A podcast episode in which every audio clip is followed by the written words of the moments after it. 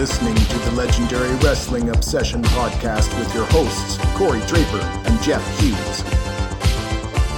Well, Buster's didn't know what happened to him there. My word, Anderson can't believe that he's beside himself with anger, and Tully Blanchard is beside himself almost unconscious.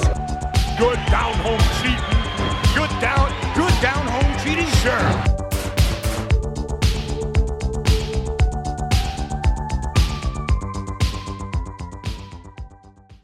Welcome back to another week of the Legendary Wrestling Obsession Podcast. I'm Corey Draper here with Jeff Hughes. It's true. The snow has fallen here in wintry Winnipeg, and Halloween is come and gone, and we're ready to bring you King Kong Bundy as Caped Crusader, no, Sheik, Iron Sheik's the Caped Crusader, and he's a Caped Abraham Lincoln. That's right. Going back. Full the nostalgia, the nostalgia, the second ever, that iconic Halloween. I always yeah, the, think about the third the Saturday's main event is the Halloween main event. The third one. Yeah, okay. That's right. Yeah. Too bad yes. They didn't do it again. I wish it was like an annual yeah, tradition. Yeah, exactly. They couldn't pull it off.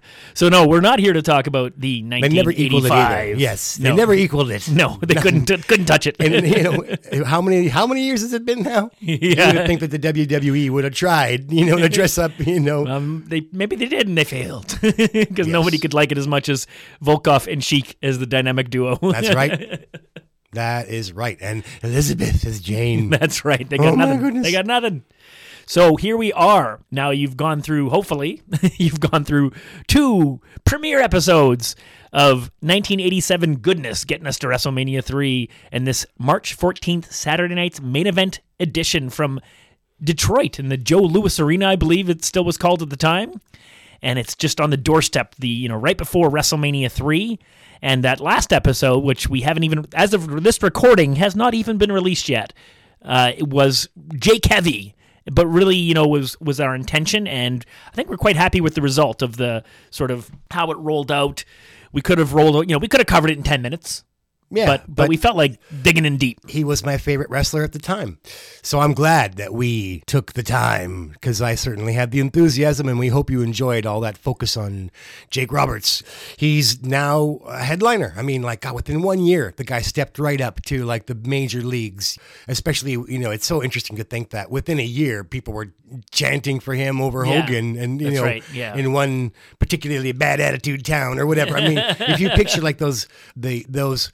frat boy style crowds, the oh, shouting yeah. E C W type of people. Oh, I'm thinking of like late eighties Chicago N W A crowds that would like always cheer the, the villains. Like it was hilarious. Like watching like, you know, the dynamic dudes like, you know, Shane Douglas and uh, Johnny, whatever his name is, like against like the Freebirds, you know, which is the, with the Garvin version, you know, they're not popular anywhere else, but in that crowd and that, that night, they were cheering for Michael Hayes, pop, punching those baby faces in the face. Absolutely. And, you know. For the record, let's just uh, get Joe's little brother properly. So we're talking about Road Warrior Animal's little brother, Laron- yeah, jo- uh, John Laurinaitis. There we go. Yeah, the yeah. the, the suited, uh, you know, general manager type position guy on Raw or whatever years ago, and yeah, and I always remember being bored as hell until I kind of like I just kind of dug his, you know, like yeah. straight laced, just a guy in a suit, and he wasn't really trying to be crazy and zany. And at that point, I was I liked him. Laurinaitis, yeah. Laurinaitis. Yeah, okay. That's yeah, Joe, of course, Animal, and yeah. and as we found out, there was the. Uh,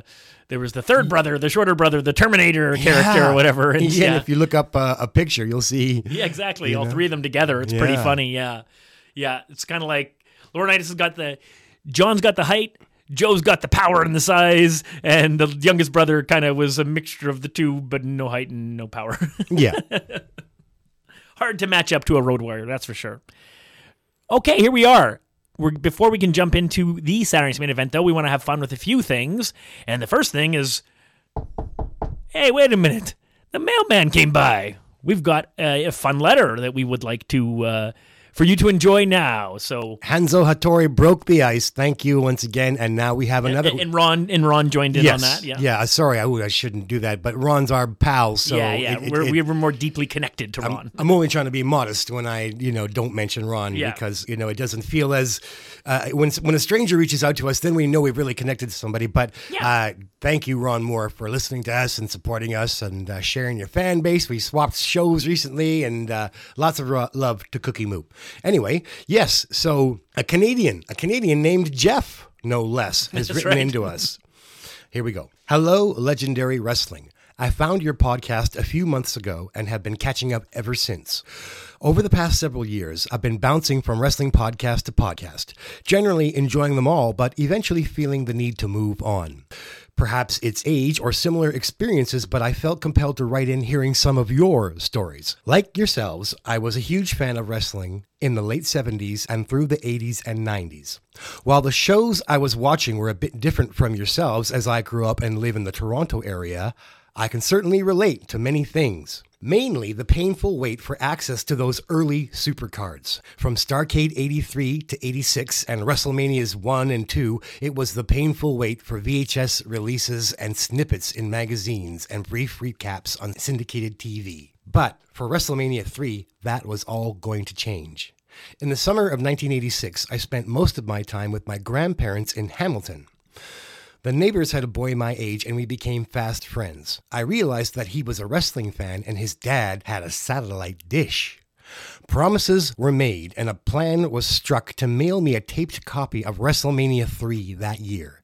I even left them a new blank tape to put the show on. As the months went by, the anticipation for this event grew to epic proportions. The match list came together, and as the unthinkable showdown between Hogan and Andre neared, I lost my mind. Finally, the biggest show ever happened, and I promised myself I would wait to see it all on that tape. I avoided the news of the show and prayed the tape would show up before the next weekend's T V shows. My parents reminded me that it would take a little time for the tape to arrive. I was generally the first one home on weekdays and usually had no interest in checking the mail, but I was obsessed and checked each day, at first knowing there was no chance and then eventually getting antsy with each passing day. Finally, after a full week and no sign of the tape, I made my mom phone the grandparents to ask the neighbor if they had sent the tape. The answer we got was the worst day of my young life. The neighbors had moved. Oh. The family didn't live there anymore. My big chance was dashed. I was crushed. Like most people, I waited for the Coliseum video release and got what info I could from T V and magazines. The nineteen eighty-nine Survivor Series ended up being my first chance to watch a pay-per-view the next day, as a school friend invited me over the next day to watch the show. I still think the hunt, the chase, the longing, and the waiting is what made me so hungry for the shows and why I love them so much. Aha. If watching them was as easy as turning on your T V, I'm not sure I would have been as obsessed. Keep up the good work. I'm loving the coverage of this glory period of wrestling and some of the matches I've never heard of and had no idea happened. I also nearly died laughing at Jeff's story about almost tripping on the ropes of a wrestling ring at a parking lot show. My friend embarrassed the hell out of himself at an indie show in the early two thousands in a somewhat similar situation. Thanks for the effort, Jeff from Toronto. Aha. Much wow. obliged, Jeff. Thank you for writing in, and we'd have we'd like plenty more people to write in at uh, what is it? Legendary Wrestling Obsession at gmail dot com. Correct. Legendary Wrestling Obsession at gmail dot com. That's right. The bronze medal is still available. That's right. It can go to you. By the way, that reminds me, you're in the presence, the audio presence of a bronze medal champion representing the nation of Canada in the sport of frisbee throwing. The most spectacular national sports attraction, Corey Draper. He went to a tournament and they won the bronze medal. And where did you go? What country? Uh, well, we got to go to Lecco, Italy. Uh, you traveled to Italy? Yeah, for the World Club Championships. I do have to qualify that because that's not as elite as just a world. There's two types of championships, and that's the World Club means you can have more than one team per country. Okay, so he brought home the I C bronze medal. That's right, that's right. Intercontinental. Yeah, yeah, yeah, yeah, yeah, yeah. And what year was that? Well, we uh, qualified in twenty thirteen, and we went to Italy in twenty fourteen. Was that Strike? That, no, that was the, that would be the men's team. That was uh, I was an old guy by the time I started playing competitively, uh, so I was playing in what's called the Masters Division. So we were, at the time, Flood, and I played with that team for many years, and that was my swan song. My trip to Lecco, Italy was kind of my retirement tournament from that team. I kept playing competitively Ultimate, but for different teams after that. Well, there you go, folks. We have a national sports hero right here. Yeah, not quite, but but I had a lot of fun with it, and it was a uh, yeah big big part of my life. So enjoyed that. No, it's great to hear. You, you know, I it's, wow. Like when I first saw the letter from Jeff, first thing I'm just thinking is that like just reinforcing the idea that like we're not the only one with stories here. Every everyone's got stories, and and it's unique, and there's uh and but there's this connection. Like, you know, we don't know this guy, like, and we wouldn't have anything in connection except for with this connection of wrestling, and we can sort of share these things. And I have like sort of a very similar, different but very similar kind of type story from WrestleMania three. So my hockey team went down to a tournament in Minneapolis. Not even, pardon me, it wasn't a tournament. It was kind of like an exchange. So they there was a an, there was an we went in grade seven and we went I think two years later. But the point being is that our hockey team and a team from Minneapolis made these plans, and so our team bussed it down or whatever with our parents, and then we were billeted, meaning that we actually stayed with the players from the other team. So. And what they were smart about it, they they put you in partners. So me and my best buddy Grant Mitchell, uh, who was uh, you know the guy that got me my first Saturday's Main Event tape, and I've talked about him before. We were put together, and we stayed at a house with one of the players, and another one of the players on their team also came over. So it was like a four person sleepover, you know, all weekend. And it was really smart to pair it up because it, you were strangers, so it would be awkward. But because there was like four of us, and there was like two from each team, it kind of you know we got along great, and we had a really fun time. And we realized that this kid, the host, he was the best player on the other team. So the first game on the Saturday, they, they beat us by a couple of goals. And then Grant and I hatched a scheme. So we kept this kid up all night. We stayed up till five in the morning, and we had an eight a.m. game. Oh, you villains. And we won the next game.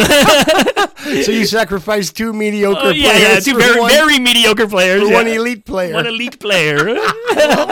Oh, Jimmy Hart's in the background saying, right. Okay, baby, here's a plan. We got soda pop. We got popcorn. We got video games. We're going to see him just right in, baby. I love it. That's so, so good. yeah, that was, that was pretty awesome. I was pretty proud of myself. Oh, you villains. Okay, yeah. But wait. You, but you, where's the comeuppance for you little rat cheats? Well, they, they didn't. He didn't really. I don't think he knew that we did. He just thought we were all having fun. He was being a good host. I love it. So there's no real. There's no comeuppance. The, no, the bad good guys won. Oh, God. Jesse Ventura would love it. And they won it. They won the first game. So hey, it was like we split. We drew. It was a sixty minute draw. Broadway. Pretty good. Yeah. So the point of all this is just like uh, Jeff from the letter. As we were, you know, leaving, we had to get back on the bus, you know, mid-afternoon. I can't quite remember if it was the weekend before WrestleMania three or literally the weekend of WrestleMania three, and we were leaving the day of it or the week before. Either way. One last thing. Whose plan yeah. was it? You came up with the idea. You or Grant? Oh, that's a good question. I think who's the real genius and who's the thug? I think it might have been Grant. I think that was. The, that's I think, what I was just gonna say. I think you Grant was the, the one who talked to me about Corey it before is, we got back to the house. Like he was like on the way back from the, the first game. He Corey's was like, got a heart of gold. You yeah. can just push him in the wrong direction, though. Well, this kid scored like three or four goals on us, and it was like nobody could stop him. And then Grant was like, "We'll stop him." okay. Okay. Back to WrestleMania so, three. So. Very similar idea. You know, my mom was talking to his mom, and all of a sudden it came out that what a big wrestling fan I was, and they started bragging about how they were going to watch WrestleMania three. Now, I don't know if that means they had pay-per-view or what other way they were getting their hands on it, but they were going to be recording that show. And they promised, they took our address, and they were going to mail us a tape of WrestleMania three. And every day I came home, and I looked at that box so excited, and after about ten or twelve, thirteen days, my mom finally, you know, made me admit to myself that the tape wasn't coming. It never did show up. And I was just like, oh, oh, it was devastating. All right. Well, now this is the person who was supposed to send you this tape was the victim of your evil scheme. Right. Who didn't. Okay. Are you seeing any little moral I, universal? Uh, yeah, but he promised to send, he, he, he promised to send that. They promised to send that. Hold on, hold on. All these they years later, to, you can't see. They promised to send that tape after that whole thing happened. So I don't, you know, and I don't think they like. Yeah, but cosmically. Well, maybe, maybe karma, maybe. Yeah, yeah they just, they just know? forgot. Or it just, you know, I mean, they just still didn't, all they didn't innocent, do it. Right? You it's know? all very innocent. I, yeah. No, but I'm just saying, you got away. You think you got away with it, but you never got your tape. Yeah, you're right. Maybe you're yeah. right. I love the story. This is so good. I mean, I'm not happy you suffered as a kid, but I'll bet yeah, you yeah. Jeff likes it. Jeff's probably killing himself. I hope yeah, you're having yeah. a good time, Jeff. Yeah, that's right. Okay. So yeah, that was, and then it was, you know, and it was a full three years later until I finally, like I said, we've talked before about, you know, getting access through Ken's dad to stuff. So it was like all those years of like just waiting and waiting. And like Jeff said, like it made it more important that I couldn't just watch it immediately. How did we finally see WrestleMania three? I don't remember. I rented WrestleMania three and taped it. I don't know it. how I got my hands on it or watched it. Yeah. You, the first time. The only I, way you, know, you could have watched it is by renting it. I guess know? so. I, I yeah. just don't remember because you would have already seen it. Like I mean, I, I know you'd already seen it before we were ever friends. So you, you must yeah, have rented it with somebody. Rem- I, I don't like you. I know I you don't have go. strong memories of renting tapes, but you must have rented that one. I guess so because I, I, you know, uh, I know the matches. I just don't have the strong memory like I did. I went to go see, you know, the big pay-per-view at yes. the Winnipeg Arena yeah, at WrestleMania two. Right. That's right. But I didn't do that for WrestleMania three, and I don't remember how I finally got a look at it. Yeah. Okay. Well, uh, so yeah, we encourage people to step up to the plate, fill in the blanks. Uh, tell us about crazy matches you saw, you know, your... Tell me how of, I finally saw WrestleMania exactly. three. Phil and Jeff on his own life. But, you know, it's just, uh, I, I think we can see that it's, you know, a simple a simple story uh, shared can, you know, can cause a lot of good things to happen on our show. So we enjoy it. And uh, evil genius young Corey. Pinky in the brain. That's Grant right. and Corey cheating. International scandal. Hope you didn't take that. Hey, wait a minute. Did you? Wait a minute. This bronze medal. I want to know who you were bunked with over there in Italy and what kind of shenanigans you pulled the night before your big tournament. Let's cause off the whole thing. Oh, boy.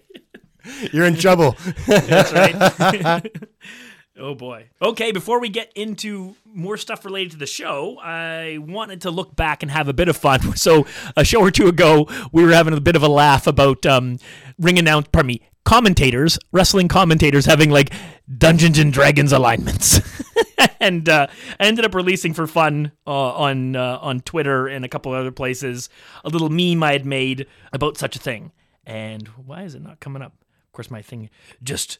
What? Comedy hide, uh, Corey hides all his comedy genius from me. He only shares it with his hockey posting buddies. And I'm like, what is all this? You know, you've got graphics and comics and cartoons. And I'm like, what is all this stuff? I never think, you know, and hockey gags too. And I'm like, I watch hockey. What do you, you never show me this stuff? What the hell? What the hell? Okay, so for people who follow us on Twitter, which I suggest you do, and we'll uh, be hearing later in the show about how you can do that. Yeah, I put out this post, and uh, it's kind of these like commonplace memes. There's been so many of them made, so they take, if you're not familiar, Dungeons and Dragons has basically nine alignments that you could, uh, you know, choose for your character between good, evil, and neutral, but then there's a secondary characteristic, which also kind of, you know, so you could be lawful good, or you could be chaotic good, you know, like there's, right. a, ra- there's a range. Yeah, like think about the, uh, you know, the the old South and the sheriff who had the badge, but he was the, actually the bad guy, right? Yeah, that's, that's right. Lawful evil, right? Yeah. So, or something like that. Yeah, so, and the I've evil seen, king. I've seen a lot of people have taken this sort of, you know, I stole this kind of meme and then, re, you know, replaced it with wrestling commentators. But yeah. You could do it with, like, actors or musicians or bands or sports teams or, you know. Bookmarks. That's the one I like the best. Yeah. Have you seen the bookmarks? I don't think so, no. no. Right. Like, well, chaotic evil is, like, bending the actual page of the oh, book. Okay, you know? right, right. You know? yeah, yeah, yeah, yeah, yeah. And lawful goods is, like, nice, classy, you know, bookmark that's, you know, something else. And neutral is yeah. just like a uh, receipt from Walmart. It's just like, you know, your bookmark, you know. Okay, so starting top left corner, we got our lawful good. So I went with uh, our man Tony Schiavone, Schiavone, uh, with his T B S days and his mustache, and uh, you know I think he's a, he's a pretty you know clean baby face, so he's a good example of that. Right. I was going to just say that you got also David Crockett, who's got, oh absolutely yeah. I think he's on the is he, is he on your list? Yeah, he was. Well, he's I, I added some commentators on the either side, so if you look at it, it's kind of like a Family Feud or probably right. uh, not Family Feud. Uh, Hollywood Squares or whatever, where they're right. like, yeah. So, with the, anyways, they're they're kind of lined up in their bo- one in each box, and then I just have some other commentators off to the side, sort of like, where would you put these guys, or who would you replace, or you know, what would what would be a better example of different commentators? And I'll admit, in some cases, I kind of force somebody into a certain box, which maybe isn't one hundred percent fitting, but hey, you it's know, nine, just yeah, can't having, be bullseyes. Having fun. So neutral good, I went with Jim Ross because Jim can get excited for the bad guys too. He can get excited about their athleticism yeah. or their like, good moves. Yeah, oh, devastating. Yeah, yeah.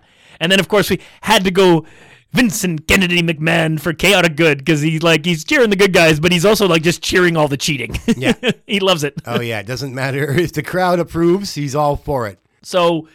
Under lawful neutral, I'd put Ed Whalen from Stampede Wrestling, and somebody pointed out to me online that, yeah, that wasn't, you know, he's lawful good, and I, I, I admit, like, he's he's pure babyface. He doesn't fit lawful neutral very well. Somebody else would probably be a better example. And then, of course, we Maybe have... Taz. Hmm? Taz is a totally different era. I'm just yeah, trying to think yeah. of like somebody. Sometimes he was a know. bad guy commentator. Sometimes he was good. I guess it depends yeah. on what era you look at. Yeah. You know, I didn't really hear him do it. I just imagine. Anyway, go on. So the true neutral is the dean of wrestling, Gordon Solie. So Mister Florida Championship Wrestling, and you know the original Starrcade, and he just you know he comes across as like a Walter Cronkite, you know, for, for wrestling. Yeah, yeah. He made uh, wrestling seem legitimate because he you know just reacted as if it was like you know what's it to him whether one team or another actually wins. He's just That's very right. even-handed about it. Yeah. Uh, he, he, he like sort of like unemotional, you know, which is, but in a good way, like you right. know, whereas I was just going to say, and I, I asked a little bit earlier, the most emotional guy, which is why I wanted to ask. The guy I think is like could be David Crockett. Yes, who, who, yes. Who, who sometimes he talks like a thirteen-year-old. He's like, but but that, that's not fair. That's right. You no good stinking road warriors. you know, like so where'd you put David Crockett? I left him off to the side. I kind of okay. thought he was probably like a lawful good kind of guy because he's so cheery and so good earnest. Guy. Yeah, yeah, yeah. Uh, so under chaotic neutral, I got his lordship, Lord Alfred Hayes, because occasionally, occasionally he does sort of slip into like heel um, commentary style, depending on who he's working with almost right. and who's in the ring. Yeah, he he often comes across as a good guy as well, but he's kind of all over the place. Now this was probably the easiest one, lawful evil. Jesse Ventura. Well, of course, you know, that's the uh, contrast. You've got Vince McMahon and Jesse Ventura. Yeah. Uh, chaotic good, uh, you know, Vince, and then yeah. lawful evil Jesse, who is always, he's ninety percent of the time, he's able to make his case on technicalities and that's be right. actually yeah, yeah. correct. Yeah. One out of ten times, he's kind of just got to like... Ignore, he ignores it, or he, just pretends it's not a thing, or, you know... Yeah, and then he's got to say, well, okay. you know, or something like that, so... But uh, it's, yeah, it's all about Jesse calling out McMahon on his yeah. blatant... rule-breaking endorsement because the fans are cheering. And, and and Jesse's like, how come I'm the only one saying we got rules That's here? That's right, you know? yeah, yeah. And there'll be plenty of that in this episode. For sure. For neutral evil, I just was stumped. I put a question mark because basically any bad guy commentator is biased, so you can't really call them neutral evil. So it's really, it's a, diff- it's a difficult field to fill in a, you know, a heel commentator or personality in wrestling. So couldn't really think of somebody that would fit that. Yeah, it's a, that's a tough one also in character-wise. Like Robin Hood is, you know, chaotic good. Yeah. Because he robs the rich to, to give to the poor. Yeah. And uh, Sir Lancelot was uh, lawful good.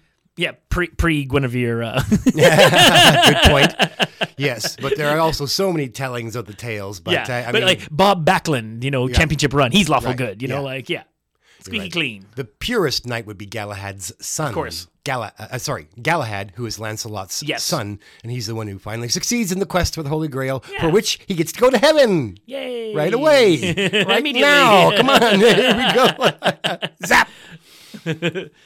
And then under chaotic evil, which, you know, as kids playing D and D, everyone loved chaotic evil, Paul E. Dangerously, because he was just kind of psychotic. He was great on the mic as a as a commentator, and him and Jim Ross were such a good team up in the late eighties. And, you know, they wanted they pushed him to get back into managing and doing that stuff, and and didn't want to pay him any more money because he, he was getting paid a certain amount to have a certain schedule.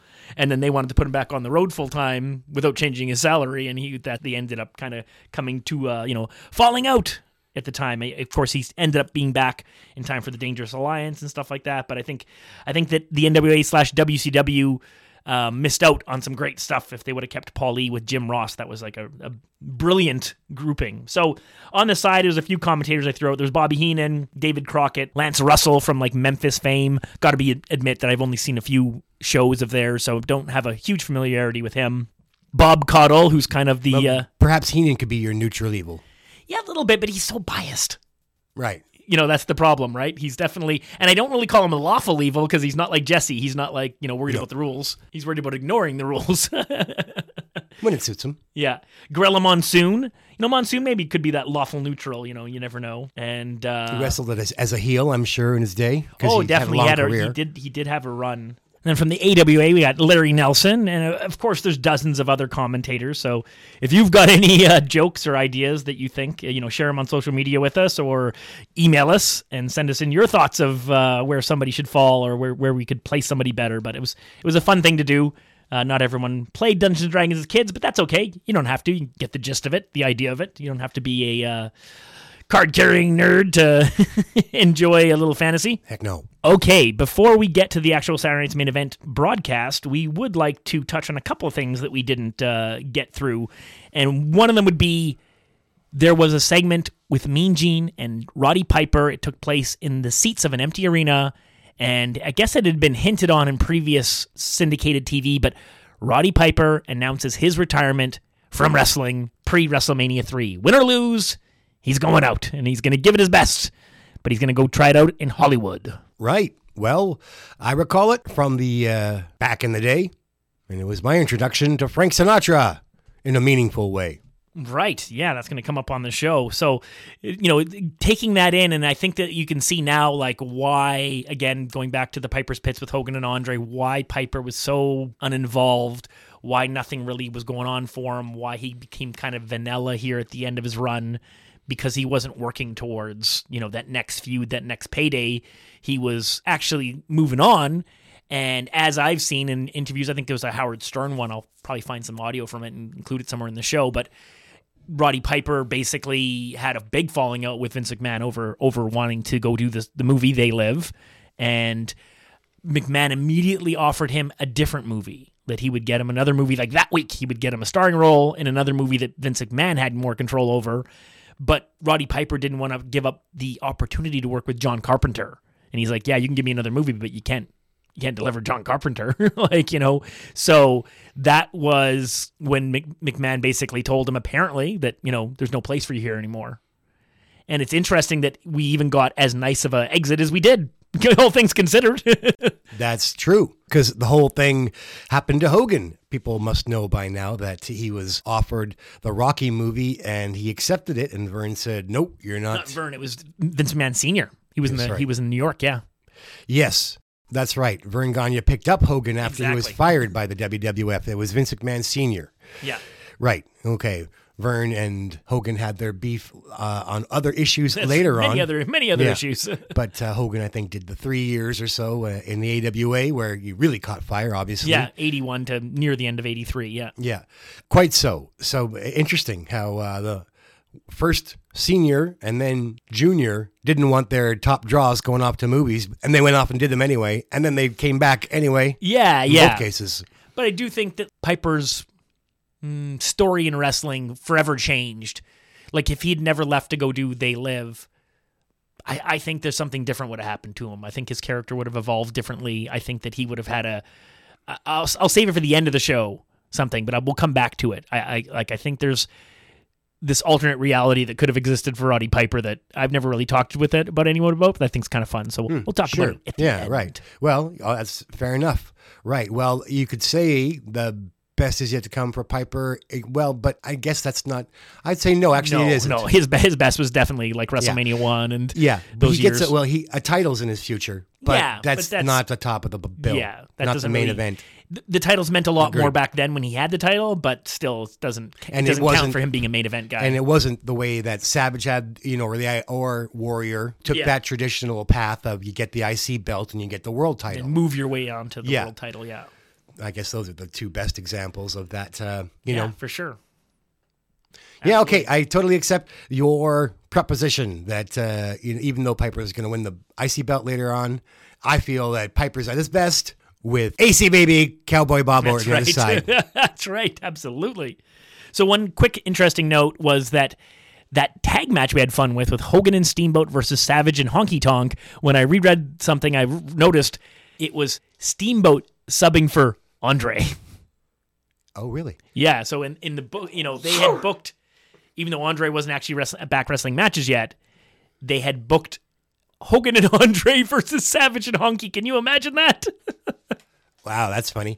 You could have done that on our on that video game I love, the, the coin-operated one. I wish there was an option that you could just play anybody, but you had the you got DiBiase, Andre, yeah, Honky, Boss Man, Hogan, Warrior, yeah. Savage, and Duggan. Yeah, W W F Superstars. Oh. That style of graphics I love. Like I, I you can take I, your you can take your modern graphics and shove them up your butt. Like I don't care. When I play a wrestling video game, I want little cartoon guys. This is other. Our wish. Somebody out there take that format and give yeah. me the whole roster. Yeah, I mean, I, I said it when we talked about Exciting Hour several weeks ago, and I said, like, yeah, just, like, take my money. Just, like, take that old platform and then plug, like, forty to fifty, like, eighties wrestlers into right. it and and just give them the little, like, special moves and stuff, and I would just, you know, yeah, sign me up. Right. I I think about uh, the other game before I think about Exciting Hour, just because you've already got, you know, your yeah, that's right. your you've pillars already are there. already there. Yes, that's right.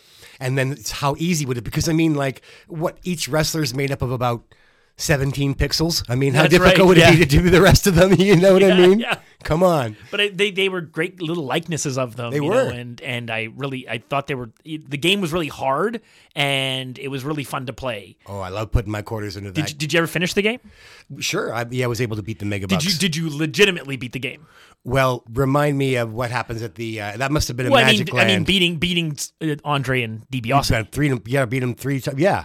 Yeah, so I, I could never actually beat them. The only way I beat them was to go to a place called Magic Land where you pay by the hour and you have unlimited plays. So I could just keep hitting the button to give myself health uh, back because point. I could I couldn't figure out how the hell to take I down see Andre. What you mean. Yeah. Um. Well. Okay. So my memory is too fuzzy. As a, okay. So if you can beat a game on one quarter, that's your highest achievement. Of course. Yes. Yes. I don't think I ever did that probably because yeah. you know that was very difficult. I see what yeah. you're getting at. Yeah. Yeah. There was very specific tactics and, you know, like anything, like Donkey Kong, like, you know, they're, they're, they have patterns. And that's what that game had something with in regards to how you wrestled Andre. You couldn't do like ninety percent of your moves to Andre. So yeah. if you tried to engage with them, he would just beat you up. Yeah. And I didn't know how to do what you needed to do. But if you continually gave yourself, you know, your health back, You could Constantly, catch, you could catch DiBiase he, eventually. Could, well, you could even Andre. You would tire right. him out. Basically, yeah. he, it was you know you would tire him out from him kicking your ass, and then yeah. eventually, eventually he'd get him. But yeah, that game was super fun. Of course, the predecessor to the one that would come down the road, our Royal Rumble, uh, you know, game that came out in I think it was like ninety-one or two. Pretty gay, pretty great game. And that, that one, one was like, you know, again, that one expanded the roster a bit more. You know, bringing yeah. in like Mister Perfect and Jake and yeah. different people, and like, and uh, and it was great. It had the, it had the tag option or oh, the awesome. or the Royal Rumble, and I remember I was being at uh, university, and some people that I went to high school with were in the same class as me, and one of them coming in and just saying like, "Have you seen this game?" I was like, "You can imagine me, like, you know, mm-hmm. these guys aren't even wrestling fans, and they're excited about it." Right. And I'm like, and also what was so awesome was that you had to work your way up to wrestle the Legion of Doom. That's right, yeah. Uh, even though I prefer them as the Road Warriors and not yeah. in the red and black shoulder pads. Yeah.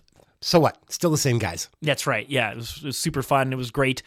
Unfortunately, all the games that came out in the home home video game era, Nintendo, Super Nintendo, Sega, you know, even the early PlayStation, they were never really able to deliver a game on any of those consoles that I enjoyed as much as Exciting Hour, that I enjoyed as much as Superstars of Wrestling, or as much as I enjoyed that Royal Rumble. Like the Royal Rumble, like Sega game, or or maybe it was a PlayStation one game, or whatever one it was it was playing, it was it was this weak version of that Royal Rumble, like arcade game, and it was just like, you know, I remember Hogan was Hogan was super lanky. He looked like he he looked like he weighed about one hundred sixty pounds in it. It just it looked funny. I'm working my way through Hogan on Joe Rogan. Rogan on Hogan, Hogan on Rogan. Yeah, and uh, so Hogan's into the cannabis now. Oh, okay, yeah. Yep. Interesting. You know, we uh, haven't really been too much about that, but uh, if Hogan can say it, well, we can say it too. I, I spent some time promoting the health benefits and other benefits of cannabis in Canada, and it's legal here in Canada, so that's part of my sketchy past. But so anyway, Hogan's now got his uh, brand, and yep. they're promoting C B D oils, and, you know, right. they're talking about Uh, how much damage the wrestlers. I mean, boy, is, Hogan yeah. really gives you an idea of, oh, boy, I you feel bad for him. He's talking about all his surgeries and all yeah. the pain. Well, and also, uh, I think the, the stuff that was going on in T N A, he was doing procedures that were having zero effect. Like, they were like, right. it was a really bad, like, he finally, after eight or ten different procedures, finally had a different type of procedure. And actually, that one worked, you know, like, to a degree. Right. And had he just done that one in the first place, like, you oh, know. Geez, yeah. Well, he was talking about fentanyl, you know, fentanyl, yeah. it seems, killed Tom Petty, killed Prince, could have killed Hulk Hogan if we hadn't, if it hadn't been a superhuman. Yeah. So anyway, I'm working my way through it, but just quickly, who do you think was the first person to ever knock out Hogan by accident? Oh, not to knock out Hogan. Knock him out, yeah. And I'm, well, I think um, it would be pretty. I think it would be pretty early on. So like, I'm trying to think of like his his early heel days and him going around. So, geez, I don't know. Like, I mean, okay, so not he, go later. Oh, okay, okay. Go. Uh, I'll give you that clue just so yeah. you can make a wild guess. Yeah. Um, I'm going to say post WrestleMania four. Okay, okay. Yeah, surprise for no for, for for for starters. Um, gonna think. Well, geez, like Savage. Well, with that kind of hint, Sherry Martel was Whoa. the first one to knock out Hulk Hogan because she caught him on the ear, and he tells this story on Joe like with Rogan. The purse or what? I, some kind of strike where the you wow. know it was accident, but he said he he, he like roo, roo, and he just plopped on his ass, and like for thirty seconds he was kind of like had the Tweety Birds around his head, you know, like circling like the cartoons. Isn't that wild? That is insane, crazy, crazy insane. So Savage was there. Yeah, Savage yeah. got out of the way. Yeah, I, yeah, yeah. I, and some kind of botch. And Hogan took a took a clip on the ear from Sherry, and and, and it, I, so he didn't go. They didn't have to wake him up with smelling salts. Yeah, yeah. But so you know, listen to Rogan's podcast uh, here. Hogan telling it himself. It's pretty interesting. Yeah, the whole thing's and I'm you know it's, it's talks for yeah. But anyway, he's he said he's now only has to take a couple Tylenol as opposed to fentanyl, right? And these yeah. like drugs that'll just kill you. Yeah, that's right. Wow. Okay, yeah, we don't want we don't want our heroes dead yet. No, they stick no. around for a while. People are pretty hard on Hogan, but geez, he's a human being. Christ, he brought all these people all this joy. Come on, that's right. He deserves yeah. a yeah. I always look at life. It as there's the per- there's the person, and then there's the character. And if you can't stand the person, then maybe remember the character. you yeah. know, like you know. And it's easy, you know, it's easy to like the guy is so successful, you're going to make some enemies. I'm sure he made some bad choices that he regrets, but. Anyway, I'm I'm just listening to him on Rogan. It's yeah. kind of hard to be sitting there going, "Oh, you jerk!" Like That's I'm, right. you know, because yeah. and I'm not. I'm I'm listening, and then like I want to hear what he has to say. Yeah, absolutely. Yeah, he's doing a lot more sort of podcast stuff and interviews now than ever. So there's more and more of him, and you know, people tease him because he, you know, like anybody, he embellishes. A lot of these wrestlers get their shit wrong. Like he's not the only one. A lot of them will misremember the dates and the years and the what happened. And we were know, in Montreal. No, Jake, no. Yeah, exactly. So, we're trying to help here, Jake. Okay, well, let's get to Detroit, March fourteenth, Saturday night's main event. It's a nice quick one after the last one. It's only like a month and a half. Or it well, it was uh, January to middle of March. So, but, you know, like we said, there was so much happened in that January, February, first half of March that it uh, it's made it. It's inconsistent, isn't it? Well, the scheduling for the sh- the scheduling for the shows is fairly consistent in terms of like you basically end up with a, let's call it an October, a November, a January, a March, a May, and then start again. Even okay, though this so whole thing started in a May. So I like to go May to right. May to March, but they okay. go they go like October to it's May. It's an odd consistency, you know, yeah. like one month. And there will become months. Some years where they add in a summer main event. A summer Saturday Night's Main Event. I think they do go up to a maximum of seven in the same year, but it's never. Some people will like incorrectly say, "Oh, it's monthly. It's every month." It's like, no, no, no, no. It, there wasn't tw- there wasn't twelve Saturday Night's Main Events a year. Come oh, on. if only. If only. Come on. But we have now the Prism cards, and we have That's right. you know, yeah, well, the Prism most of cards. That shit, they had their monthly narratives the that M S G, they're trying to, and yeah, you could piece it all together. It was there, you know, like those. This stuff was happening. It just wasn't put on T V in a neat package for us. But we could have seen it. Could have, could have watched it. Okay, more to talk about Saturday Night's Main Event. Let's hit those N B C chimes and get on the road. Wrestling means each man out for himself. My main objective, to get even with Andre the Giant. When you tore my shirt, when you tore the cross off my chest, when you tore the heart and souls out all those little holsters, that was the reason I got in this twenty-man battle royal. You broke the rules, man. Now there are no rules. Survive with the fittest. Bodies flying out over the top everywhere. My eyes, Andre the Giant, main concern will be focused on your seven foot five, five hundred pound, big, nasty body. And sooner or later in the battle royal, it's gonna be just you and me. After we see Hogan, we go to Heenan with Andre, getting ready for the battle royal. And Heenan's there to say, that's right, you're going to have your eyes on this gentleman, but he's going to have his eyes and his hands all over you. I love it. And he, uh, Andre puts his hand in front of Heenan's face like at the right, just at the right time to show you how big his hand is. Right. Well, speaking of hands all over, innuendo abounds as Elizabeth makes her appearance third. So you got Hogan, Andre, and Elizabeth. And she's on her own, explaining how the stipulation for tonight's match is not just a title contest, but also her services, air quotes, are... Oh my God. Yes, well, I mean, you'll see. You'll watch yeah, the yeah, card, you know. Yeah, right. they're, they're, it's a ten thirty on Saturday night.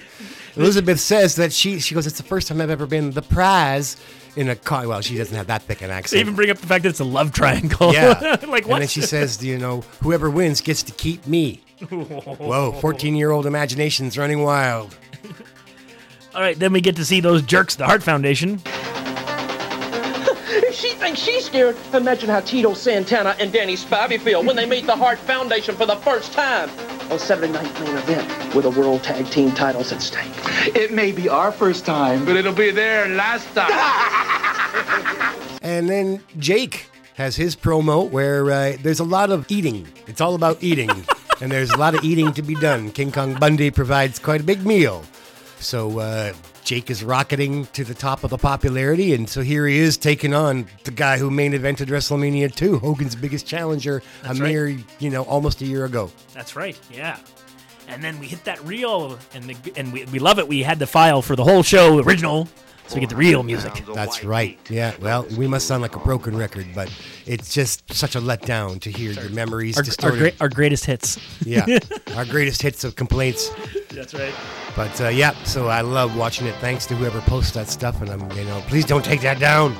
And I, I, I, it was interesting watching the reel happen because because of the Battle Royal, there's so many more people that got to squeeze into the, you know, images, right? So, like, yeah. there's, like, instead of just being, like, eight or nine wrestlers you see, you end up seeing about twenty or something like that. Like, it's just one after the other, after the other, after the other. So, it's, you know, pretty neat. No kidding. I mean, think of how many wrestlers make their Saturday Night's Main Event debut. Absolutely. And, yeah. uh, you know, uh, one of the most notable would be, I think, just, you know, Demolition, considering what they go on to accomplish. Of course, yeah. Yeah. And as we saw in the match, uh, some of the stuff we saw from the previous cards, you, Smash is there, and it's Barry Darso, but because he's got the short hair and he got that different makeup, he doesn't looks look like, so different. Doesn't look like Smash. Exactly. Okay, so we come in as welcome to Motown. And Vince McMahon's letting us know where we are and what's happening. And, of course, he turns to Jesse and gives a great line, which is the, Jesse, does Jake the Snake know you're wearing Damien's sister? Ha, ha, ha. Very funny, McMahon. And he retorts something about uh, his penguin tuxedo look. Yeah, you're, you're stand doubles for Burgess Meredith on the ba- on Batman. Yeah. Uh, Jesse looks like he does for the Predator movie, so you can't get much cooler than that. Yeah, exactly. Yeah, he's like he's it's right under the, his costume. He should have been holding his uh, his big I don't know what that machine gun was called, but uh, he should have had that. Right. Yeah, he was awesome in Predator, Jesse Ventura. So they start talking about the Battle Royal, and and you know of course really focusing on Hogan and Andre, and they bring up a graphic for the Battle Royal, and I'm going to start talking about this now. This is the first main event where we see this proliferation of all these graphics for each of the individual wrestlers. So in the past, we've seen a Hulkamania logo, let's call it. I think we've seen the Hot Rod or, you know, something with Piper. We've seen his thing. But this show, basically anybody who's in a match gets some sort of a like little cartoony logo, and it's an overlay on the screen, and it's just kind of neat. So they have one for uh, the tail of the tape, so to speak, of Hogan and Andre. And Andre's is kind of funny because it's a... Uh, It's like a, his his logo is like a, a tape measure. It's like Andre the Giant in letters with this like tape measure beside it, trying to show you how big he is. Yeah, I did have to look twice to be like, what is this logo? It didn't quite stick. And so as they're talking about this, they're going to send you to here with Mean Gene with Hulk Hogan. Later on, but right now let's pick up two of the participants in the twenty-man over the top rope battle royal. Let's pick up Hulk Hogan. And let's pick up Andre the Giant. These two former friends, indeed, live life the same, saw life the same way, but now, indeed, I'm sure there has been a parting of the ways of their relationship. As a matter of fact, right now, Mean Gene Okerlund is standing by with a Hulkster. All right, Hulk Hogan, this is it tonight. It's going to be the first confrontation for you with Andre the Giant, albeit with eighteen others and a twenty-man over-the-top rope battle royal. Well, you know, there's a lot of those people out there, man, that say, why are you doing it? Why don't you wait for a one-on-one confrontation with Andre the Giant? Well, Mean Gene, those few people who say that, they aren't Hulkamaniacs, man. The Hulkamaniacs know I like living in the danger zone, man. They know that after Andre the Giant tore the heart and the souls out of all those little Hulksters, I'd take him anytime, anywhere, any place I could. I don't care if there were four hundred fifty men in that battle royal. I would still have my sights set on Andre the Giant. I don't care if all of Heenan's men came after me at the same time. I would still have my eyes set on Andre the Giant. And this is the first confrontation, Andre, and I hope I get my hands on you and anybody else that's in the Heenan family. I don't care how dangerous it is. I'll get you for what you did, Andre. All right, what more can I say? Let's go back to you, Vince. Oh. Yeah, I love it. Gene is like, talking about his mental peak. So that's when Jesse comes in. Mental peak. I'd say he's a mental moron. Jesse's awesome. Yeah, he's digging in whenever he can. So now we're going to take it backstage as Mean Gene has a series of interviews as we set up our Intercontinental Championship title defense. Well, they show us clips of the previous Saturday night's main event where uh, that bozo, George the Animal Steel, where he uh, kidnaps, according to Jesse, Elizabeth. And that's the context. So this is the third, I think, deja vu all over again. Randy Savage versus George the Animal Steel. Yeah, our and third Saturday Night event match and WrestleMania two. So four yeah. matches, four key, like yeah. highly publicized scene matches. Right. So I got to say that clearly for me, it's not what I want from a Randy Savage match. I, when we think about these Ricky Steamboat, Jake Roberts matches, this is like my favorite stuff about wrestling. And these matches are are completely different uh, entertainment spectacles. This is all, yeah. it's not It's not about the, uh, I mean, when Jake and Savage, they sh- just showed how exciting a wrestling match can be. That's right. In my opinion.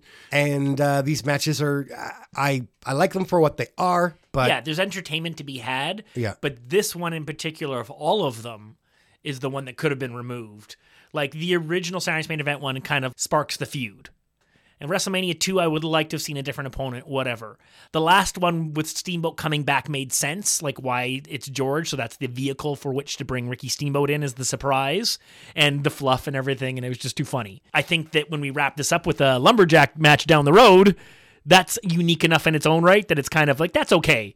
But if they would have given us a different opponent here, and we saw some great like primetime or wrestling challenge matches with, with uh, Savage against different people, like against Billy Jack Haynes, against Coco, against, you know, there's a, you know, myriad of different people he could have wrestled. Hell, he could have wrestled Tito, you know, like he could have wrestled so many different people here.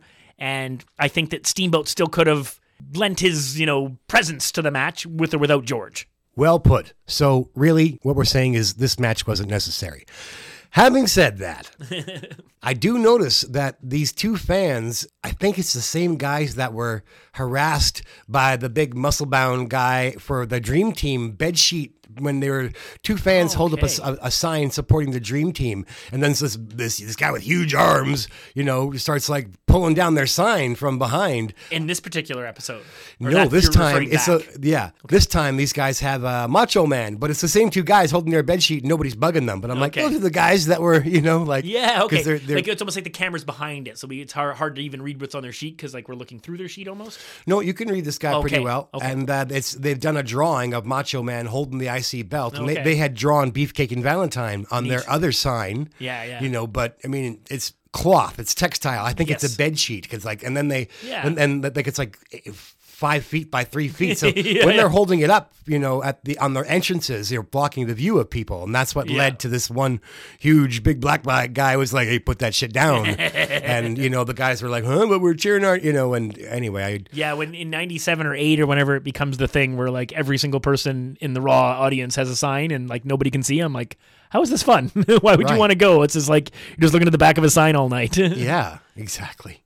Elizabeth has a lovely red and gold sequined outfit with uh, this kind of a circular pattern as if she's like wearing a bunch of uh, necklaces or something, but it's uh, right, as yeah. classy and, and elegant as usual. Savage is the original of these. There's a trilogy of little promos or interviews, and the first one, everybody's there, uh, as in Randy Savage, Elizabeth, and Gene. And Randy Savage has got uh, a robe that's got patches, and uh, it's Technicolor Dreamcoat Rainbow Coalition. Yeah, multicolor, yeah. yeah. It's really cool. Always, Gene talks to Elizabeth, as usual. Macho Man doesn't like that. He asks Elizabeth if she's scared. Macho Man interrupts and is like, you know, what do you get to be scared about? Blah, blah, blah, blah. You know, he's just in there. But it's, things take a different turn when Gene's talking about, like, well, some say that, Elizabeth, you're more than a manager. And then I've never heard this insult before. Have you ever heard anybody call anyone a duck pin? No.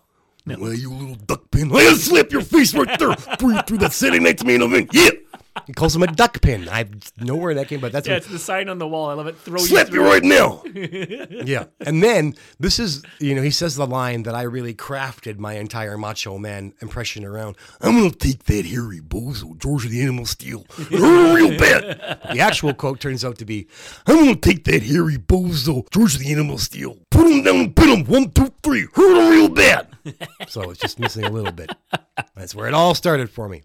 Nice. Then Randy makes his entrance. He tries to bully Liz, but oh no, Randy, oh, says yeah, Gene. She's not allowed to go with him. No, the rules are that Elizabeth will uh, not escort Randy or George to the ring. So Randy makes his way. It's funny because they send it back to Jesse and uh, Vince, and I'm like, Gene, this is your chance. You can talk to Elizabeth without Savage interrupting. But they, yes. As Randy approaches the ring, there's a guy who's got the iconic T-shirt, the purple T-shirt, yeah, and he's yeah. waving at Savage. Then he almost kind of thrusts it at Savage and like spins him around, oh, wow. and like yeah, like the guy, you know, could have grabbed the belt. You know, if he hadn't been holding the shirt, he could have grabbed Savage's belt and yanked it off him. So Savage sort of had an interesting reaction. He looks back, but like, you know, he's a heel and this guy's got his shirt. So, you know, how do you even, how do you respond to that? Yeah. So we cut back and yeah, it's now Gene's chance to be alone with Liz. And of course he's like, oh, Liz, you look ravishing. But uh, George makes his way into the ring. You know, he speaks mostly one word at a time, or can string two words together, but yeah. there are promos where he puts five or six words That's together. Right. You can pull it off. Yeah. Daddy. You like to say daddy a lot in those times. But this, you know, George keeps it pretty clean. He's he's more like George's manager. Yeah. And so, you know, keeping it out of the uh, gutter. That's right. George leaves, and, and then actually uh, Gene's on the camera himself. And he calls them both losers. He says, well, Elizabeth, heads or tails, you lose. That's right. So George makes his way to the ring with his shirt on, although it looks like he's got a shirt on even when he doesn't. That's right. Jesse has the best line because, you know, there is a, a third interview with just Gene and Liz. And as she walks away, he really takes a big obvious look at her ass. So Jesse's come, wait a minute, did you see that little pervert looking at Elizabeth as she walked away? He's a disgrace. And I'd say I noticed it too. Yeah, hey, yeah. Gene, yeah. you don't want to get caught looking. You're on camera. You fool. I, I think he's doing it on purpose since we've seen it multiple times. Right.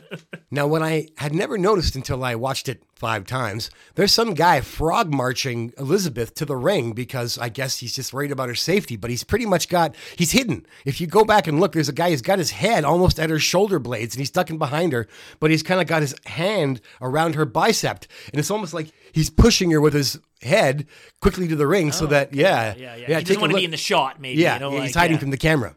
Yeah, okay. So there's a tennis judge style chair beside the ring. Yeah, that's right. And they put electric tape to make it red, white, and blue. And Liz climbs up there to, you know, the prize is on display. George, you know, he decides he's going to help Liz ascend the chair. Yeah, he's a gentleman. Not macho man, because uh, for his efforts, he gets a double axe handle from the top rope to the arena floor. That's right. And of course, Macho Man's got his headgear on, so it looks extra cool because he's got the shades. Match is almost over before it begins. Headband and shades on, so haha, looks great. And now that he's got his robe off, we can see he's got his mustard yellow trunks on tonight. Yeah. So George is on the floor, and Macho Man is like, screw this, he's going to remove Liz, you know, before the match can even begin. So he, uh, you know, escorts Liz. He doesn't like the whole idea that she's a prize. I almost got the vibe that he's like, uh, screw this match, we're taking off. Right. Either way, the music hits, the right music. And who cuts off his escape? But it's Ricky Steamboat. Well, I love it because he jumps off of something. He doesn't just like appear in the aisle or run out. Oh, didn't he notice. He leaps okay. into it. He must be on a higher, like on a platform or something, because he jumps down of several feet. Okay. He awesome. lands in his path. Nice. Yeah. Well, it looks pretty cool. And the yeah. music, with the right music, it yeah gives, brings up all the feels, the memories. It was yeah. great. So, and then, you know, Ricky Steamboat, he, he turns his back for one second and he's looking at the crowd, and Randy thinks he's going to get a sneak attack, but no, turns around and Savage right. cowardly retreats back to the ring. So all the refs come out, all the brand names, Morella and, uh, you know, Hebner's in the ring, but I recognize the other guys are that are trying to deal with Steamboat and getting to, I guess, you know, go back to the locker room, but no, he wants to watch the match from ringside.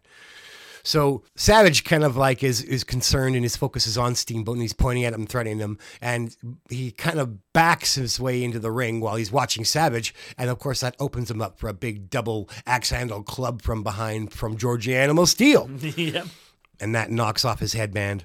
This gives George the chance to punch Macho Man and bite him on the nose.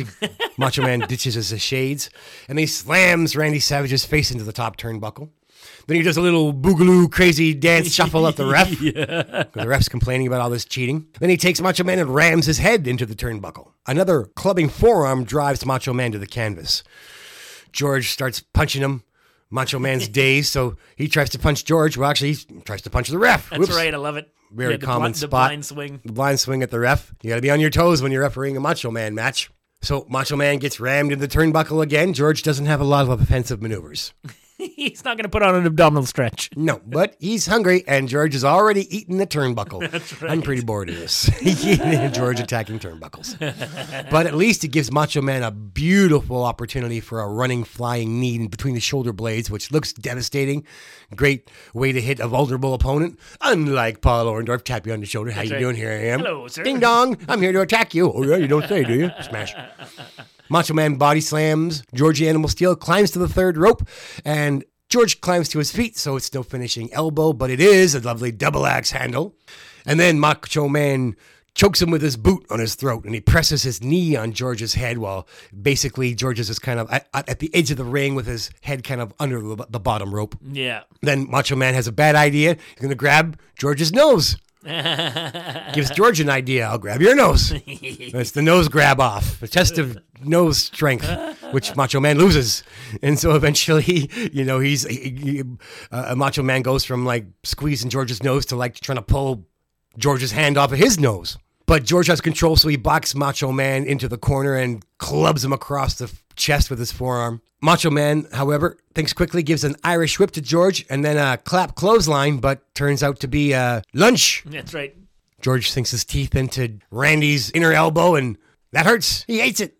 Yeah, the slap on the arm is more like when someone's checking the tenderness of a piece of steak, you know, like if That's right. that different, uh, you know, how how firm is it? Tenderizing. George's next, he's already had some foam, now he's going to eat Macho Man's arm.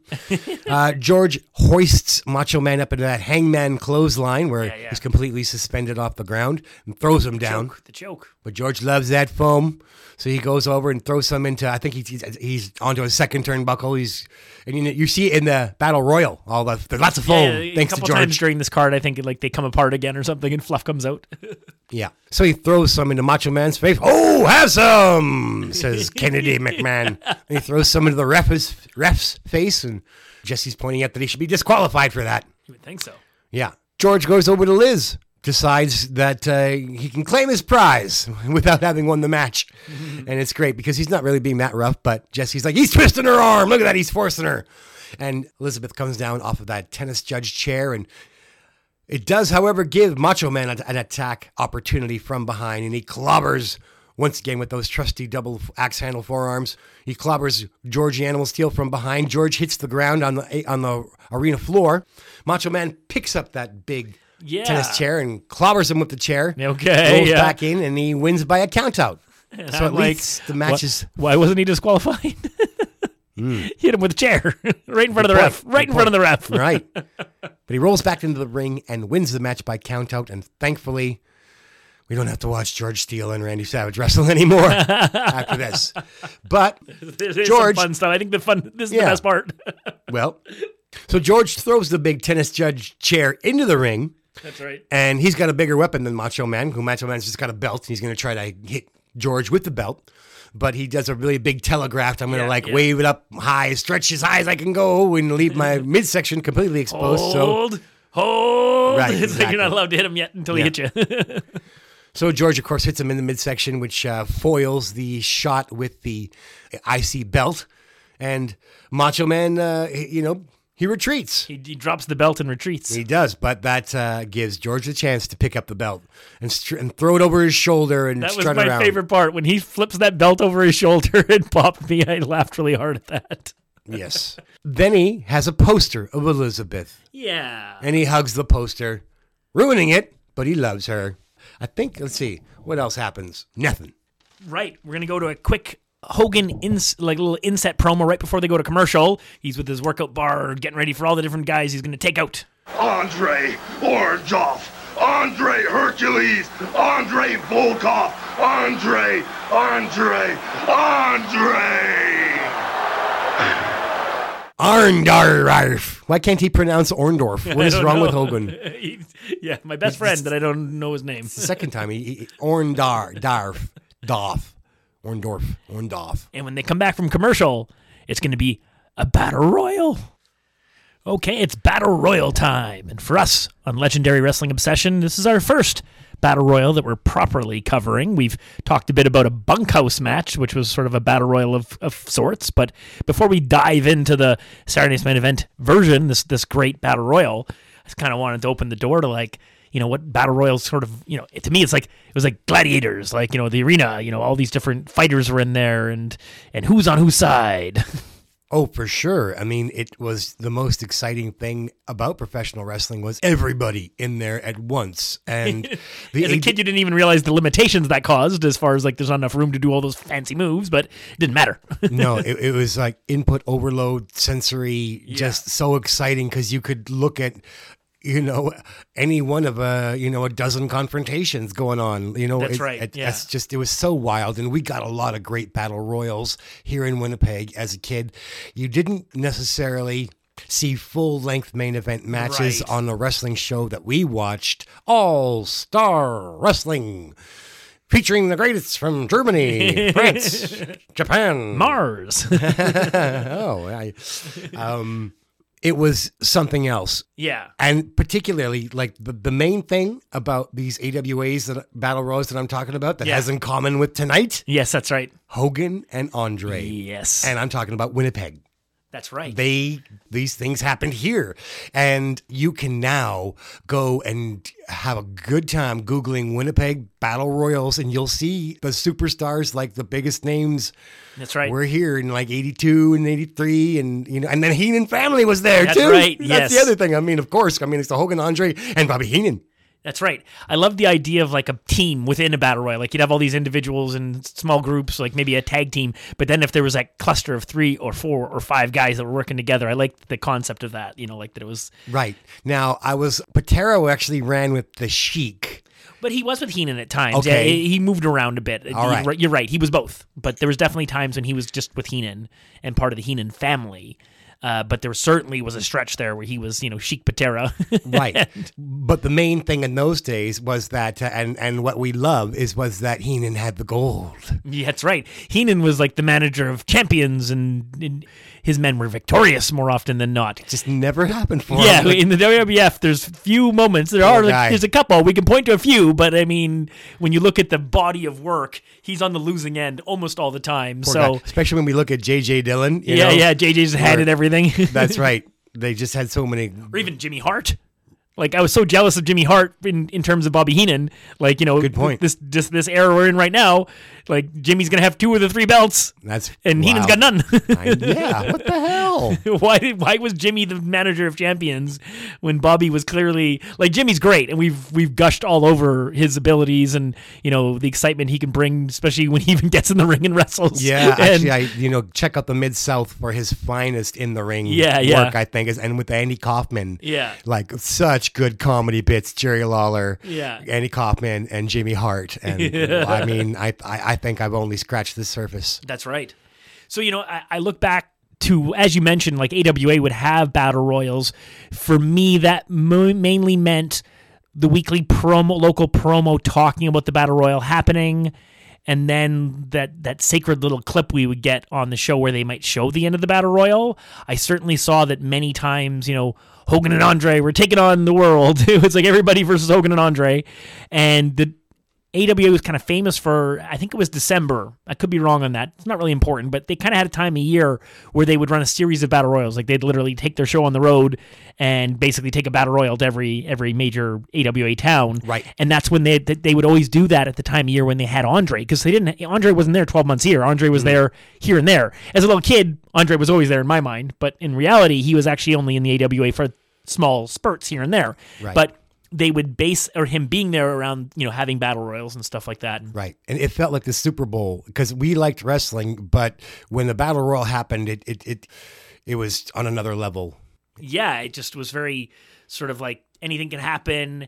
And can you, you know, can, can you keep up? Can your eyes keep up with everything you're seeing on the screen and, you know, and all the things that are happening. And it, it became, they became sort of maybe passe, I guess, but I don't think, today, they're really able to create a lot of magic out of a plain Jane battle royal, but Um, back in the day, early eighties, it was like they were super great. Yeah, I can certainly remember seeing a tag team battle royal, and King Kong Bundy was there as Boom yeah, Boom Bundy. That's I, right. I only, that, yeah. yeah, I think we covered this on the show. Tiny bit, yeah. And he teamed with Jerry Blackwell.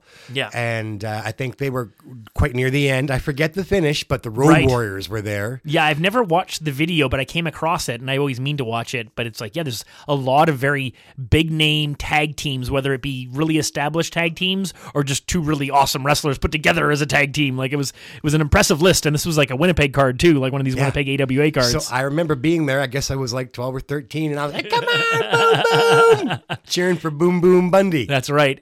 So then when I get into the W W F, battle royals were like the WrestleMania two battle royal, the WrestleMania four battle royal. The early Coliseum tapes had a handful of battle royals on them. So those are the battle royals that I got to see, like, basically beginning to end. They often, especially the Coliseum ones, would be edited a bit, but you would at least get a flavor for it. And, you know, in the, the you know, one of the one of the classic hijinks they would pull is uh, a Jimmy Hart, a Bobby Heenan, or somebody like that would be in the battle royal, but right off the bat, they'd sneak out and they'd hide under the ring. Right. You know, for like a good chunk of the match. Okay. That way they'd be around at the end. Yeah. So battle royals have always been a special event. Yeah. And so this is the first one on Saturday Night Event and the first one for our show. So we'll be pretty clear here. There's a lot going on. There's no way we could even, we'd be here for like four and a half hours if I tried to like make every mention of every little punch and kick and who's tussling with who. So just try to keep track of kind of the main things that are going on, the main storylines they're trying to get across, because there's some feuds that are happening within this ring, including the big feud. But there's also, it's interesting the way, like, when they switch camera angles, how quickly things change. Like, you know, one moment two guys are punching each other, and the next moment they're teaming up on somebody else, or, you know, like, or someone's like, you see someone wrestling with somebody, and five seconds later they're wrestling with someone completely different. And so it's, you don't know how much it's been edited. I think it's more just the fact that they, they switch from one camera to the next, and it just takes that long to sort of turn around and engage with somebody else. Right. So having said all that, the first half of any given battle royal, nobody can do anything aerial, right? no, I mean, no, not much. There's, you know, you can't yeah. be doing hip tosses. You know, you, can, yeah. you, you can't even really do drop kicks. Yeah, a re- a wrestlers always talk about a battle royal as being the most dangerous, and not because of anything other than the fact that you can't account for where everybody else is like you can in a normal match.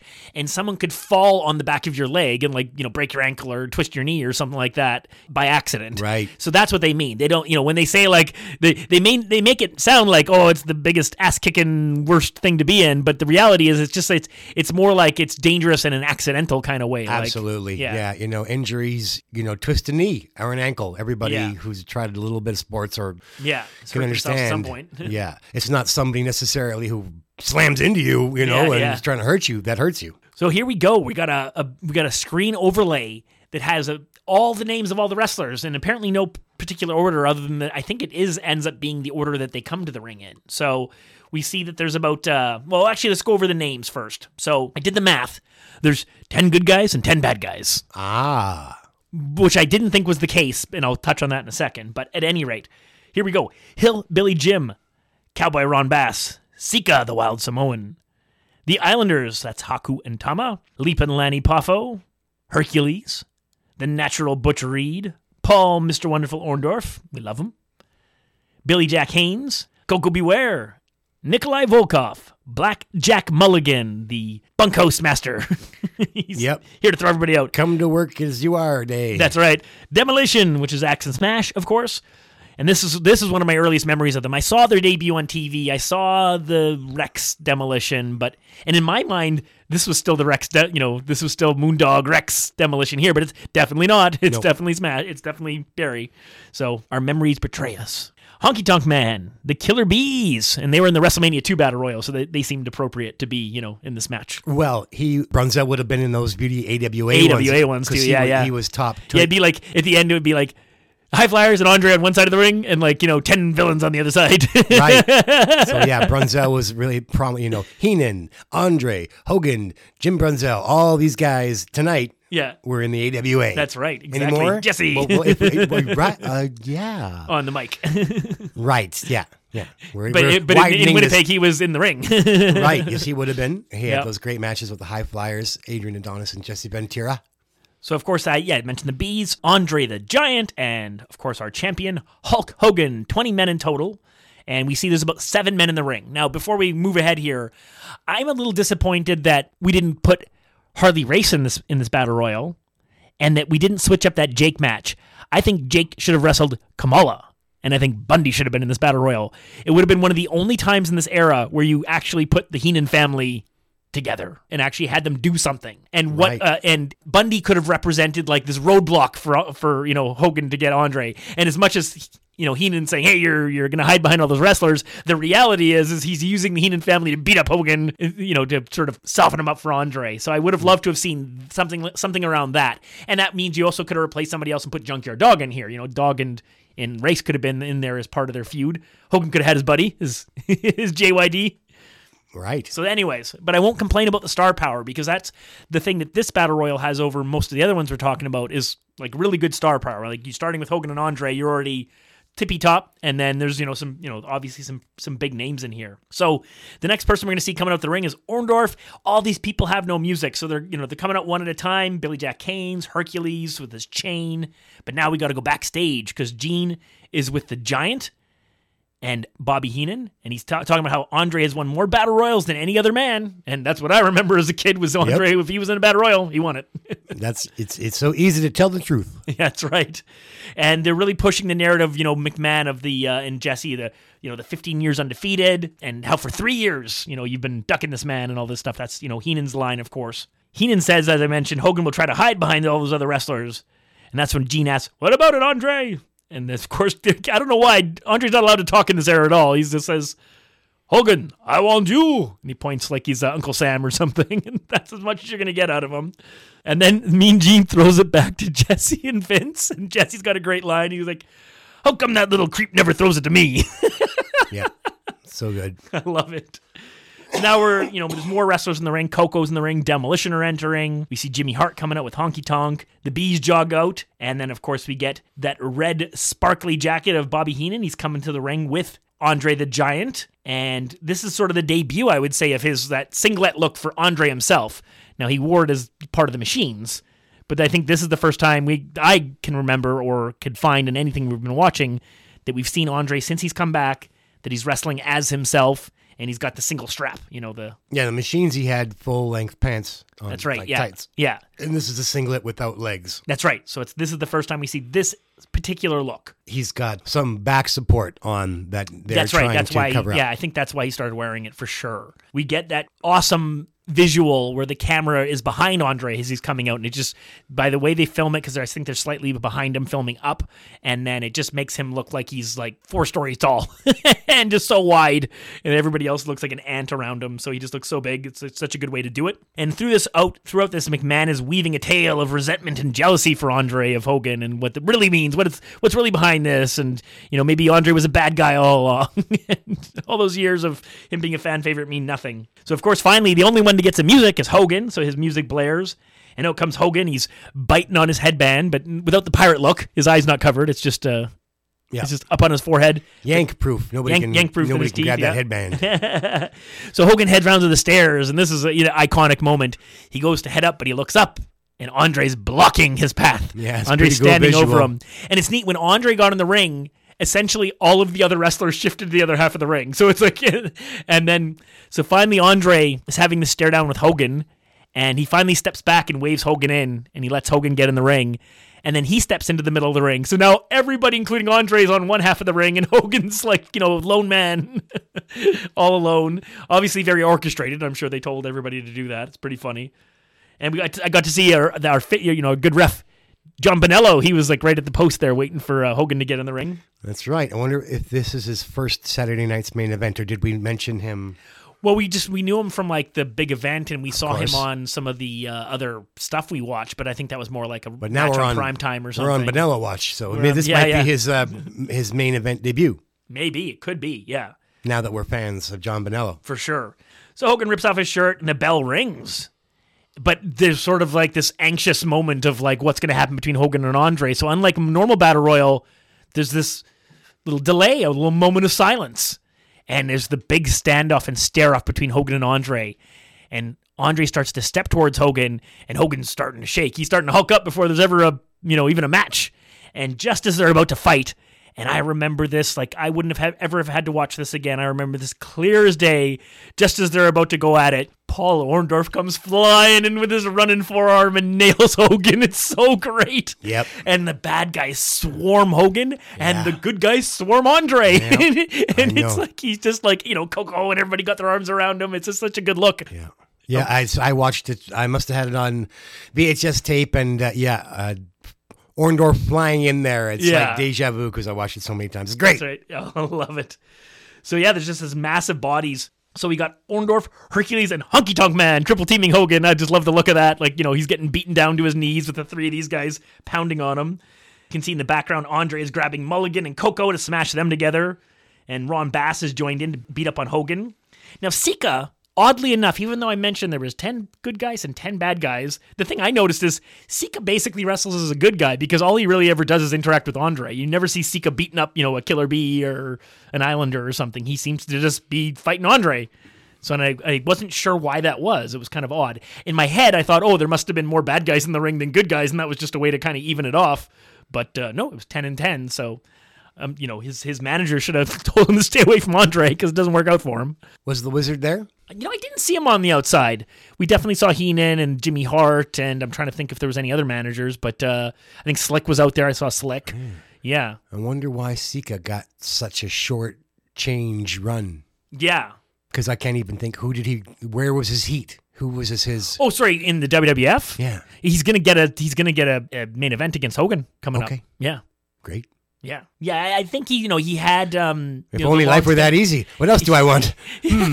He had the long-standing relationship with, like, you know, Vince Senior, like, you know, as part of the Samoans and everything. So I thought, you know, when I guess they just brought him back in to give him work and just, you know, run him around the circuit and let him beat up jobbers and lower card guys and, right. and you know, lose the odd feud. Okay. So... Hogan's just starting to get up off his knees as he's, as he's being pounded on. But this is where Hogan finally rallies and he pushes everybody off and he starts laying out those right hands, one after the other. Bang, bang, bang. And he's knocking everybody back. And basically, at this point, you know, even guys like Reed and Butch Reed and, and Smash come in to start trying to beat up Hogan, but he's he's he's rallying too much. He's throwing too many punches. And Billy Jack Haynes comes in there to kind of help him about. And he rakes Orndorff's eyes, Hogan does, to get him out of the way. And then surprisingly, it's not long.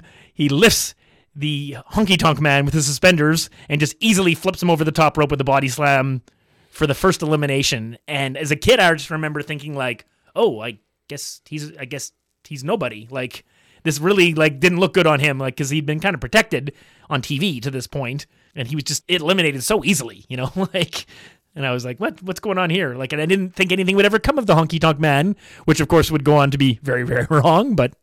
Obviously, they didn't have any real plans for him at this point, maybe. Mm, yeah, I probably was like, good. That's I knew oh, it. Yeah, he's, I hated him. So, yeah. He's a phony. I knew it. Get him out of there. Get him out of there. Yes.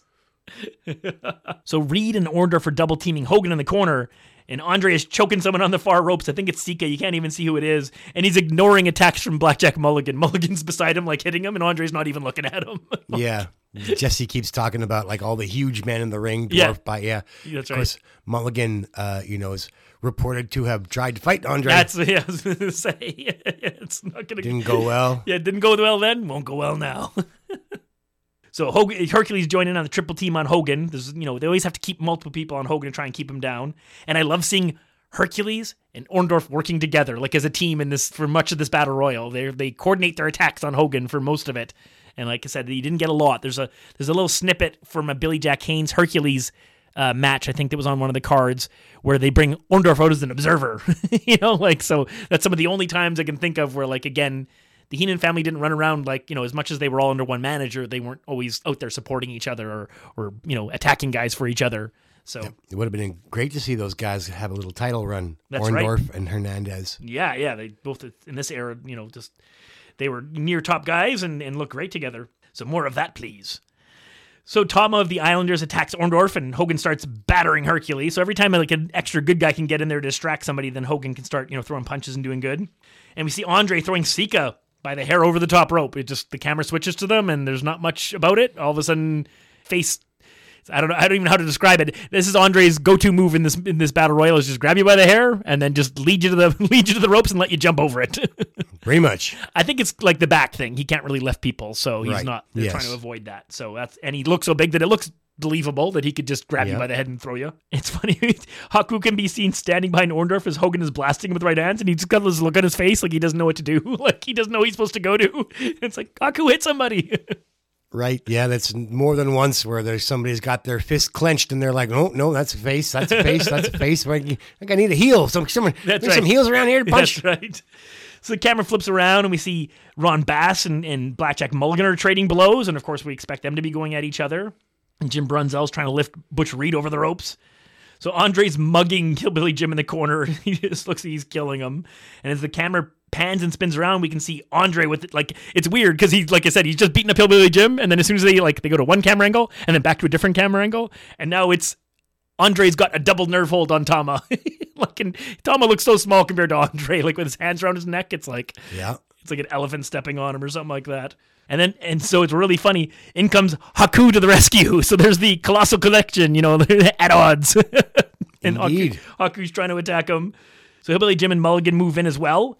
And Andre could be in trouble. Like, you basically got Mulligan, Hillbilly Jim, the Islanders, like this, whatever other guy said. There's like five guys there, but then the Islanders just walk away. And it was like, no, no, you could have thrown him out. Like, you got to get out the big guy. How are you going to get him out otherwise? So once they leave, that allows Andre to overpower Jim and Mulligan for double noggin knocker. And we see that Hercules is close to elimination by Hogan, but Volkov comes in and saves him. And it's not long before Haku gets that Sika treatment. We come back to Andre giving Haku the one-handed toss over the ropes. Poor Haku. I love him. Yes, indeed. Well, they'll patch up their differences. That's right, yeah. There's there's time for them to work all that out later. So we got Volkov and Billy Jack Haynes are squaring off when Andre comes across the ring and he runs into, uh-oh, laureate, what is it, the poet laureate? Yes. Lanny Poffo. Indeed. Many wrestlers are afraid to see this man across the ring. Leaping Lanny Poffo. Well, the most notable about this, you know, exchange is the fact that uh, Poffo blades. Oh, my God. He goes... Andre gives him a headbutt, but then holds him in place. Yeah. He gives him another headbutt, and you can see it. Like, I don't know if it was a hard way or if Lanny expertly bladed himself somewhere in there, but yeah, his he's already like blood from, you know, forehead to nose, and before he's even thrown over the rope. Right, yeah. So that's got to be scary with all those bodies around to bump you, and you were trying to blade. That's yeah. I'm wondering if it was, I'm wondering if it was a hard way. Maybe Andre accidentally headbutted him too hard. Could be, you know, we see a lot of uh, I blood. I can't see them planning to do a blood job like this. They were really, you know, on Saturday Night Event. You know? On the other hand, they had the stretcher. Yes. So they were really, you know. They wanted to sell this. They wanted to sell yeah. this Andre headbutt as being like, you know, a car wreck. So that makes the, you know, the intentional blading seem likely because they had a stretcher when Lanny gets eliminated, which we, of course, that's what happens after he takes these, you know, whether we said it or not. Indeed, two big headbutts and he's on the apron bleeding profusely. And then, you know, the stretcher guys take him out and he's just like clutching him, is clenching his fists. Yeah, yeah, yeah. Kind well, of he almost just looks so injured. Fetal yeah. position practically. Yeah. Yeah, it's interesting. When they carry him off, he's like, he rolls over on his side, which somehow makes him look even more injured than if he was just laying on his back. Yeah, very convincing. I was yeah, like, they really wow. do a close-up, too, get in right in yeah. there. And I'm like, that's why I'm surprised. I'm like, I'm surprised they wanted to put all this blood on, on Saturday's Main Event, but hey, we'll take it. It it gives, it adds the flavor to, to the Battle Royal. Right, well, ten thirty on a Saturday night, I guess different. Yeah, that's that's a good point. That's that's that's an excellent point, yeah. Uh, you know, once we see that happen, Tama comes off the second rope to the back of Billy Jack Haynes' head. So we got a good guy attacking a good guy. I thought that, that was, you know, worth noting. And Andre and Mulligan are squaring off again. But, you know, the cowboy can't win the fight in the ring or in real life, as Jeff mentioned. Right. Andre's looking for that plate glass window to throw yeah. him through. Crash. Send him to the hospital, then send him back to the bar. So a group of heels have Hogan tipped over the ropes as they do it typically in a battle royal. You get a bunch of guys to like hold a guy up while he's holding onto the ropes with his hands, kind of resting his back against the turnbuckle. That's hold. Kind of a little rest spot where they yeah. kind of hold him there and make it look like they're struggling to throw him out, but they're really actually just cautiously making sure they don't throw him out because that's yeah. not what's supposed to happen. So it's really funny. Hercules is engaged in this Hogan lift, and he's his hands are all tied up. So Brunzell comes over and is taking free shots at Hercules because Hercules can't defend himself. So I love that. Brunzell makes me laugh a couple times in this. He's pretty good. And then we see Ron Bass comes over, and he's getting some free shots on Hogan while he's being lifted up. Uh, Bo- he's bigger than I thought, Ron yeah, he's, Bass. Oh, he's a big guy. I, yeah. I didn't realize that until he was standing next to Butch Reed, and I was like, ooh, he's bigger than, he's like taller. Yeah, yeah thicker, much thicker, yeah. Yep. Not, not sculpted, but yeah, very much, he's bigger than I thought. So Andre's got this big choke on Mulligan going, and he's just choking him out on the ropes. And uh, B. Brian Blair comes in to help him out. It's really the first time I kind of noted B. Brian Blair even being in the match. I kind of did never see him. He was kind of behind people the whole time. And Andre just throws him away, just shoves him, just gives him a shove, and he just pushes him like across the ring. It looks really funny. And he just keeps choking Mulligan. So Coco and Tama and Billy Jack Haynes have all come over to clear off the heels from Hogan. So Hogan's finally, you know, down out of that corner. And, you know, here's where we get to see they go to outside the ring for Poffo on that stretcher and that real close up on the blood and how rough it looks. And McMahon's really funny. He says, "Look who Andre's picking on. He's getting all mad. He, why doesn't he pick on Mulligan?" And it's like, he's been beating the crap out of Mulligan the whole match. What are you talking about? Indeed. And here we go. Butch Reed and Ron Bass are mixing it up. They're throwing some punches at each other. And I was like, whoa. Just like Jeff said, you know, A, Ron Bass is bigger than them, and, two, and B, two heels hitting each other. So that's the neat thing about a battle royal, is that we get to see different things we normally don't see in any matches.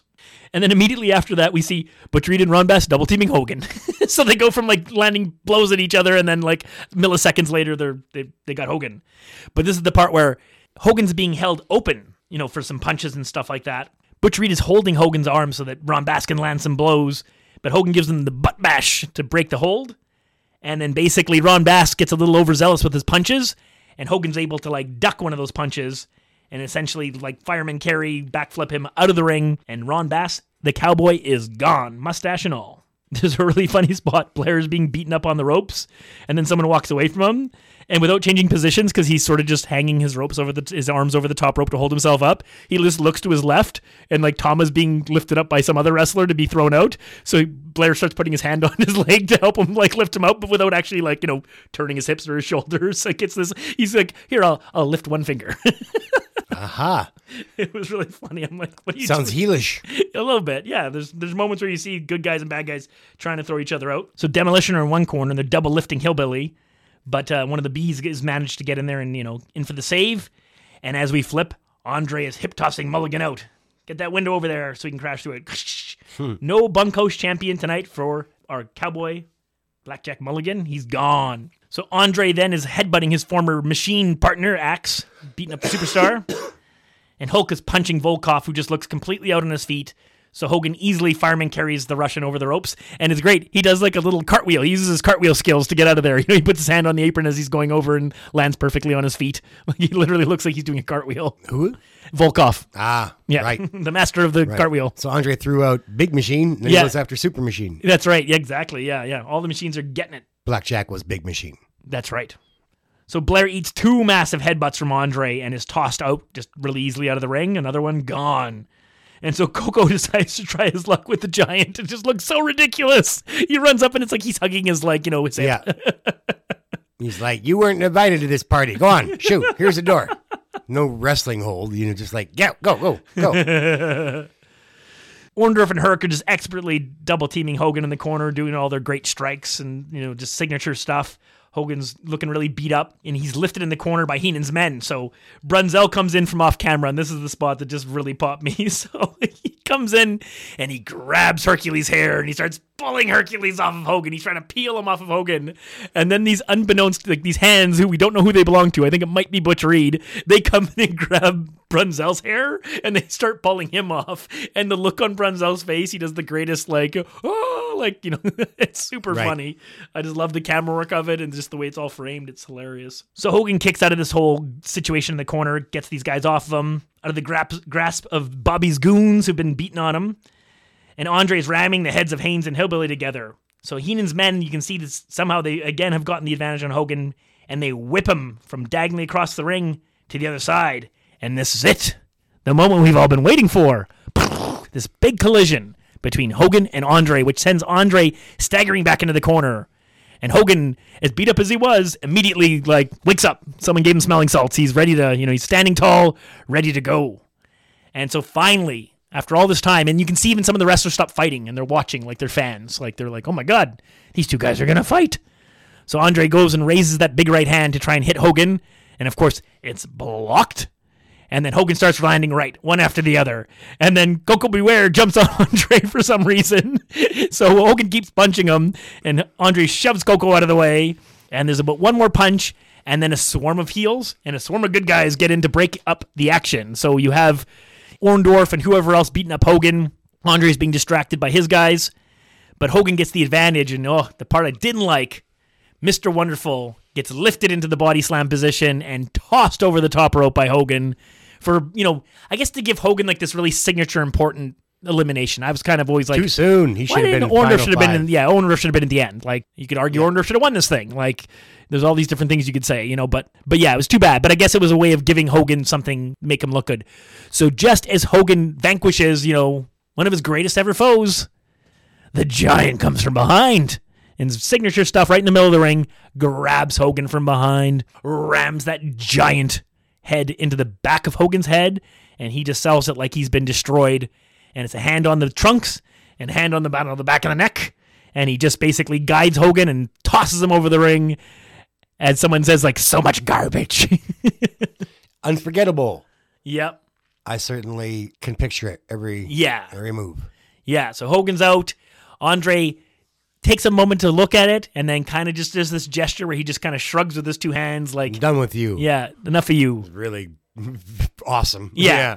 And what a great way to set up, like, WrestleMania three is their encounter is, despite the fact that there was other people involved, didn't look good for Hogan, you know, like. No, because really, even McMahon's like, I have to agree with you very easily. Yeah. Dispatch to the champion. It really opens the door to the idea that, like, Andre can beat Hogan.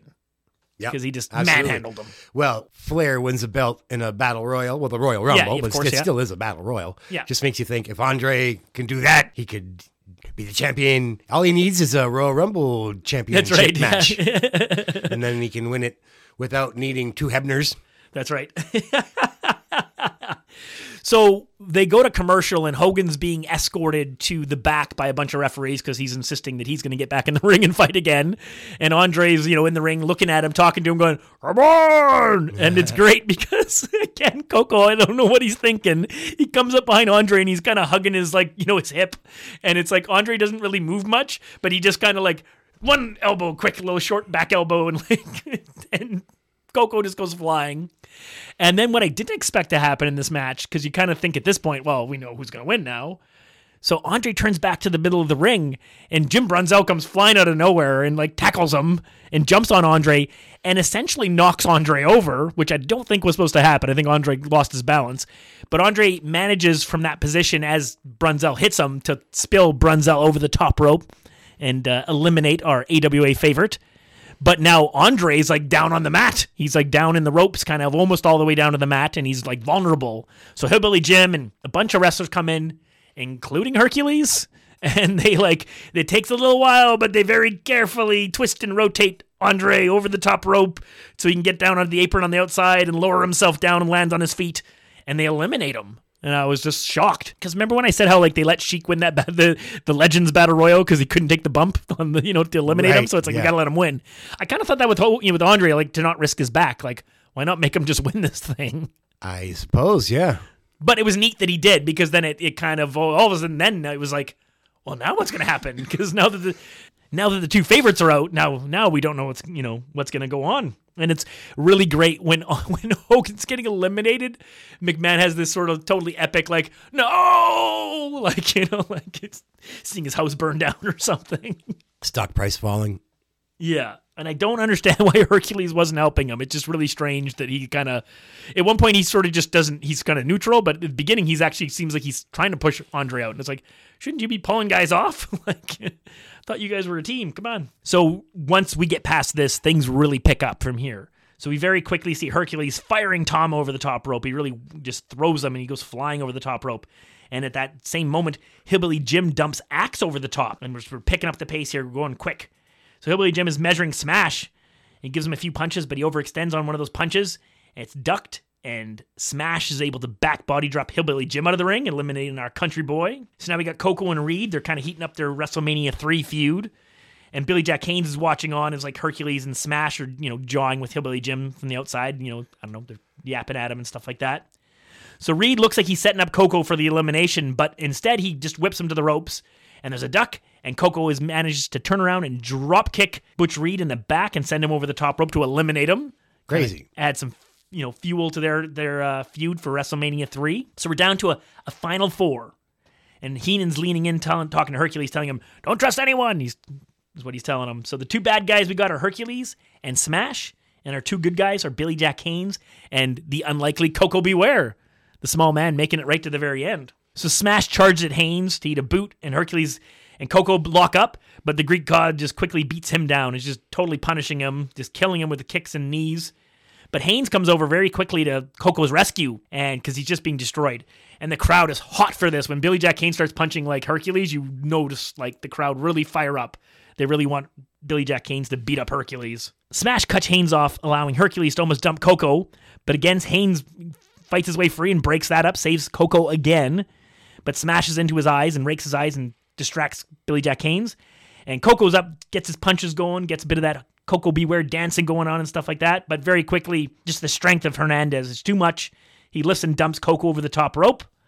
So now it's two heels versus one good guy. It's a double whip and a clothesline to Portland's finest from Oregon, Billy Jack Haynes. And you see Smash kind of patting Hercules on the chest, kind of like encouraging him to get up and help him throw Billy Jack Haynes. So they're just beating on him for a little while, but thirty seconds, several blows, really beating the man down. And here we see Hercules, the ring general, apparently. He's instructing that there's going to be this big something. I don't know. He's flexing, he's showing Smash. I don't know if it's clothesline or what he's saying. Yeah. You do the drop over, yeah, drop, yeah, you know, yeah. That'll really fool him, you so, know. Yeah. Drop under, and then he won't know what's going on. So Hercules does an Irish whip, and then inexplicably does a drop down, which I don't know what that was supposed to do. Befuddle. And Smash is waiting for Billy Jack to supposedly do something to eliminate him. I'm not sure what that would be, but he's well, waiting see, I for him. I dropped down, you see. Yeah. And then, um, well, you see. But Billy Jack Haynes manages to sort of counter this and just run through Smash with this like sort of clothesline that actually puts Smash all the way over the top and out and eliminates him.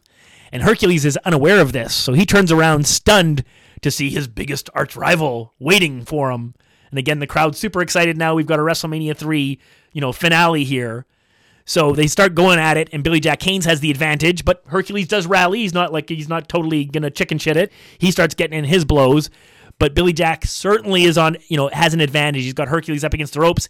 He's giving him chops. He's giving him punches. And then our man Bobby Heenan, he's got to do his work. He's got to get to work here. Uh-huh. So he jumps up on the apron.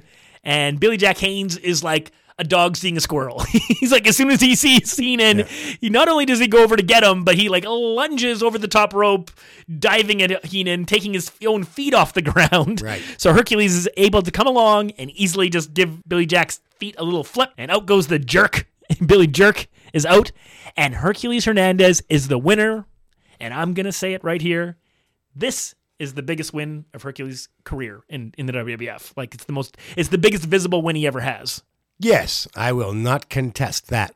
I love some of his stuff with, like, Power and Glory and whatnot, but I can't, you know, gotta say, because this is just, this Battle Royal was so important. Look at all these guys that were in here. Like, any, yeah. But yeah, I don't know why it was Smash. Why couldn't that have been Orndorff? Why Why wasn't it? Also, you know, why wasn't there the fifty thousand dollars paycheck, you know, that oh, they're always... Yeah, you, yeah, they didn't really should, get into that, that was eh? a, you yeah. know, often the storyline is the winner course, receives... A big, yeah. you know, chunk of the change. The ten thousand, the twenty thousand. They also would sometimes in the storyline say that it's like they each paid one thousand dollars to be in it. And oh, then the wow. winner winner take all. So it'd be a twenty thousand dollars battle royal where every guy paid one thousand dollars to That's be in hilarious. It. That's hilarious. Yeah. It's like gambling for wrestling. Wow. So yeah, we're going to, you got to hear it. I love, there's a, they very quickly, they show you some stuff from the, the, some replays, but they very quickly go to the back. And Mean Gene's with Andre, but Bobby Heenan comes in right away, and he is fired up. This is like Heenan on Piper's Pit when he's mad about Orndorff firing him. Like, that's how, like, fired up he is. And just like Jeff just said, Heenan never wins. So Heenan finally won. Hercules won. So it's so great. He's got the winner. So we go to the back, and we're going to get this awesome audio. I'm going to stick it in here because he's just so excited, and it's just super awesome. I love it. I can't believe Bobby it. Heenan did what he wanted to do. He got that dumb Billy Jerk to look at him, and Hercules toppled him. Hercules Hernandez. There's your winner. The winner of the Battle Royal. And Bobby the Brain Heenan couldn't be happier. Standing by right now, Mean Gene Okerlund, along with the one and the only Andre the Giant. I cannot believe that spectacular Battle Royal. Hercules coming up the winner, Andre the Giant. Your thoughts on it all? I have two things to say. It takes eight prisoners to get Andre the Giant out of the ring. It takes only one giant to get Hogan out of the ring. Now, wait a minute, Andre. I'm going to take exception. Bobby We Heenan. did it. We won the Battle Royal. We did it, Andre. I told you I was going to do it. I told you I was going to do it, and we did it. You know what amazed me out there? Like he says, eight, eight of the toughest wrestlers on earth to get him out of the ring. One giant, One giant took Hulk Hogan through that three hundred and some pound big pile of blonde garbage out of that ring to the cement floor. The whole match, from the start of the match to the time he was ejected, Hogan hid. And you hid well, dummy. You hid behind every tough man in the world.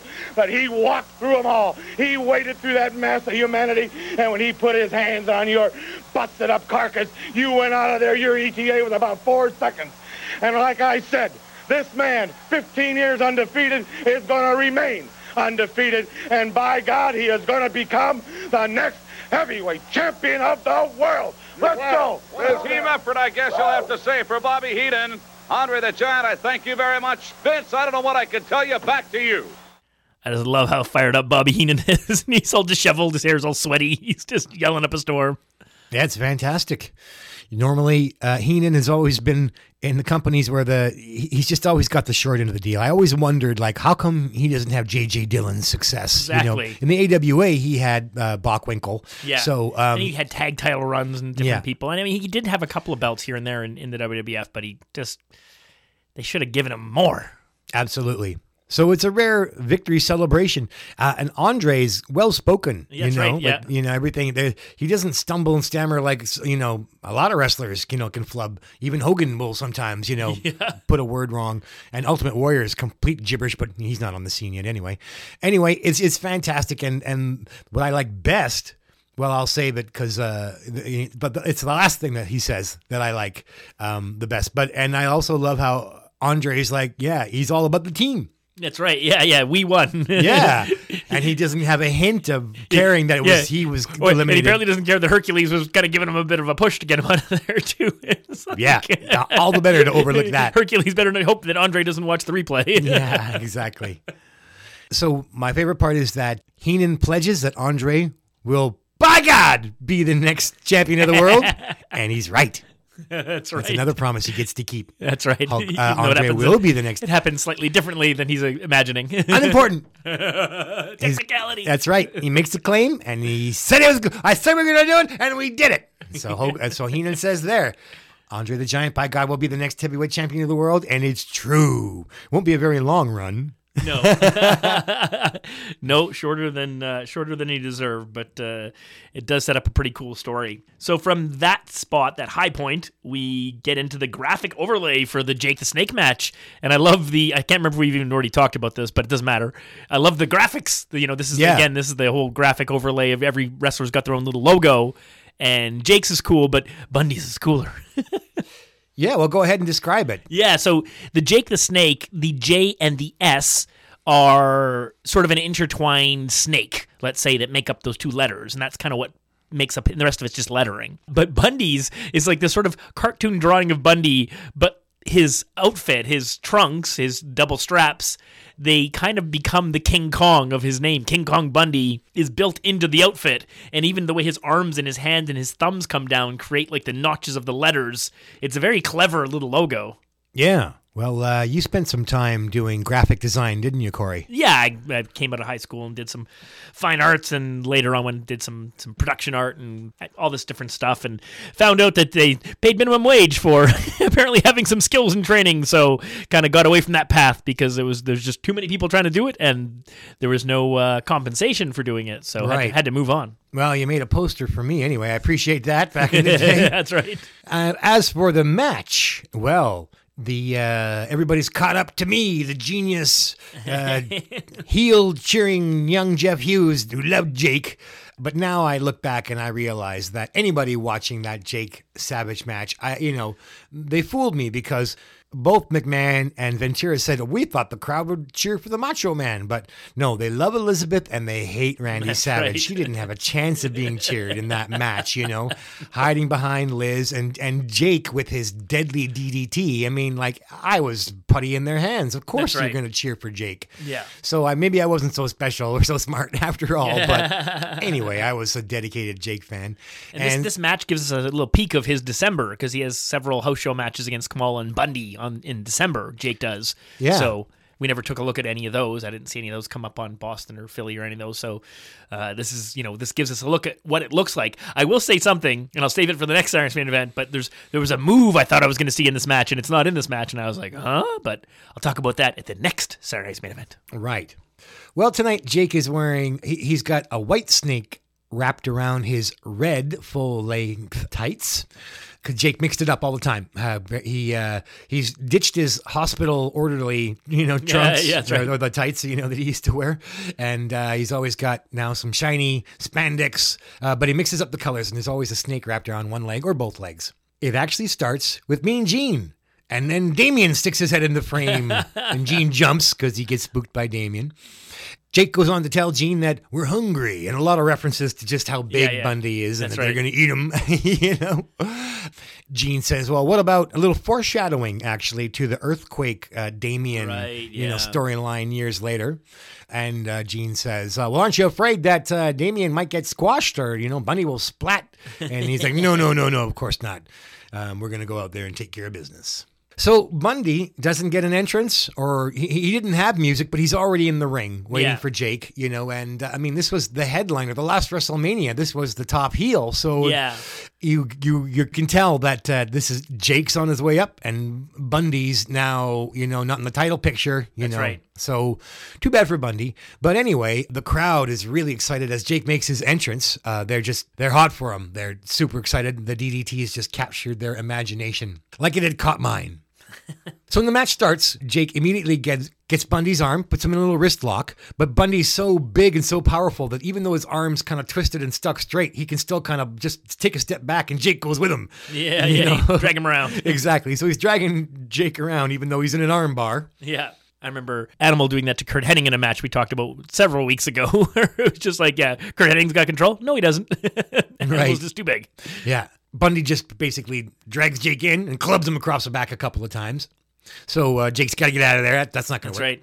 This battle of former Legion of Doom partners, stablemates. Yeah, good point. No kidding. You know, all we're missing is Road Warriors and uh, Paul Ellering. Like, yeah, I think Matt Bourne and a couple other people are in and out. Oh, but okay. uh, yeah, yeah, there's uh, something there. We get another collar and elbow lockup, but Bundy's so powerful that he's able to back Jake into a corner. Only thing is, Bundy doesn't know which corner he's backed Jake into. Bundy rears back for a huge clubbing forearm, and Jake ducks out of there, even though he's probably taller than Bundy. He's yes. lean. Yeah, so he sneaks yeah. under that arm, and it's Jake's in the middle. middle of the ring, Bundy spins around and roars. I, I love the way Bundy emotes and sells and the noises he makes. He's like, he's a great storyteller with his sounds and his body and his, I mean, like, he's one of yeah. the best, like, as far as being, yeah. I, I didn't realize how much I liked him. And like I said, like in eighty-five and stuff, he's still so mobile. Yeah. Um, his ability to like sort of hit the canvas and get up really quick on his feet is like actually really impressive for his size. Right. Good opportunity for me to say that he doesn't go to the canvas very often. That was like, right, yeah. you know, the, when they, when they were building him for Hogan, nobody oh, yeah. could knock him off his feet. That's right. Yeah, he's like a wall that can't be moved. Exactly. But but I love the way he, um, I like the Duke of Dorchester, Pete yeah. Doherty. I love the way that he growls and yells and and, and vocalizes. Like I, I really like Bundy's.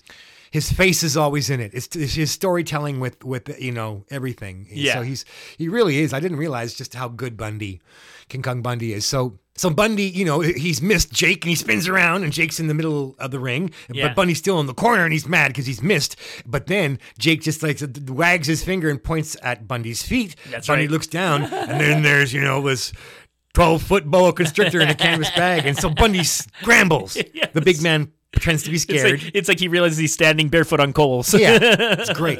He sells it so great. So he scrambles and spins out of that corner, just playing it great. And guess who? John Bonello! Yeah, that's right, yeah. Our new favorite ref. And they never. But what I don't like is that they name every other ref in the, the damn business. You know, you, you, Hebner's name is no stranger. Danny Davis, Joey Morella. We know all these, you know, yeah. names of referees. Why? What was their problem with John Bonello? Why I wouldn't they, you know, yeah. say his name? He, so he's like this. I mean, it, later on, they're going to get to a point where they refuse to say anybody's name. Their their refs have been nameless for I, like twenty years now or something like that, right. or fifteen years. Well, it stinks because we now realize oh, we this Bonello guy's great. He's yeah, as he's good as any ta- of them. Yeah, he's very talented. He's very yeah. he knows how to he knows how to be in all the right spots so that it looks like he can't see what he's not supposed to see, and yeah. he, and he knows how to get in there and grab Hogan's hair. And I mean, like, you know, we sought this guy out because we liked him in, at the big event. He was yeah. so good. Uh, telling Orndorff he was going to kick Korea. Oh shit! And then Orndorff's like scowling and mad, but he's just standing up to Orndorff right. so well. Like, I'm the referee. You know what I'm saying? It's just. I really think he's awesome. So it sucks that they never say referee John Bonello in between Bundy and, and, and Jake. Yeah, yeah, yeah. But we're fans of John Bonello, who uh, we Corey discovered was a former N W A Tag Team Champion. That's right, to my surprise. Yeah, well, one day we'll go and look up a, uh, a match and, and call a Bonello match. Yeah. So uh, back to the action. We get another collar and elbow between Jake the Snake and King Kong Bundy. Jake puts a side headlock on the big man, which after a few seconds, he easily pushes Jake off and into the ropes. So Jake slingshots back towards Bundy, but he sees this big clenched fist on his ham hock coming at him. So Jake grabs the rope and he doesn't get yeah, clobbered. clobbered. Yeah. Clobbered. Nice. Double clobbered. And he's, you know, it's the whole outsmarting him too quick. And so Bundy's like, rawr! He's so mad yeah, that he yeah. can't get his hands on Jake. And, and he's skillfully. He wants to, he wants to snap that little twig. That's right. He's skillfully avoiding him. Um, so I love Bundy's tantrum. And he's angry at John Bonello. He's like, rawr, rawr, he's complaining to John Bonello that he can't get his hand. So J- so John goes to the Jake. Hey, no, you know, you gotta, you gotta fight the man. Fight. Come on. Yeah. Come on. Come on. Stand up and fight. From Punch Out. So uh, Jake gets a little chat. Another collar and elbow. Bundy puts an armbar on Jake. He's got Jake controlled, so Jake starts kicking him. He's just uh, one one leg up. He just starts boot, boot, boot, and uh, yeah. these really swift kind of like karate short kicks into his hip and his side that until Bundy just lets go. Because, yeah, he's kind of roaring the whole time. Yeah, rah, rah, rah. yeah, exactly. Like uh, like the hippo with the, the fly buzzing around his yeah, head. He can't right. do anything. So he finally lets go of that armbar.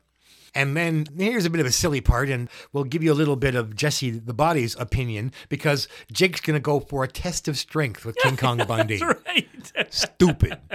So, hey, he's a good guy. He's got at some point yeah, he'll win. That's right. So anyway, insert Jesse's thoughts.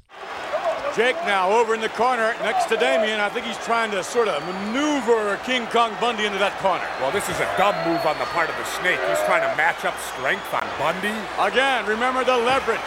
Look at this. Part- well, look at that. Look at this. There ain't no leverage. That's sheer power, McMahon. Bundy displaying enormous power. Count of two. You'll never pin him that way. Oh, yes. He could very well pin him that way. They go for a knuckle lock, and Jake, you know, it's, I don't know why he wants to do this, but by the by the time they get into it, uh, Bundy overpowers him easily and presses his shoulders to the mat. Yeah, that's and right. Actually yeah, he yeah. gets, yeah, and he gets a one count, and then a two count, and the match could end here because, you know, yeah. Jake is on his back, he's got the knuckle lock, he's lost the test of strength, that's yeah. for sure. It would have looked a bit more convincing if Bundy would have went down to one knee or something, because the way he's awkwardly bending over to put, like, it doesn't look like he's actually got much of his force on Jake. Like, Jake's, right. hol- Jake's holding himself down. Yeah. Anyway, Jake uses the same tactic as the armbar to escape. He just starts kicking Bundy like thwap, thwap, thwap, thwap, thwap. And, you know, and Bundy, of course, ar, ar, ar, ar, sounds great until he lets lets go of knuckle lock. Jake is, gets back, and he's got the psychological edge That's right. in the match because he's overpowered. So another collar and elbow. Bundy clubs Jake across the back and rams his head into the turnbuckle. He clubs him on the fore, uh, his chest with his forearm yeah. a couple of times, and then he puts a front face lock on Jake, which in Bundy's hands is a submission. That's right. It's so Game tight, over. Squeezing him so hard that Jake goes limp. Yeah, he, Jake, you know, he's so long and lanky. He looks like a, you know, a big spaghetti noodle. He's he's getting choked out. So we get the arm up once, and the arm up twice by John Bonello. The arm up a third time. And just as it's almost down, like the three-quarter point, no, he's shaking his fist. It, yeah. He doesn't spring it back up. He yeah, just yeah. starts to shake the fist right the, down, like, where's the three-quarters? And he's, no, he's not done. Jake is going to come back from this deadly front face lock. Jake gets back up, but struggles to his feet. But Bundy clubs him, and then Irish whips Jake. It looks like Jake's going to take a back body drop, but no, it's a beautiful Ooh. knee lift. Oh, yeah, man, yeah. Jake just did the best knee lifts. Yep. They were awesome. So Bundy sells that really well. And then we get Jake Jabs, trademark dot com. He gives these just really quick shots. Bam, bam, bam, bam. Five shots. Hits the ropes. Comes in with a big right hand, and Bundy hits the mat. That's he right. drops yeah, yeah. Bundy with a punch. Yeah. Wow, Bundy's selling for Jake. And Jake's fired up, covered in sweat. He points to Damien. It's he just doesn't want the win. He wants to he wants to eat Bundy. Damien, yeah, he wants to feed Bundy to Damien. That's you know victory. So he's pointing in the crowd. Ah! He's pointing at Damien. He goes for Damien, but Bundy kind of looks up like, whoa, he grabs Jake's ankle and pulls him back away from Damien because yeah. he doesn't want, he's scared of the snake, so of Damien. So he grabs Jake's ankle and pulls him back into the center of the ring so that the match can continue instead of Damien being released. The snake versus King Kong, King, the, the, uh, the giant ape. That's right. He's going to get up on the uh, top rope and start swatting down planes. Heenan decides to get involved here. Of course. Yeah. He... steals Damien, and, and unlike oh, Savage, yeah, Savage yeah. puts Damien under the ring, yeah, you right. know, because he hasn't got much time, and Elizabeth's not strong enough to take. But Heenan is, he's got the muscle. That's he right. takes Damien to the locker room and runs that's away, right. and we get an ad break. Yeah, and J- doesn't J- like Jake chases them to the of back. Of course, yeah. So I, when they come back from commercial, I'm like, and why wasn't he counted out? yeah. Well, what we're witnessing is because there's a T V ad here. This is probably, I think, history's longest successful sucker chase because yeah. he, he goes and he gets Damien back from Heenan. He puts Damien back where he goes and he rolls into the ring. And as he's rolling into the ring, guess what happened?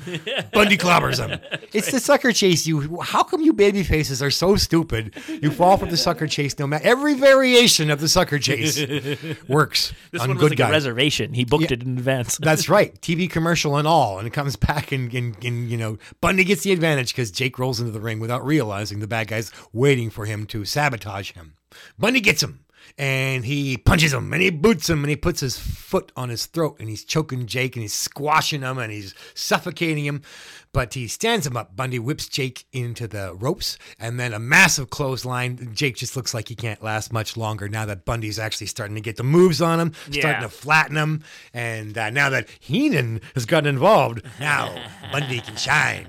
Bundy's taunting the crowd. He's so good. Yeah. And just the way he he can read an audience. He's got great pacing and, and, and a sense of right. flow.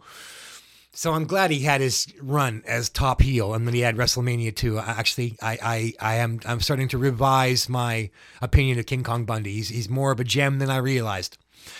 So uh, he gets up real. Jake's getting up real slow. Bundy floors. Now Bundy decides to just like take two steps and flatten him with a shoulder block. Yeah. No whips, just just like left, right, clobber. And Jake hits the ground, and then Jake gets up again, and, and Bundy just has to walk three paces and f- lean into him, yeah. and uh, and Jake goes down again. But on the third attempt, Jake st- sidesteps him, and Bundy goes crashing into the corner. Of course. And, and down, because he was really leaning into it. So when Jake's not there, he's like, whoops, and, and you know he takes a Bret Hart-style crash, you know, not yeah. running, but just you know yeah, with yeah. all that muscle. So So Bundy's down. When he gets to his feet, we get the Jake jabs. Seven punches in his speed of light. Bundy goes down. And now Jake gestures for Damien. Ooh. And he gets over to Damien. But the ref is like, hey, you can't. Or John Bonello's yeah, that's like, right. He's not going to fall for this. That's right. Shenanigans. So what does John Bonello get for his Law and Order? It's crazy. The babyface knees him in the gut. Yeah. So the heel tactics are still there. You know, yeah. beating up the ref is okay, according to Vince McMahon. It's kind of like the Savage uh, snake match, you know, the ending with them both beating up the ref, you know. Yeah, like, that's Heb- right. Hebner just gets, like, murdered yeah. by them. Villainously, Jake does knee our poor John Bonello, and that allows him to go for Damien. But he does get disqualified, naturally, yes. as he should. Yeah, as he know? should. So Bonello yeah. calls for the bell. Um, but there's now a back and forth between, because that... prevented Damien from getting released. So there's a back and forth between Bundy and Jake. Bundy actually body slams Jake and looks like he's going to, you know, the match is over, but it looks like he's going to, you know, put him out with a uh, big elbow drop. Yeah. But Jake rolls out of the way. That's right. And so when Bundy hits the, the canvas, he's pretty hurt.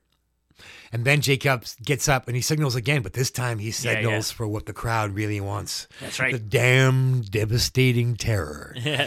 And they, they like the snake. They love the move. That's right.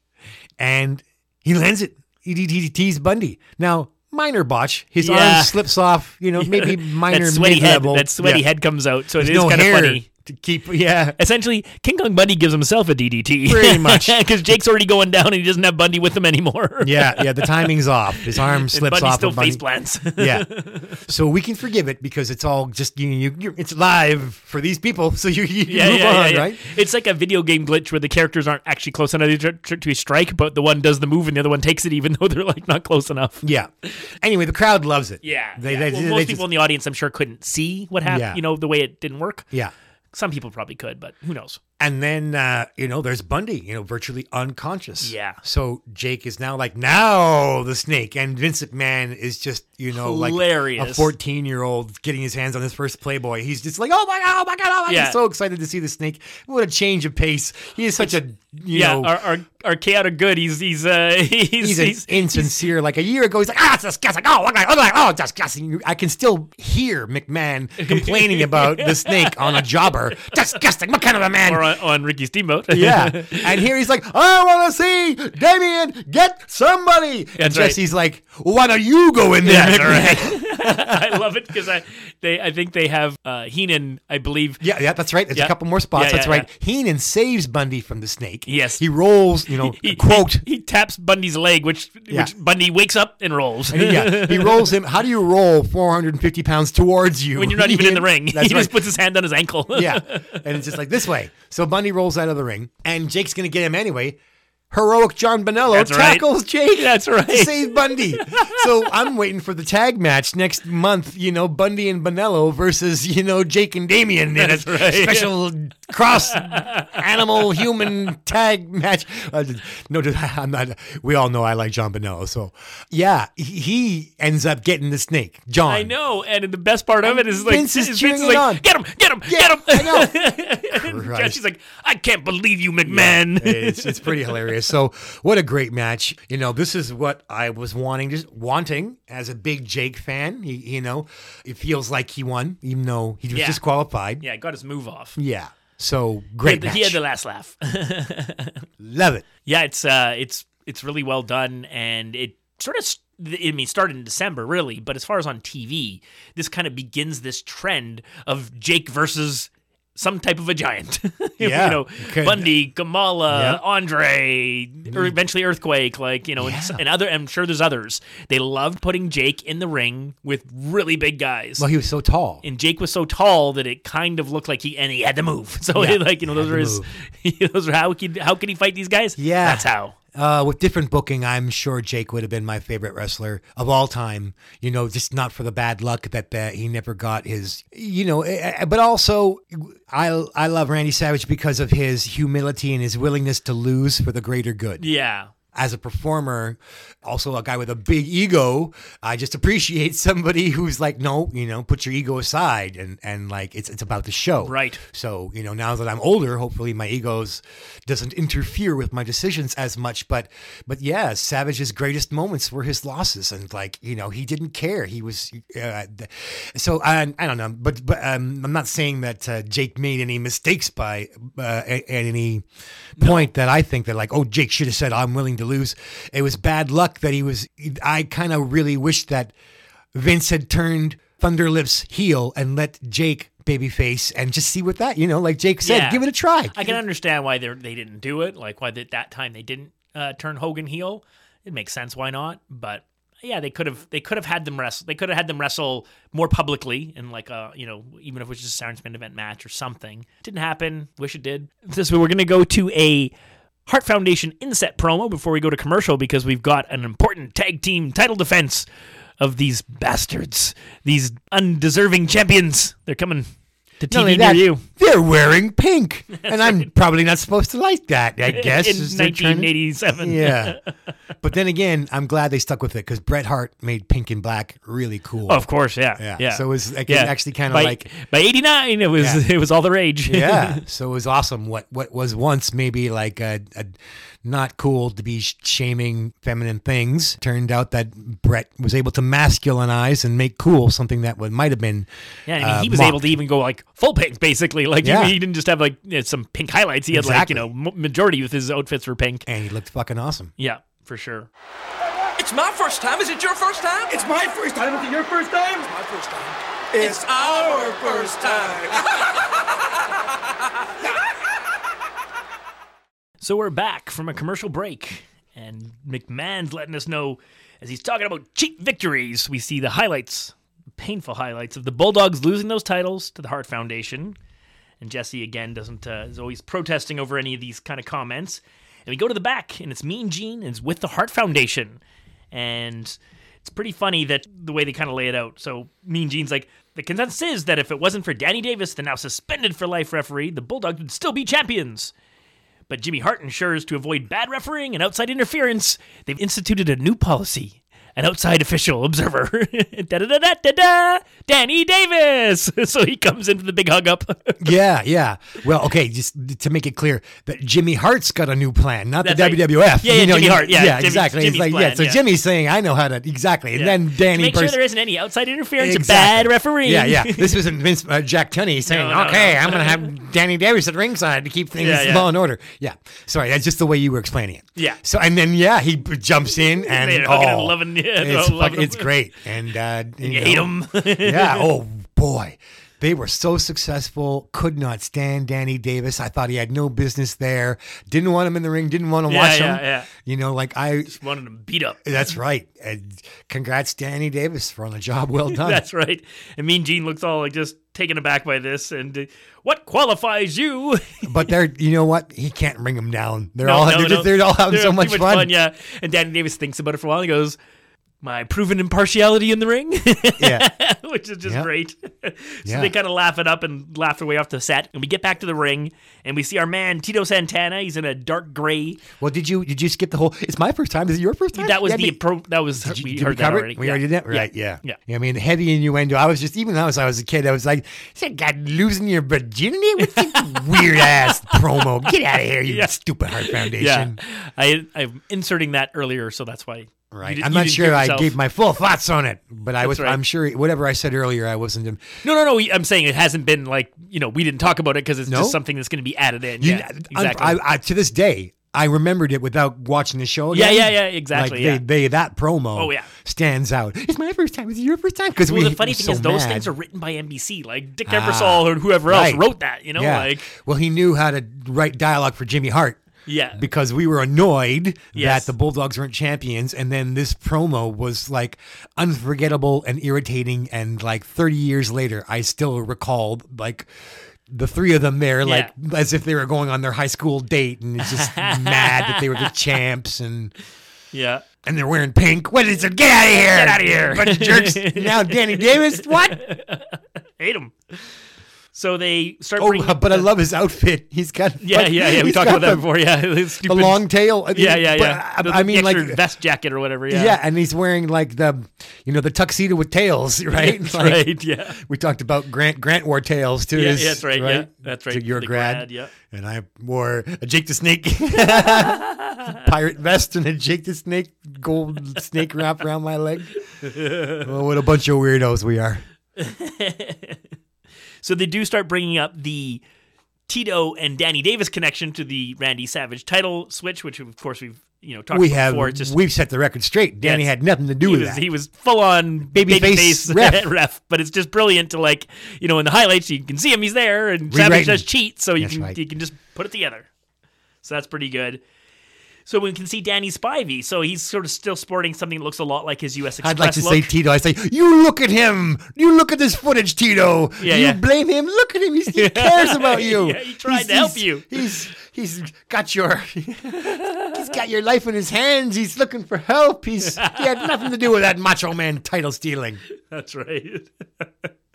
So my first question, of course, you know, looking back at this is, like, why this pairing? And this is why I think a lot of people aren't going to remember this match is because Tito Santana and Dan Spivey as a tag team doesn't really make any sense. Give us Pedro. Yeah, and that's, you know, so here's something to sort of look at. So on February nineteenth, I noted the first occurrence. Or Rotundo with Spivey. So here's what, this is what I'm getting at. So uh, February nineteenth. S G Jones subs for Mike Rotundo in a match against the Islanders, babyface versus babyface. Dan Spivey and S D Jones in for Rotundo. So you're supposed to be U S Express. And then I noticed it's one after the other after the other. somebody subbing for Mike Rotundo in these matches with Dan Spivey. Pedro Morales is one of those guys that subs in for, for Mike Rotundo with Dan Spivey. And their second match is this taping of the Saturday Night's Main Event on February twenty-first. That's when this Saturday Night's Main Event on March fourteenth, which airs March fourteenth, but is taped on February twenty-first.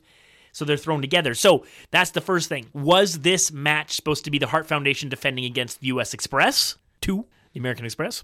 Or, because they like the Tito connection, would Tito have had a different partner? Would T- would they have thrown somebody else with Tito, and then Dan Spivey wouldn't have been in it if Mike Rotundo was still around? So Mike Rotundo at this time, he leaves and goes back to Florida and wins the regional N W A Heavyweight Florida Championship, you know, right around this time. Okay. And is never, you know, until he's until he's I R S, we don't see him again in the W W F, that's for sure. So this is kind of this interesting thing of like, It's it's an odd look, the two of them. They're, you know, the odd odd couple, but it it kind of works.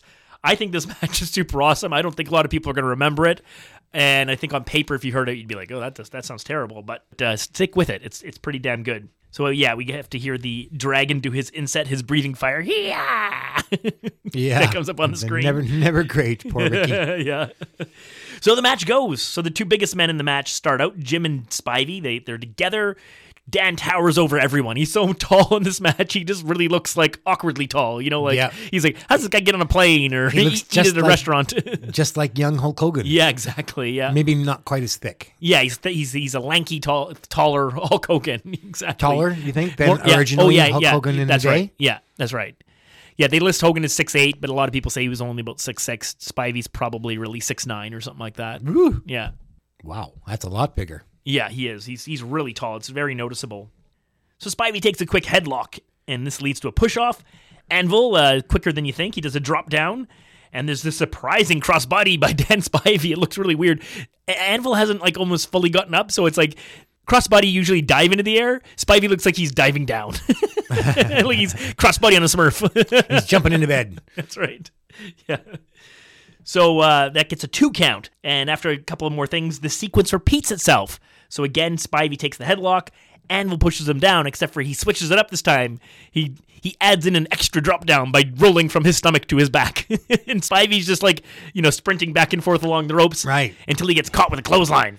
Running the ropes is a lot more impressive in person, just yeah. because of all the noise in the, right, in, in yeah. the big yeah, arena. Right. Like, boom, yeah, boom, yeah. boom, these footsteps, because exactly. it's so percussive and echoing and blah, blah, blah, blah. Yeah. And you can almost feel it. And when you hear people that train, it actually hurts to hit those ropes. Like like when you first, uh, yeah. you, have to, you have to build up sort of calluses, like your skin gets all ripped up from doing right. it. So if you're just regular Joe Ham and Egger, get in there with your shirt off, it's like, you think this is going to be fun. It's like, no, that's that's not going to feel very good. So Anvil, with this advantage now, calls for Bret Hart's boot, because he wants to try and sp- send Dan Spivey's head into it.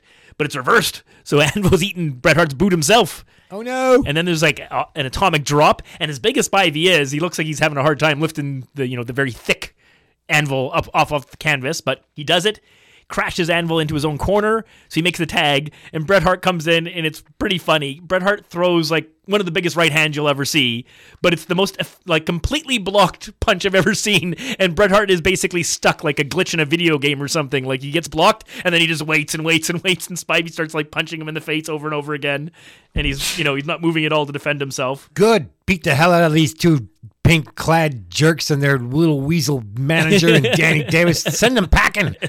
Yeah, actually, it, the, you know, you get you get excited for Spivey and Tito pretty quickly. Yeah, oh yeah, yeah. The crowd's with them. The crowd's yeah. the crowd's liking this. Yeah. So Spivey, Spivey hits Bret a couple times, and then he whips him into the waiting punch of Tito Santana from the apron, and it's great because the momentum of hitting Bret Hart actually knocks Tito partially off the apron, but he catches himself with the rope. He's hanging onto the rope to, you know, prevent himself from falling off, and Bret, you know, crashes to the mat from that punch.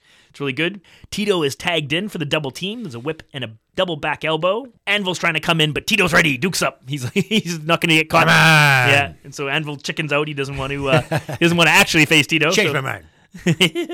Later. Jesse challenges Vince at this point when they're talking over what is a legal double team and what isn't, and you know, you I want you to remember that, that later. I remember this, you remember that. I know. They start getting into a bunch of legal kind of, you know, conundrums. Like, if you guys were right, it would be really boring matches. You know, like, I mean to say, if they, you know, both of them want, of course, yeah. it's okay when their guy does it. Uh, yeah. However, as we've said, Jesse tends to be the one who gets to make more, more matter of fact, he, and like, yeah, he gets kinda... to make hay out of the fact that he was a villain wrestler. Yeah. You know, and it's McMahon who's always was calling and cheering the cheating. That's right. So Bret pushes Chico off of a headlock and executes a leapfrog, and he's quite like pleased with himself on this, but Tito's waiting for him and scoops him up and slams him with authority. They bring Spivey back in, and they do a whip, and then Spivey does a shoulder tackle off of that Tito whip on Bret Hart, so he bounces off and just, you know, runs into Spivey, looks like he just gets killed.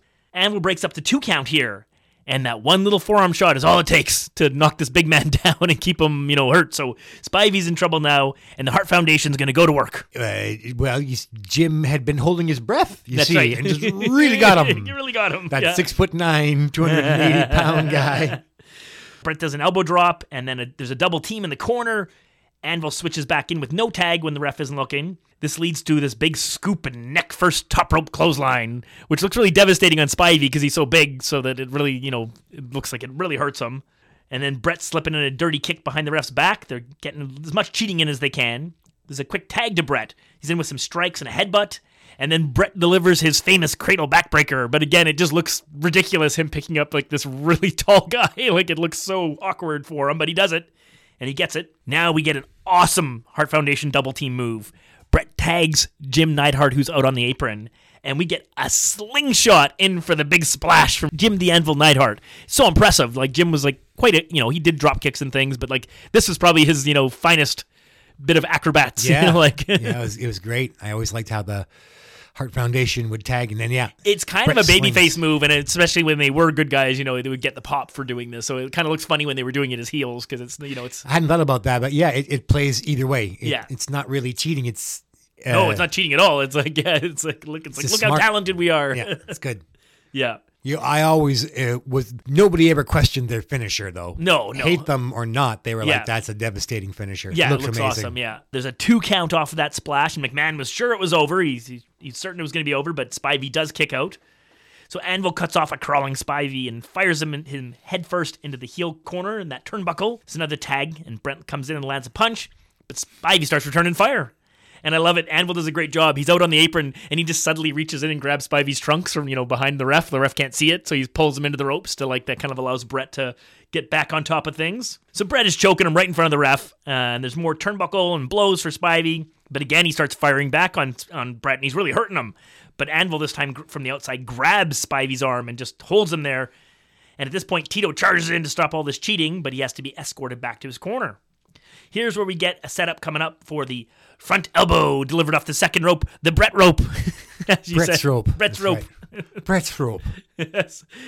As McMahon corrects Jesse that the name is Tito, not Chico. Right. Yeah, we've covered that before. Yeah, that's right. So here we get a two count. Bret uses a front face lock for a while to kind of slow things down, and Spivey is inching towards the corner. You can see he's about to make the tag. So Anvil comes in for distraction, which leads to that tease tag. And the crowd kind of pops, but you realize that Santana's not going to be able to stay in there. Morella holds back Santana, and while that happens, the Hart set up Spivey for this big shot on the ropes. So Anvil's holding up Spivey on the ropes, arms open, and Bret does this big bounce off the ropes and goes for this big, huge, high-flying knee, and Spivey dives out of the way and crashes into Anvil. They both look murdered. Bret's all tied up in the ropes, laying upside down. Anvil's on the canvas looking all beat up. So they're all they're all quite hurt. Not Spivey. Of course, yeah. Well, Spivey's still hurt from being beaten up. Yeah, so he's but he cr- ducked the attack, so Ex- Bret hits. Exactly, yeah, exactly. Double, it backfires. Bret totally backfires, Jim. yeah. And yeah. Now Spivey's got a chance so to. So here we go. Spivey's crawling to the corner. Anvil recovers enough to get in, and he grabs Spivey's t- tights, but it's not enough. The tag is made. I'm going to tell you, this is my favorite hot tag, I think, in wrestling history. Wow. Like, gee whiz. It's fucking amazing. Tito Santana comes in, and this isn't bottom of the card Tito Santana. This isn't mid-card Tito Santana. This isn't jobber Tito Santana. This is icy champ, like should have could have been world champion Tito Santana. He comes in so fired up, and the crowd is so hot for what he's going to do. I was believing that title change. Oh, I was yeah. like, I like was the, like, the belt should have changed hands. You're yeah, like, yeah. oh my God. I was I was believing it. I was like, yes, give them the belt. Give them the gold. He looked amazing, yeah. And sorry, it was it was Bret going for his trunks, not not Anvil. Okay, whatever. Bret, Tito's in. on. Yeah, Tito's, Tito's in. Fire. He's on. Yeah. He's, he's fucking amazing. So they go for, they go to the Dukes right away, and Bret lands like one punch, but he, he can't stand up to Tito. No. He just starts taking punch after punch in the face. So he comes in and just the crowd wants this out of nowhere. Like, huh? That's but right. It's yeah, incredible. Like it's all the more special that the, there's no story, there's no heat here. So here we go. Well, I guess the heat is Tito versus Danny. Tito brings Bret out of the corner for like a whip, but un- it's different. He runs with him. Like he doesn't let go of the arm. It's like he's it's it's like he's winding up the whip for like half of the ring. Instead of whipping him across the ring, he runs with him and he, he whips him. So by the time he lets go of Bret Hart, it's only a few steps to the corner. And I'm going to say it again. This is the greatest Bret Hart sternum first crash into the into the buckle ever. Like, there's nothing that ever looks like this. And as good as Bret does it and all those different times you've seen it, this is amazing. He looks like a crash test dummy going like eighty miles an hour into a, you know, into a brick wall. He just flies off of that turnbuckle. He looks so dead. So at this point, the heel's got to do something because, like, Tito's going to win the title right here. So Jim the Anvil Neidhart comes in.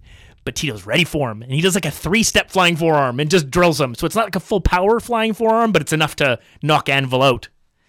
But our special observer, he's here to like make sure that something's not going to happen, and he gets oh, up on the apron, oh. and Tito charges over a running punch. It's not a flying forearm, but it just looks devastating. He drills Danny Davis, and the crowd is bloodthirsty for this. Like, they want Danny Davis bleeding. They want his arms broken. They want to see him laying in a pool of blood.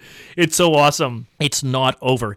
He picks up Bret Hart, bounces him off the ropes, bounces off those same ropes so they can meet in the middle for this violent collision, and I'm going to do it the third time I'm calling it. This is the greatest Tito Santana flying forearm of all time. Wow. It's amazing, and I think part of it's because Bret, like Bret just takes this so well. He jumps in the yeah. air, times it perfectly. Yeah. He just looks murdered.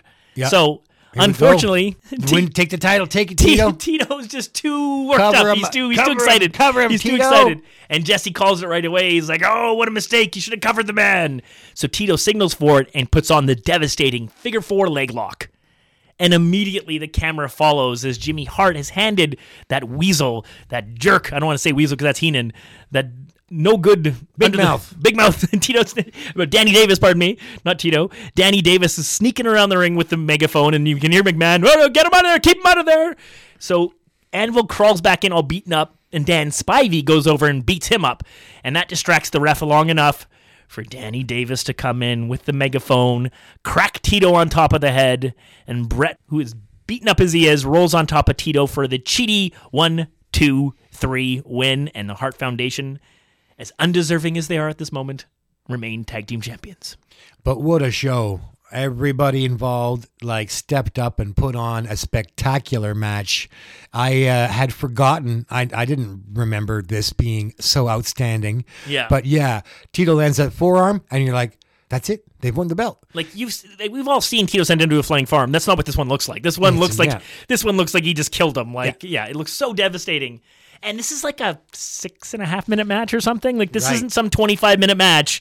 Like they could just build up so much off of like that one hot tag. Yeah. And- well, I always thought that the flying forearm was kind of a, a special and fun finisher because lots of, like it or not, Paul Orndorff wasn't the only one who used the pile driver. Pile exactly. Driver, yeah. Know? And, that's right. And the, the body presses, you know, there are variations. There's Ricky yeah. Steamboat off the top. There's, you know, but, yeah. um, the uniqueness, uh, I just felt that there was a certain, yeah, distinction. Yeah, and he did it different because his was sort of like a flying punch. So the other guy that did it quite well, but but in a different way, was Terry Taylor would do the five arm, he called it. And uh, and but his was more of like a forearm elbow. Ah. Whereas his Tito's was sort of more like he flying like Superman. He had his, you know, his arm, you know, well, and, up. yeah, but it's but he's of but course he's it's called the flying everything, four, yeah, like yeah, the palm, yeah. the forearm, the everything, yeah, yeah. yeah.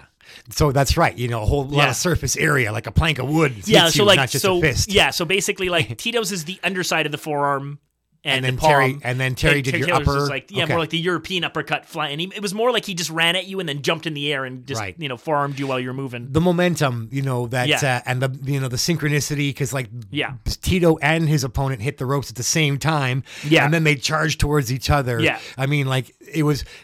Two people could be standing still, slapping each other, and then Jake slaps the D D T on you. Yes. But you both need to be two grown men, five hundred pounds yeah. of meat, you know. To get the maximum effect of the forearm, they yeah. both have to be running That's right. top speed. And, uh, yeah, I never saw a better one. Like, I, I mean, those are some bold statements, Draper. I've thought this my whole life. Okay, well, wow. I'd forgotten.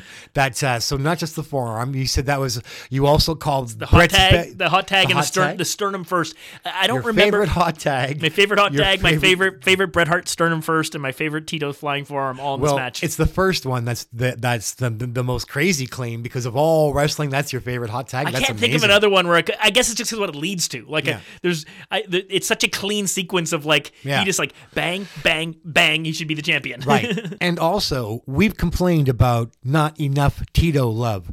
Even though he takes the f- megaphone to the head, they made Tito the hero. Yeah, he and looks like the a killer. All reigning champion can take out Bret, can take out Jim. Yeah. All he needs is to get his hands on them in the middle of the ring, yeah. and he can win any belt That's at right, yeah. any time.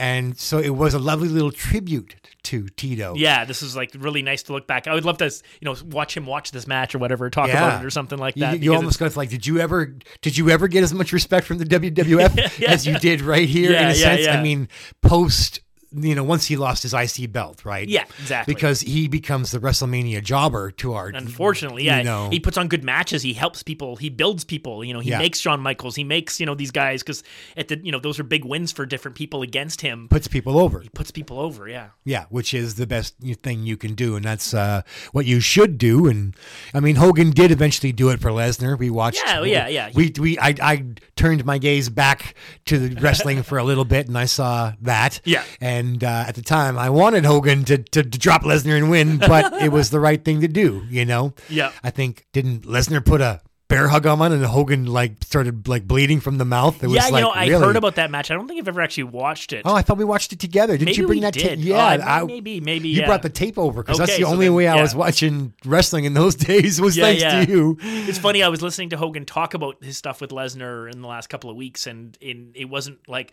what he was talking about wasn't ringing a bell, but maybe maybe he was uh, saying it like differently than when it actually happened, and that's why.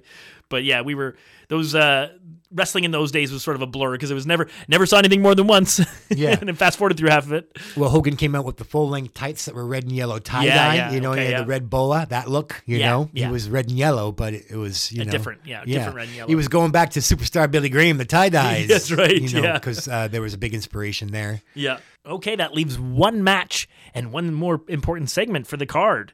And that brings us to Ricky the Dragon Steamboat coming back from his injuries on national T V. Many people thinking this might be his first match back, not knowing all the other stuff that's happening, versus the Iron Sheik.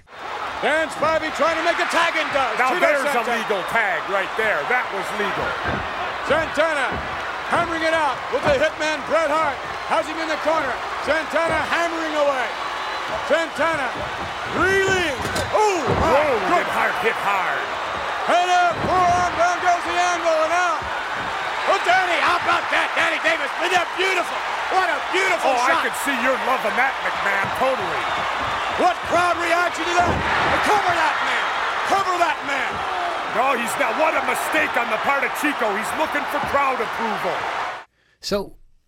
We're getting ready for Ricky the Dragon Steamboat returning to action in the ring, even though uh, on T V, I should say. On national T V. That's right. He's wrestling twice twice a day on Wednesdays. And I mean, Hogan was saying, I think he wrestled nine times a week or something, like twice yeah, a week. They, sometimes, yeah, yeah. They would do double, they would do two shots on the weekend. Yeah, more than seven wrestling matches a week, yeah. you know, for, for these guys, especially at this time period.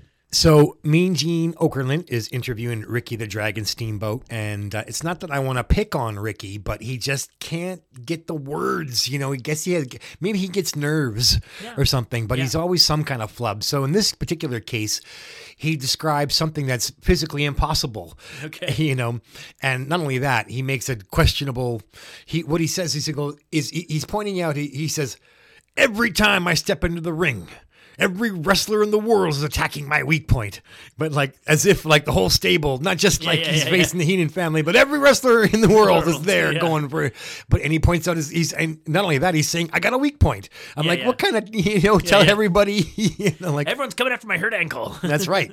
So I'm just like, oh, Ricky, you need a manager. You know, he really needs a manager. He, he just would have been so well served by somebody who was better on the mic, yeah. even though like he's got a heart of gold, but you know, just little things. It's you know? interesting, too, because there was a time when babyface managers were more common during, like, you know, Arnold Skoland and some of those earlier managers. But during this era, it's all heel managers. So he would have needed a change of alignment to uh, get himself a manager. Yeah. Well, there was Captain Lou. That's correct. I, I, I misspoke there. You're right. Captain Lou did was the holdover who, uh, you know, turned babyface. And, Around now he departs. Yeah, he's gone now for a little while.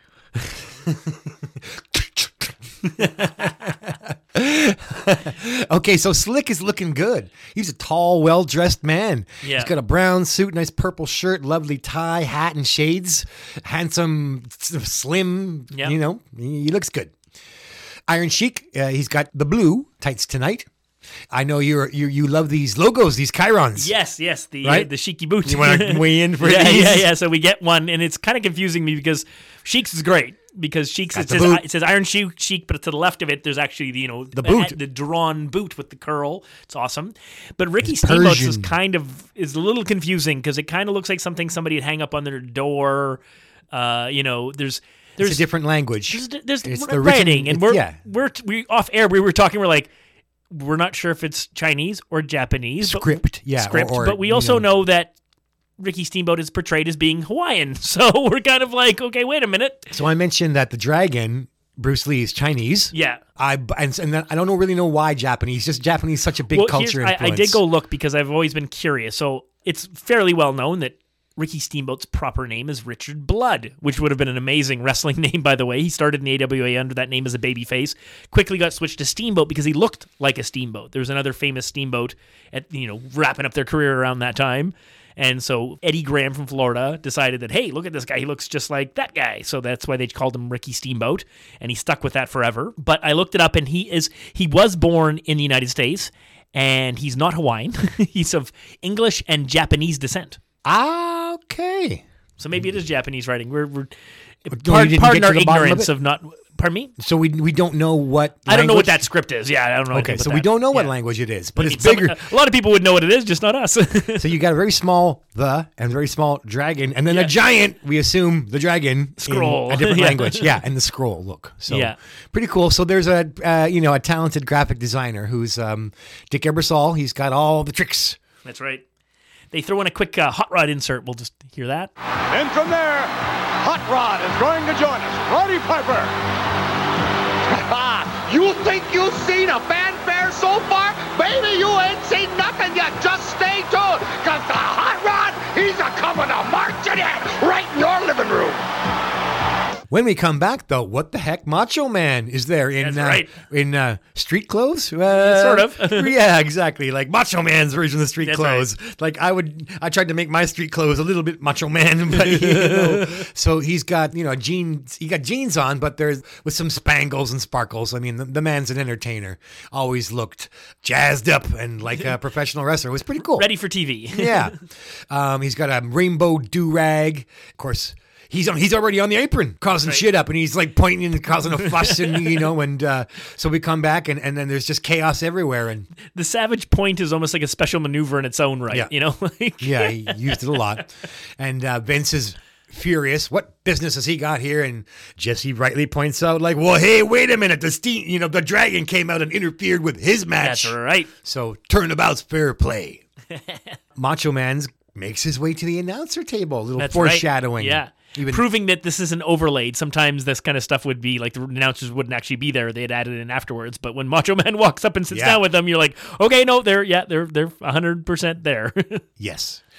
Now, um, all his threatening and bluster pointing at Steamboat does give Sheiky Baby a chance to get a little early That's advantage. Right. Yeah. Now, we don't actually get to see a lot of it, so you have to imagine. You can hear thumps, you can hear the bumps in the background, but you can only see the whips and imagine, like, what was it, you know, yeah, yeah. backdrop, hip toss, you don't know. Yeah. But what we do know, I mean, what I was able to uh, determine was that Sheiky, he rams Ricky's head into the turnbuckle, and uh, he also hits him with, uh, off the ropes, a really nice clothesline that drops Ricky. Yeah. So we we, I, we either we see or it cuts away, but you get to see enough of, of these moves Moves, as Macho Man makes his way and he puts on a headset.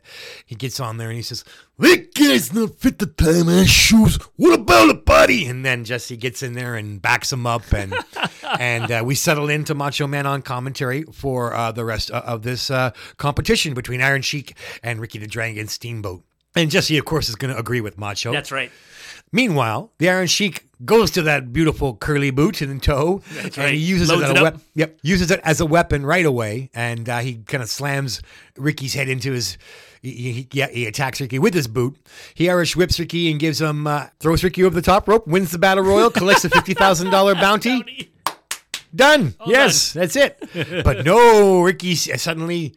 Ricky skins the cat. I'm like, the battle royal was earlier, guys. That's you know, right. Like, yeah. So he skins the cat, which means he doesn't actually leave. He grabs yeah. the top rope, and it looks like he's Never touching the go. floor. Yeah, exactly. And then he comes back up with the crazy chin up, which yeah. flips him like Re- kind of reverse almost flip. A, yeah, almost like a three sixty degrees. Suddenly he's facing the crowd again. Yeah, but back in the ring. Meanwhile, it's cameraman zoom, and his Sheiky's got his back to the skin and the cat, and he's flexing and he's posing.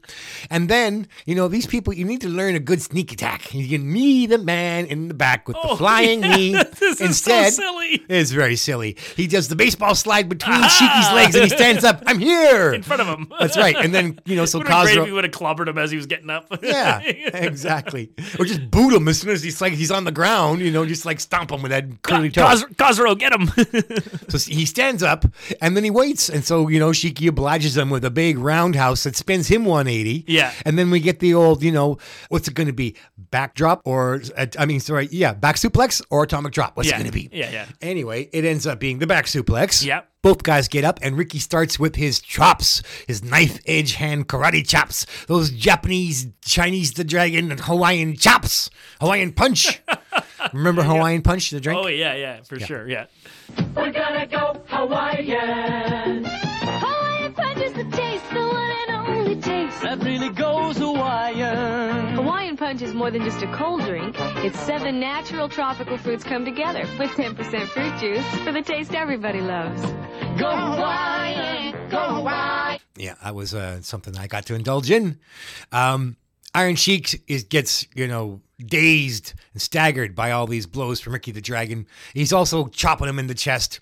Iron Sheik gets down on his knees, and he's begging and praying. He's like, oh, bowing right, yes. and saluting, like, oh, you know, like, yes, master. It's it's hilarious. Like, he's just, he doesn't give up, but he's yeah. just like begging for mercy. And, uh, you know, we're not worthy. That one, you know, yeah, we're yeah, not yeah, worthy. Yeah. We're not on his knees with his hand, hands and the whole bit. But it's not working. It doesn't work. Ricky's punching him and chopping him, puts him a side headlock on the Sheik. Sheik pushes him off onto the ropes, and he takes a shoulder block, and the Sheik goes down. She gets back up, and we get a crisscross. We get, as we were saying, the it, it looks more interesting when you're in person. Sometimes you get bored with running the ropes, but but it works. So they're running the ropes. Sheik is over Steamboat. He's under Steamboat. And then he's going to give Steamboat a hip toss, but instead, yeah, Steamboat just does a little one, two, and he hip tosses Iron yeah. Sheik. And the crowd is really hot for this. They're so excited to see Steamboat back in the ring that like right. they're just... on his side and ready for him to go on to take care of Macho Man up there at the announcer's table. The two men start grappling, and they actually end up on the rolling underneath the ropes and to the outside. Sheiky Baby uses a cheap eye rake to slam Steamboat into the stairs. You don't see that often. That's right, yeah. Yeah. Ouch. Now Macho Man is saying, no, right there's where I went to the top rope, yeah. Taking them all right there, yeah. Not Cosgrove. He's not jumping off anything. No. Not with those legs. You got a leapfrog. That's about it. Yeah. So Macho Man could come down seventeen feet, but uh, top rope was not on the menu for the Iron Sheik. No. But he does climb back into the ring, and he's posing. Uh, Ricky makes his way slowly back into the ring, and uh, he stands up on the apron, and you actually think this might be a chance for Ricky to get the momentum back, but no, Iron Sheik goes over, clubs him, and then gives him a beautiful vertical suplex to bring him back in, and, yeah. and Steamboat just takes it. Looks great. One, two, but oh no, this is the Steamboat who's going on to win gold. He's not going to lose to a vertical suplex to the Iron Sheik. Never. But Macho Man points out, no, I would have hooked that leg right there. Yeah, that's what I would have done. Not going to happen when I'm in the ring. So Steamboat starts to make a rally. No, it's an eye rake. And Iron Sheik keeps the momentum. And then we have, oh my God, the most deadly move in professional wrestling, the one that cannot fail. The abdominal stretch. Oh, Jesse, he may surrender. Monsoon will pop his head up to talk about his leg not being hooked. uh, Vince McMahon, have you ever watched wrestling? He may yeah, surrender. Yeah, yeah, yeah, yeah. This is, exactly. you know, so, I don't even think. Someone I'm... out there in listening land, if you find, go go Google for us and see if, like, is, did anybody ever submit to the abdominal stretch? Like, when the when the move first got invented, let's call it, I'm, I'm sure somebody must have won back then. You know, like, it must have been a, at a time, there must have been a time. Sure, the, the body slam stretch. was a finisher. Exactly, yeah, yeah. Time, you know? The dropkick was a finisher, so yeah, the abdominal stretch probably did get some submission wins back in the day, but we've never seen one. Until they watered it down. Well, the D D T got watered down. Yep. Everything gets watered down. That's right. You know, it's just the way it is. We want to reset. Exactly. Wrestling fully needs that. They totally need to reset it. Make we the body need, slam a finisher. We don't. Well, maybe not. We don't. We don't need that much of a reset. But Side headlock to, and I'm out. We need to dial it back. We need to dial it back and get it back under control, because this whole eighty-five moves before a match can end is just yeah, it just takes away from any kind of uh, building or anticipation. Well, he couldn't be more wrong, Vince McMahon. Ricky Steamboat will not surrender to this abdominal stretch, and guess what? It ends with a hip toss. But the crowd loves it, because yeah, right. you know, that means Ricky can start that's chopping right. again. It's just me that's bored with a hip toss out of an abdominal stretch. But anyway, who cares? This match is red hot.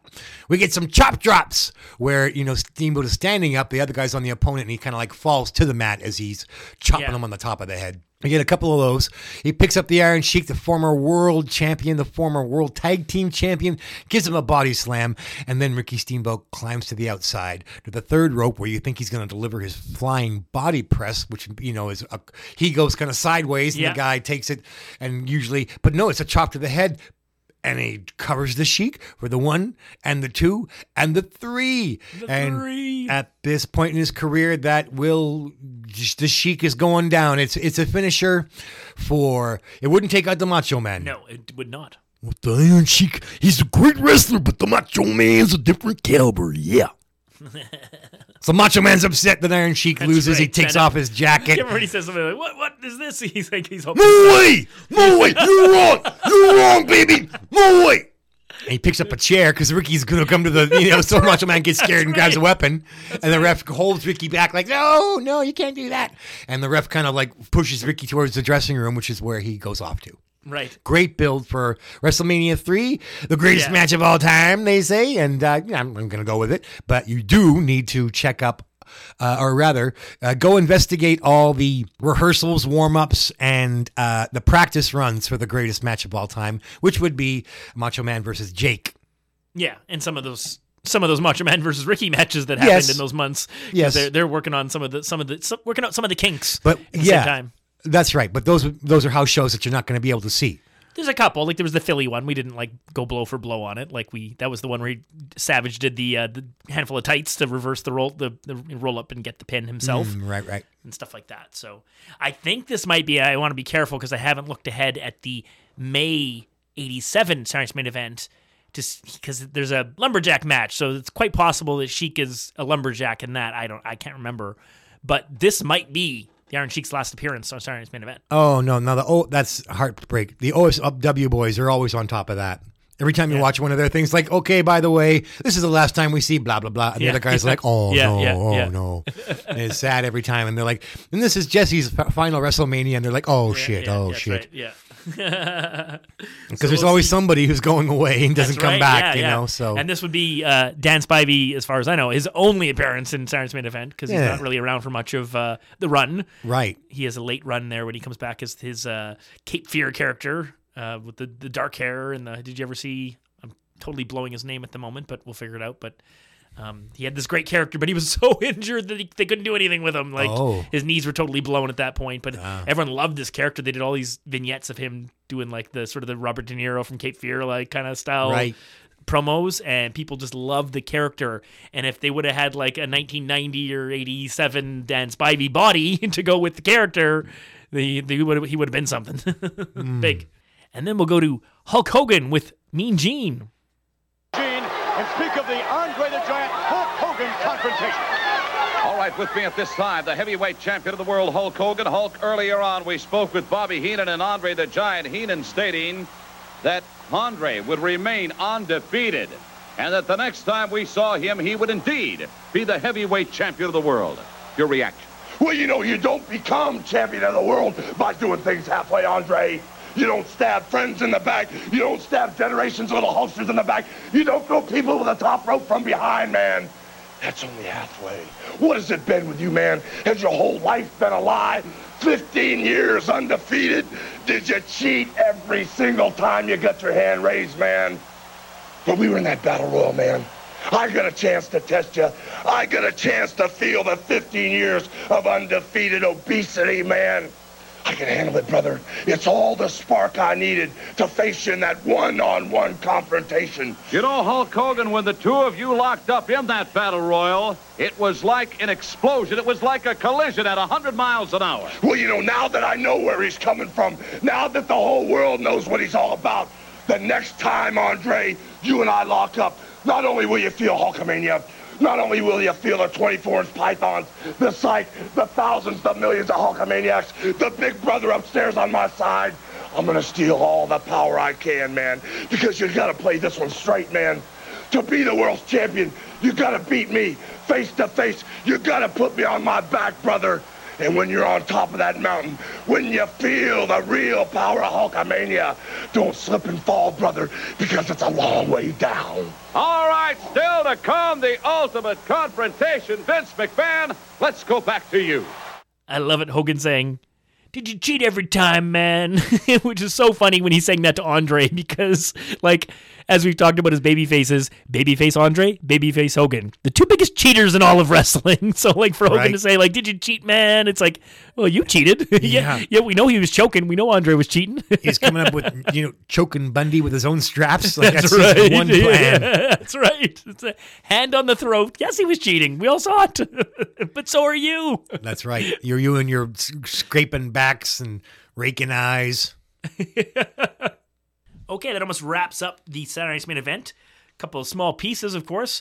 We're not done. We've got a retiring man by the name of Roddy Piper. So they're going to come back. It's Mean Gene with Piper, and he's comparing Piper to Rocky Marciano and how he was world champ and, you know, when retired as the boxing world champion. Piper looks quite humble and appreciative of uh, that kind of comment, and Again, I, it's interesting to think about what we know about what's going on at this time, that he's sort of given this kind of attention.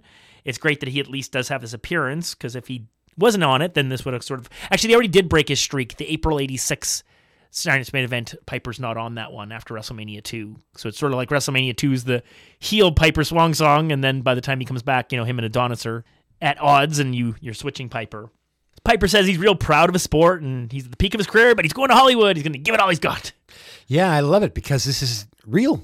Yeah, and it, yeah, it's it does, sincere. It's, it's, it's very honest. sincere. Yeah, he, when he says, "Sometimes it's you so guys good. were chucking eggs," and then he kind of pauses, and he looks like he's almost crying. And some, sometimes, you sometimes you was chucking roses, and it, it was yeah. wonderful. Yeah, I also loved it. He said the, the W W F gave me everything I ever had. Yeah, that's right. It's just like yeah, so it's, humble. It's wrestling like, saved my life. You know, like, ah, you know, all this stuff. This yeah. got to me even yeah. before the music. That's right. Yeah, yeah, for sure. It's so good. Yeah, Gene tells Roddy he's proud of him. I like that. Yeah. And uh, Gene says they've got a tribute together to Frank, Frank Sinatra's My Way. And the network version has this awful song, which we'll hear for a couple seconds now.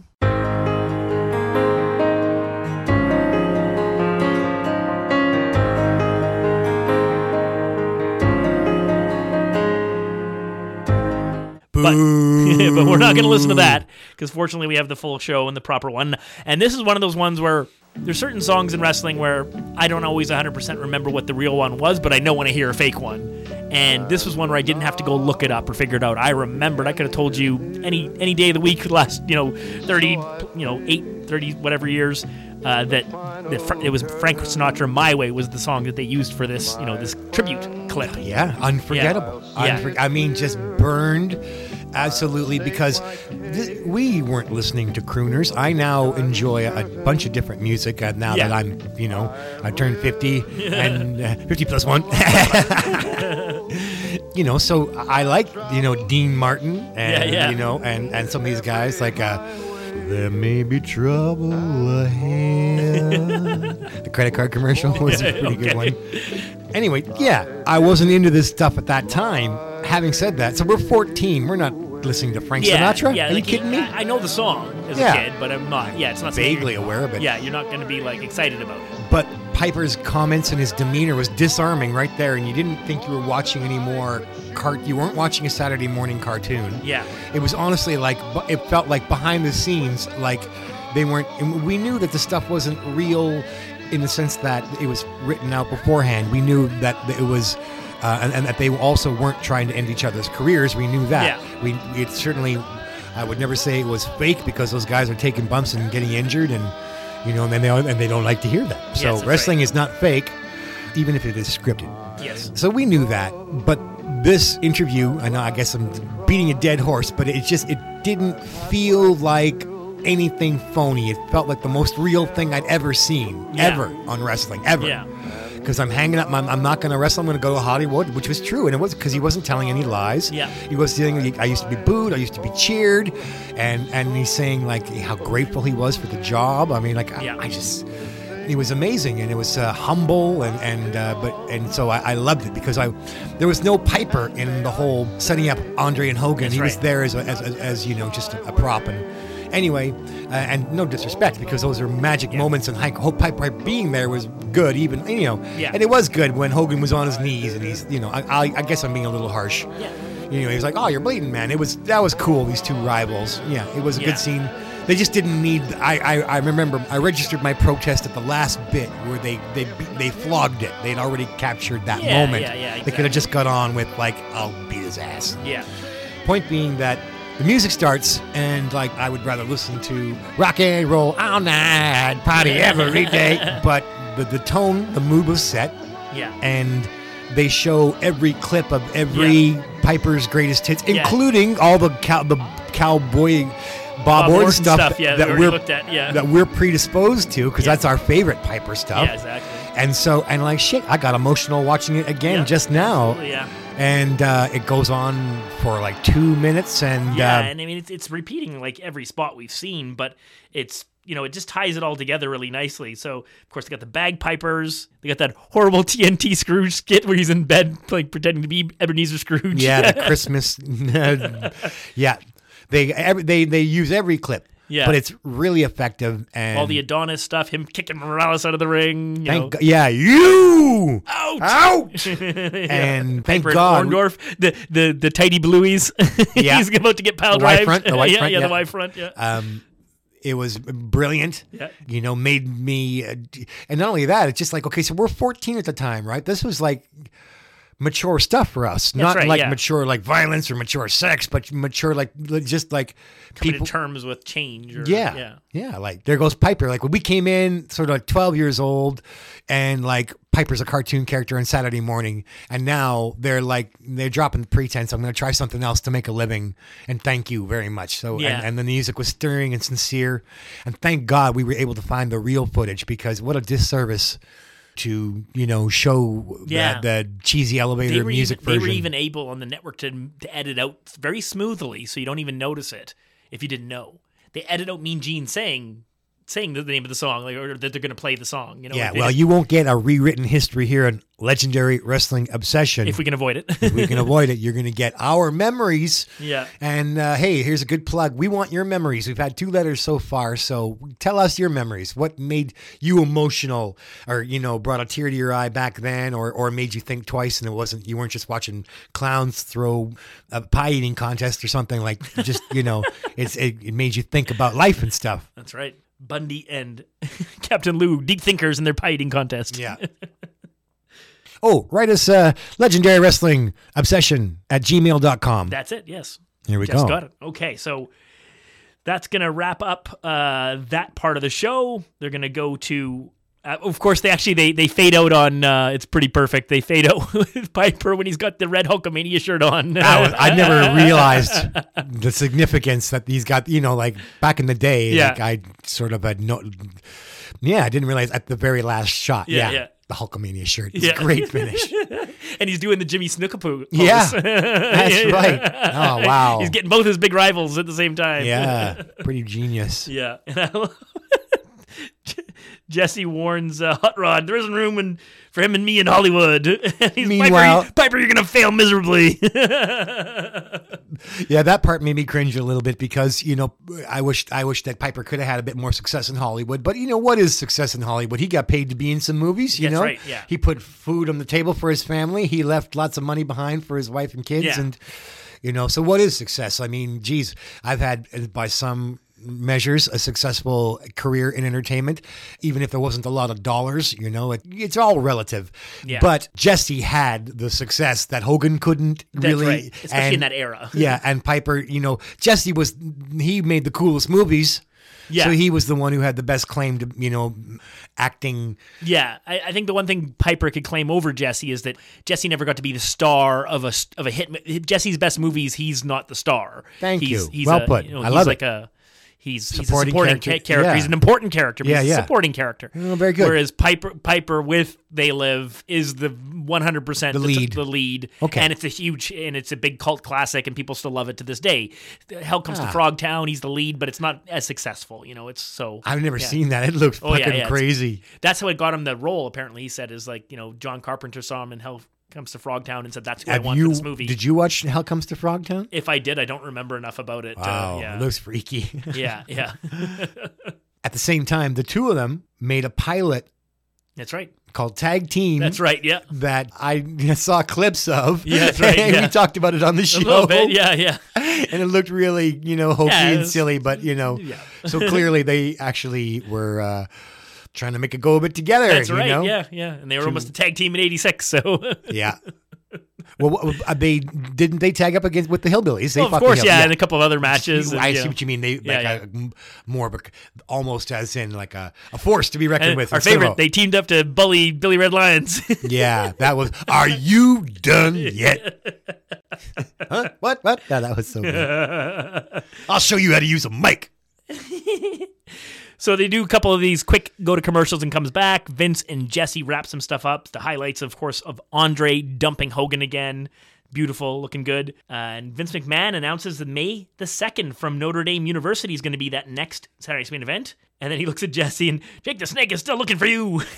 And then Jesse tells him, I'll tighten your tie. Get off my case, man. Yeah, they're quite the pair. Gold. Yeah. So that's going to wrap up Saturday Night's Main Event ten, which is going to take us... The next time you hear from W W F from us, it's going to be the setup show to Saturday Night's Main Event eleven. But, you know, part of that setup show, of course, is going to be skipping on by WrestleMania three, the before and after. Yeah, it, it may seem a little odd, but that has been our um, precedent to uh, not actually cover the pay-per-views because, you know, why is that, Corey? Mainly because I think that that material has been covered, you know, there's hundreds of wrestling podcasts, and that stuff has been covered by a lot of people, and we reserve the right to come back and cover that stuff whenever we want. Very we, good. We, we make up the rules, but for now, we're kind of sticking to the Saturday Night's Main Event stuff and televised stuff and, and sort of access hidden to dream fan. Matches, Philly, M S G. That's right. Spectrum T V in Philly. All right, we're going to take a little quick pause. I'm going to come back with, we've got a lot, we haven't had one in a long time. We're going to have a what if section, and uh, Jeff has something else he wants to bring up, and we're going to stitch it all together and wrap up the show.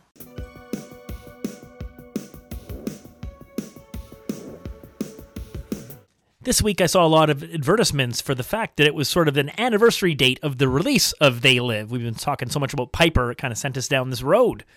And so that brings up the whole idea of how his movie career ended up sort of impacting his wrestling career.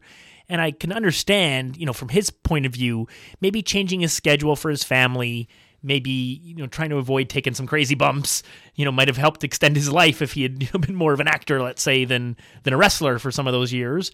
But it did affect our, you know, viewership. Like as we were watching as kids, you're spoiled, you're greedy, you want your favorites to be there. Uh, so we're going to listen to a quick clip. It comes from a shoot interview, I believe, off the Howard Stern show.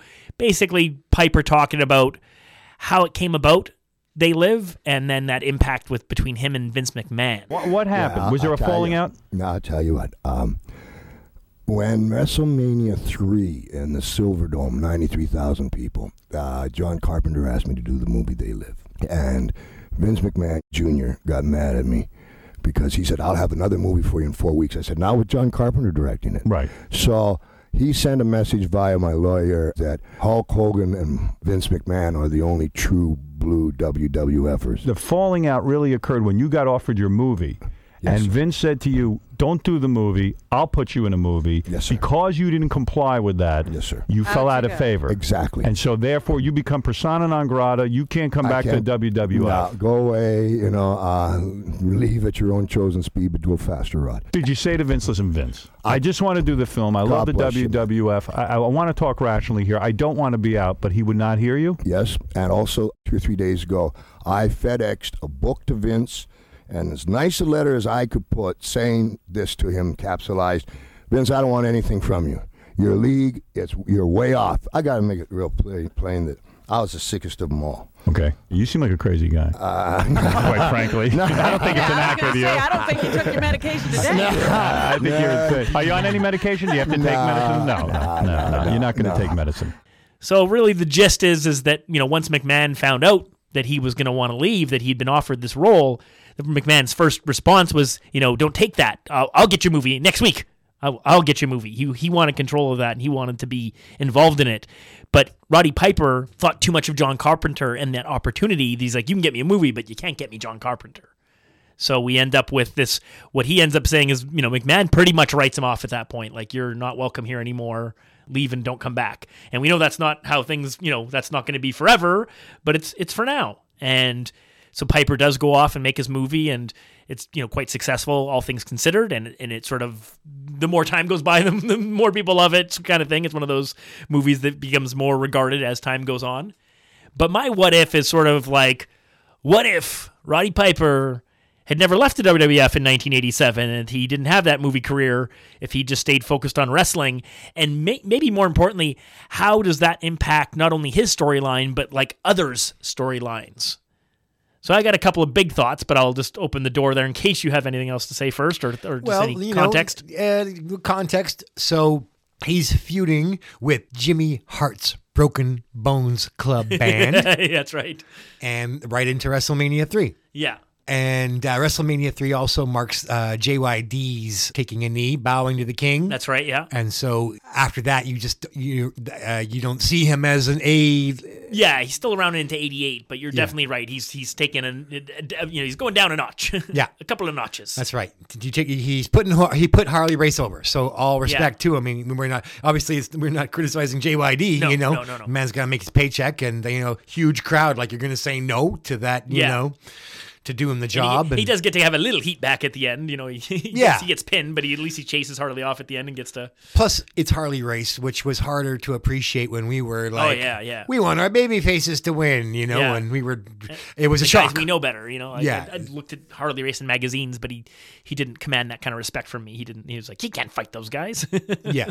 So, therefore, J Y D goes down a notch, which means Piper's got to take over the feud with Jimmy Hart, you right. know, and, yeah. and, and has, you know, yeah. and... and And that's what WrestleMania three means. So that's where he leaves, where, yeah. where he's, you know, he's feuding with Jimmy Hart. Yeah. And so what's next? I don't know. But the, the, the main, now we discuss, what about that tournament at WrestleMania four? Piper would have either had to have been in it or yeah. something so, else. So. so, yeah. So I think this is where I'm trying to come from in my head is that, like, I'm going to argue that Piper, and if you look at his placement, even as a heel in Saturday Night's Main Event, and then especially, you know, in eighty-six, the summer of eighty-six, fall of eighty-six, he's still, in my mind, the second biggest star in, in wrestling in W W F at that time because he's because of the amount of exposure he gets. You know, the amount of, like, he's the one with multiple, other than Hogan, he's the one that gets the multiple, you know, segments on Saturday Night's Main Event, or he always gets extra. He's always kind of oh, considered. He was all over those early ones. Yeah, yeah.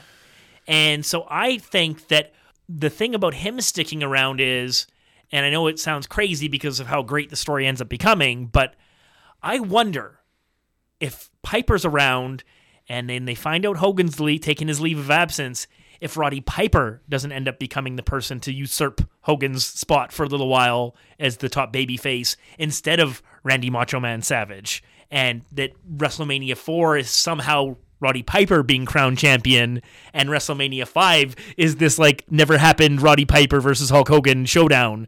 And I know, you know, like, that obviously takes away. What this- gives you the right to go and change history? I'll slap your face right there, you pipsqueak butch. you through that closet. Yeah, break your neck, macho man. Win the belt, and he always will win the belt. Dang it! I'm not gonna say that it's. I'm not gonna say that Piper being in that position would have been better. Probably actually wouldn't have been. But I just wonder if because he already was sort of, let's say, above Savage in terms of like pecking order in the company or whatever. You know, McMahon obviously trusted him as like drawing power and star power and all this stuff. I wonder if that would have clouded the judgment and kind of maybe made Savage stay at that Intercontinental level longer. Probably. Yeah. Yeah, I think so. And uh, I like our angle of Piper, you know, playing that Orndorff friendship angle, yeah. You know, and uh, would have been as great as it was. Yeah, you know, it kind of it kind of seems like that was Piper's journey, really. I mean, that's like, because right. I've said it so many times, it must be boring. But we came in and it was all about these two for- forces. You know, the yeah. you know the bad guys were led by Roddy Piper. They weren't led by Paul Orndorff. No, no. So, uh, but but Orndorff was great, and we and, and no complaints there. Really, just it, it didn't seem like what they were promising. Yeah, I would have liked to have seen that stuff played out. I would have liked to have seen. Uh, The excitement that the crowd had when Hogan and Piper teamed up, yeah, yeah, against Harley Race and Paul Orndorff, yeah. uh, that could have been captured at a WrestleMania with Piper and Hogan, one of them at their best heely, yeah, you know, a good heel Hogan or our beloved heel Piper, yeah, uh, at a WrestleMania. That's right. Would should have been as memorable without, as, without Mister T and everybody else. In that's the way. Right. Would have been, you know, the proper build up to the Andre and Hogan because, you know, Andre being what he was, he wasn't just a professional wrestler. Yeah. He was a sports entertainment. He was an entertainment draw. He was an attraction, as we've said, in a way that that nobody, that Piper was not. Yeah. Without any yeah. disrespect. Yeah, that's right. Uh, so having said that, Piper and Hogan properly written would have been the greatest WrestleMania until Andre and Hogan clashed for all that's that attention. Right. And it's not that their match was the greatest, but I mean, it was the uh, you know, anticipation. What, yeah. And what does the word great in, in this case mean? If great means big and grand, yes, then it was the greatest WrestleMania ever. Quality yeah. of matches being a different thing. And we still, then there are people, you know, you can still give them Savage and Steamboat for the that's greatest right. match. But, that's right. Look over here. Yeah. So, yeah, I, I still feel there was an uncaptured potential. And that it's a shame that we didn't get to see, you know, Piper and, well, we got that Hidden Dream match. You know, I checked that out. The crowds are, they're just so excited to see, you know, uh, Piper and Hogan team up against, you know. Like the evil, evil heels. Yeah, begrudgingly work together. And the tension was just so good. Yeah. Terrific. Yeah, you know, you almost could have ran WrestleMania five babyface, babyface. A year before Hogan Warrior, we could have had Hogan Piper, like, good guys. Oh, God. And just imagine how much better that would have been because of Piper's work ethic and his, you know, his attitude towards the business and everything like that. I still enjoyed Warrior and Hogan, but, yeah, you know, I think Piper had a love for the sport that, that uh, Warrior didn't. Yeah, yeah, it's clear. Yeah. And most most wrestlers, unfortunately, had a greater love for the sport than Ultimate Warrior. I mean, he's, yeah. he had a different mindset for about why he was doing it and what it was what it was for. And yeah, but Hogan and Warrior was exciting, and and I didn't complain at the time. I, I was right, yeah. I was right there loving it. Thank you, Pat Patterson, for making yeah, yeah, what probably his... was a dog and turn into a really good match. And they sure did, yeah. yeah. All the build was great. Yeah, so all that time, what, you know, the what if, and you look at it like Piper comes back at WrestleMania five, does a Piper's Pit, ends up fairly quickly, I think, into a feud with Rude. That's kind of his big thing when he first comes back in eighty-nine. That stretches through like Survivor oh, Series God, and all that I'd stuff. I'd forgotten and, it. That's terrible. Yeah. Yeah. Oh, that's that's heartbreaking. Just for you to tell me that he feuded with Rude, I'm like, really? Yeah. I Because I, I, I don't remember that. And uh, I will remember when we go back to it. But yeah. like, if I've forgotten, then that's already kind of a condemnation. Yeah, he flips his uh, he flips his, his kilt up and moons Rude. The match distracts them and all this stuff. So, yeah, it's fun stuff for, you know, we got, we got, you know, Roddy Piper wrestles for a long time. I mean, he's part of that whole W C W resurgence of like all the, all the old golden oldies of the W W F go over to W C W and take over and, and make all these things. But anyways, that's going to wrap up that part for uh, today. So we'll, we'll turn the mic over to Jeff. He said he had a segment. Uh, he's surprising me with something. Okay. So um, we had a little break in our recording, and in the interim, unfortunately, bad news for Corey. He lost a kitty cat, uh, a family member that he, uh, it was a t- package deal when he met his lady wife. Before Cole came along, there was a cat. And That's right. sadly, uh, her, her time has come. I lost a couple cats in the in the last two or three years. But anyway, tell us about Zoe. Yeah, Zoe was Candace's, uh, you know, first pet baby, and she was kind of ageless. I don't know. She found the fountain of youth. Like, she was fifteen and a half, but she still acted like she was four. Like, she could just clear jump to like the super high counters, and she'd rip around at night like she was, you know, on Catnip Extraordinaire, even if she wasn't. And she was more of a Big Bubba Rogers of a cat than a Ric Flair. Yeah, we'd had her on a, a weight management plan for several years here, so she'd lost some weight over the last few years, but she was still a, a bigger cat. Yeah. Yeah. Now I better pray Candace doesn't hear this podcast. That's right. Well, she doesn't know who Big Bubba is, but I guess that kind of speaks for itself. Yeah. Anyway, so rest in peace, Zoe. Also Ember and also Harry. But uh, there is some good news in the world in the last week as far as the wrestling mm-hmm. uh, and our imaginations go, and uh, really uh, uh, completely trivial in every other way. But I am going to take credit to Genius Wizard, just like Ed Sullivan presents the Beatles. Jeff Hughes presents his greatest discovery. Okay. All right. You always wanted it? Well, I found it. They did make another wrestling game that looks like Superstars. Oh, wow. Yeah. And not only that, it looks like Corey Draper could have been credited with head team lead producer. What? Yeah. Blah, blah, blah. This is not, you know, my name wouldn't be there. Okay. And I'm not going to, you know, and I'll just get right to it. It's not, incre- I'm just going to say this. It's not perfect. Yeah, that's right. Yeah. So lay your eyes on, Let's I hope this. You got that clue. Yeah, yeah, of course. What platform is this on? Just watch and get your mic, put the mic, get your mic on. Get close to that mic so we can hear it. I don't, I don't think there's any audio coming out of it. It doesn't matter, because it'll be just like, nah, nah, nah. We don't want the audio. Just watch. Oh, okay, right. Just watch. I see what you're saying. You don't get any voices. Looks like we got Hogan and Mister Perfect loading up. Oh, yeah, yeah. I can see, like, the similarity to the art style. I wonder if... Okay, so give it to me, because now yeah, yeah, let's yeah. now let me tell you a little bit about this. So, do you remember Double Dragon? Of course, yes. Yeah, so those are the guys that made these video games. Okay, yeah. And... Uh, at ringside, not only have you got, you know, uh, they, they put... It's like the Exciting Hour thing. Yeah, yeah. They, well, they're there. Like Z Z Top, Darth Vader, they're all they're they're in the W W F crowd. Wow. Yeah, you can't see them, but they're in the background. They're not yeah, as prominent. Yeah, yeah. Uh, Stevie Wonder's there yeah. watching the wrestling. Yeah, that's right, yeah. But Billy from Double Dragon is there. Okay, yeah. And he actually stands up and cheers you, like, um, when he's on the left side of the screen. And they, there's a clip on this video that I watched, which is a whole twenty-minute video about yeah. W W F Superstars. Wow. And there's another big surprise coming for you that you'll enjoy, because I'm sure now, like, you're probably like, yeah. I want more answers, but let me just, I mean, you got questions and I got answers. So there's a little clip on this video where Andre's outside with you. He whips you into the barrier, yeah. and Billy, you know, in his blue vest and his blue pants, okay, yeah. he's standing there. He's he's standing up, cheering, right? Yeah, yeah. So Andre whips you into the barricade, and Billy yeah, yeah. Billy goes flying back into his chair. He takes a bump. Yeah, he takes a bump. Billy takes a bump. So Double Dragon was this awesome video game that we oh, all yeah. loved, and and they I loved the predecessor. Yeah, well you well, Renegade. The, yeah. So okay, so Renegade, the guy's dressed like a character from the Warriors. Yes, got the vest and the kind of dark, the brownish yeah. pants or whatever. So that's a Japanese import. Okay, yes. And the guy fighting all the gangs in Renegade, in the Japanese one, he's got this like slick white martial arts, uh, you know the. Very classy shirt that's got the buttons in it. Yeah, you could yeah. wear it to uh, a formal, or you could kick some kung fu ass. That's right. Yeah. In this, you know, long sleeve, white yep. and unadorned. But anyway, so there's a guy out over in Japan. I'm forgetting his name, but he was the fighter in Renegade. Right. And he became like a Mario style, uh, you know, mascot. Right. And so he's they, they only changed his clothes for Renegade. Right. So that guy went on to be in, among other games, the dodgeball game that we yeah, was a big I love hit around dodgeball. Here. Yeah, yeah, yeah. yeah. So he he was on the Chinese team. Okay. I think. And unless it was Japan, anyway. We'll move on because the important thing is that um, they're all tied in. Exciting yeah. Hour, when you watch this thing, you're going to see that Exciting Hour preceded W W F. But yeah. as you know, the, the, the controls are virtually identical. Yeah.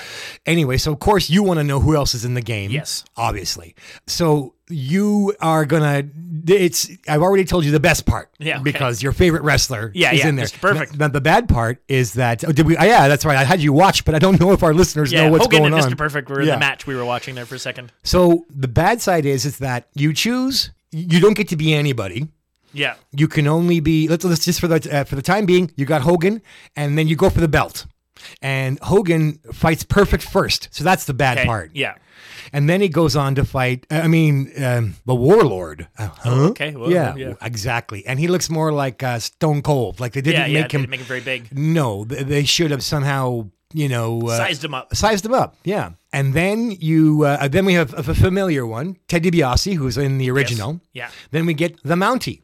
Okay. Yeah, so I guess yay Canada, but uh, this game probably banned in Canada. Time, yeah, the timing of when it came out is how dictating who's yeah. on it, right? Released, so. yeah, it was nineteen ninety-one. Yeah. Oh, by the way, I think Savage is in the crowd. Okay. Because there's a guy with kind of thinning hair and yeah, shades yeah. and a beard, and he's watching. And like, this is right after WrestleMania seven. Yeah. So uh, he's retired. He's retired. He's on commentary. So uh, after you go through DiBiase, then you, right, I said the Mountie. Yeah. And then Slaughter. Okay. But, so there you have, now I've listed six of the wrestlers. You could also wrestle as the Ultimate Warrior. Right. Because he is really prominent. He just retired Savage. Yeah, yeah. And you can also be Sherry Martel. You can be Sherry Martel? No, just kidding. But okay. She knocked out Hogan that one time, so I just thought you'd believe me for a second. Because Hogan said he, she knocked him out. That's clopped, right. Clipped him on the ear. He's got some power in that punch. That's right. No, here it is. This is why I said... It was, well, I'll show you, actually. Okay. Produced by a company called Ocean, and I think Twilight was another name is I saw. An, is this some stand-up arcade game? No, you could play it like on this the um, the Atari Q seven or something that you never like saw some or heard of. That came out after like Super Nintendo or something? Or e- Yeah, that's right. It wasn't, because you've never seen it before, I've never seen it before well, or heard I, I, of it. I'm trying to figure out if this is the game I saw a review of that like looked good but wasn't good. Like the people didn't like the gameplay, but they liked the look of it. But I think that game only had three wrestlers in it. So you've already yeah. listed off seven guys yeah. or something. So it's not it, it can't be that. No, because I know there was one that was like Hogan, Perfect, and a third, and maybe Warrior, and that was it. Like yeah. maybe Davey Boy. Davey Boy was in it. You know. Oh, way to spoil my fun, you jerk. Okay, well, there maybe, he is. Well, maybe this is this game that didn't that I saw a review that didn't get a great review.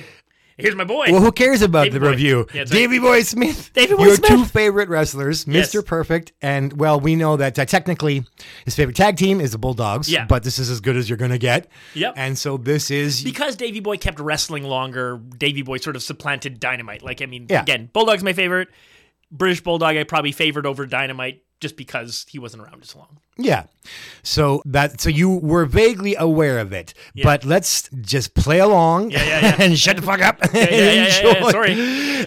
So, well, th- why didn't you mention that? Because we had talked about like... Because I never actually played it, so I only saw one video on it a few years ago, kind of okay, well then it. That's why I'm like, I we talked about there being yeah. that game, and yeah, yeah, yeah. so it exists. So I I, uh, I guess you didn't recognize it for what we were talking about. Because yeah. this is the style of W W F right, the, Superstars. The look, the look Look of the, the animation look. Is very and similar, where yeah. you and I were both dreaming of, uh, you know, having the entire eighties roster. So this is nineteen ninety-one, yep. but I'm sure still, I consider it still part of that eighties boom. Yeah, and it's got Perfect and Davey Boy, so yeah.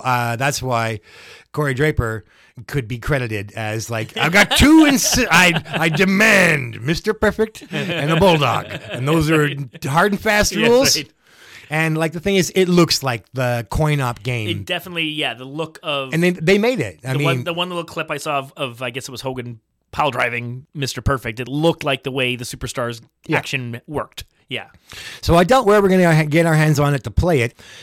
I'm I'm not really, you know, you said you saw a not-so-good review. Well, fair enough. Yeah, I mean, somebody, the game... somebody just went on about it. Yeah, like, well... But I, I don't remember their review even having, like... a Slaughter or a Mountie, like who they were fighting. It seemed like you just had those three fighters that could well, fight each, you're each other. You're talking to a, a non-believer. That's right. Whoever did, this guy's busy, busy playing the one with Axe and Smash and the Road Warriors, and he's got no time for nostalgia, for oh pure God, it's, classic it's, eight-bit. They're loading up Davey Boy versus Mister Perfect. That's right. That's, that's what I'm saying. Now, here's a, the downside is I couldn't find a Perfect Plex yeah. or like a running power slam per right. se. Uh, and, um, you know, it, the game doesn't look so great because this guy in his playthrough, he just wants to win. So he's like, you know, he's going through the hacks. So yeah, Davey knows, Boy's got this weird, win, yeah. a fireman's carry throw. And he yeah. just does that over and over and over right, and over. Right. And it's not that exciting. But it is cool to think that somebody did do the thing that we kind of dreamed of somebody doing. And it's not the wrestlers that I would have chose, but yeah, I don't I don't object to. This fireman carry slam is funny because the initial little graphic of it looks like the way in Superstars that Warrior leans in to pick the guy up for the press slam, which, you know, yeah. Davey Boy press slam, sure, go for it. Yeah. Uh, but instead well, maybe, of press slam, he just does a little... Maybe Dave, Davey Boy does a press slam. These, yeah. This is just a, a guy doing a playthrough, yeah. and he doesn't show, you know, I want to see care. all the moves. Yeah, yeah, he doesn't care about the moves. He's yeah. just trying to win. Oh, there's Warlord, yeah, loading up. No, yeah, it's. It, I mean, it's tough to get them to invest money in old, you know, you know, the old stuff. I mean, they like to include them as like, you know, some kind of downloadable character or something, but I don't care about these new Hammond Acres. Yeah. I think it would make money if, you know, like uh, it, we'd, we'd put in twenty or thirty bucks, you know, to play a twenty wrestler eight bit, you know. Yeah, yeah, yeah, yeah, yeah, yeah, exactly. Yeah. Anyway, so, uh, I didn't know that you were aware of it, but now you see it. It what it. What I, it I definitely didn't see as much as that, the, and I think the review I saw was more like screenshots and like just someone sort of recording out of their, you know. Well, I'm just looking at this, you know, eight-bit Davey Boy, and I'm thinking that's what I always wanted. Yeah, yeah, yeah, yeah, yeah, exactly. Yeah, there was, you know, there was different. I think home video games that you could build the characters, they wouldn't include them, but there was ways to, they kind of cheated and, and added, like when you went into the, you know, create a wrestler mode and it was like, sure. Well, wait a minute, that outfit is obviously this wrestler or that wrestler. And right. They kind of gave you, they led you to water to let you create your own old wrestlers, even though they weren't technically in the game. Right. Yeah. That's a lot of fun. Um, yeah. Just, I wasn't, I've been so out of video games for so long that it's so, I missed so many of them, but yeah. Look, there's, there's Savage. He's got the, look in the crowd, yeah, like yeah, a purple yeah, right shirt there, yeah, and a gold yeah. necklace kind I of thing. Yeah. Yeah, that's got to be Macho Man's got shades on. His hair is even thinning a little bit. But it's it's interesting as time goes on. It's like they never really figure out. Sometimes they make a game really good, and then for ten, twelve years, they make sequels to them that aren't as good. And it's like, why can't you just...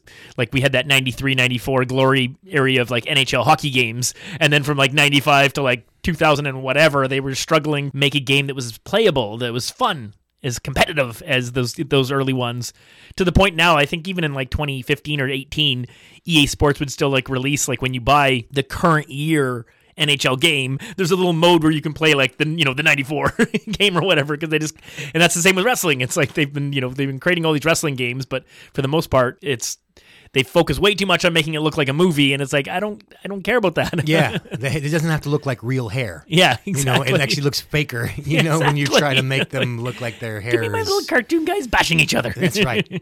I love this eight or sixteen bit version, I, and I wish that um, you know they'd they'd gone a little further. And certainly, I wouldn't have put Warlord in there when, like, you think about ninety-one, who they yeah, yeah and what they could have done. That's right. I'm not thinking off the the necessary like. So who? Who else in ninety-one? Oh, Jake's not gone yet, and I mean, Sid's just coming in, Flair's just coming in, uh, Piper's there. Jesus, you know, like there's lots of big, yeah. big names. Rick Martel's in a good, pretty good spot at that point. It's the model. He pretty much fits their template wrestler, you know. Yeah, that, exactly. Yeah. So here's what I would like to see. I would like a Double Dragon combined with the W W F Superstars game, where you, you go along and these jobbers, you knock them out with one or two shots, and then yeah, you get yeah, to the yeah, boss, yeah. and you get in the ring, and you got to have a, a, a wrestling fall. I saw a game that was like that, where, you know, there was like the, the giant characters in Double Dragon? Yeah. Well, I saw a game where people replaced the giant characters with like Ultimate Warrior and Hogan. So it was the same game. It's just, but... But those giant characters look like wrestlers. Well, somebody should be able to do that because, like, the, the all the the software is the same, right? Like, yeah. the, the developers are the same. So some, one of those guys could have easily, like, oh, yeah, let's change yeah. out Hogan, Hogan for Andre. I still remember we were coming back from, I must have been Florida. We must have been on a layover in the States. I don't know if it was Chicago, where it was. And the airport had an arcade. And my mom let me go in. And I saw that screen of Renegade. and it just pulled me in. Like, I just, from really far away, I was like, what? Ultraviolence.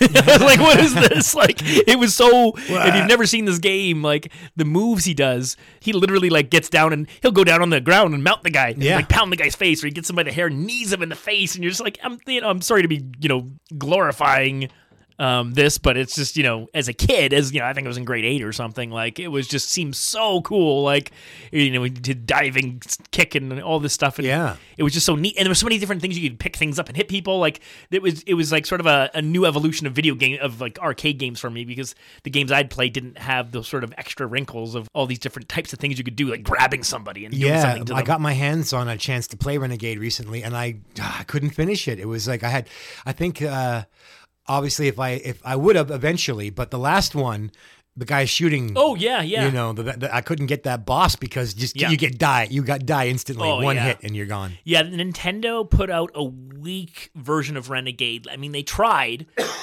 the story of it and the platform of it, and like the you know the. Each level was the same. Like they, they had the one with the motorbikes, you know, and they had exactly like you were talking, the one with the woman, there's they're throwing shoes at you or whatever it is. I can't remember. But there's the, you know, and like you said, the last guy has a gun. And it's like, if you don't know the secret trick of like left, left, right, right, something, something, you just, there's no way to beat him. Yep. Good luck, kid. And like the title screen, you, there was a kind of like the big words and then a Jake and a Hulk on the bottom left of each corner. Yeah, yeah, yeah. And in, but in the little animation, Hulk walks over, clobbers Jake, and he falls down. And then like, that's the pose, Jake on the ground, while Hulk's like, ah. And it's almost like maybe Hulk got in there with his creative right. control. So it's like, all right, I want to flatten Jake in the that's title right. of this video game. You got to get me heat back, brother. That's right. That was from the video uh, that was about where I discovered that, you know, Perfect and Bulldog were right. In, in you know they they had a Superstars version of, of a bunch more wrestlers. I, I mean, I just wanted to see what it looked like. I wanted yeah. to see how somebody would make uh, Junkyard Dog look if they put him in Superstars. That's right. Yeah, exactly. Or Paul Orndorff, you yeah. know, yeah. which, which should have been easy because you That's know right. you didn't need uh, to you didn't need to build a samurai armor.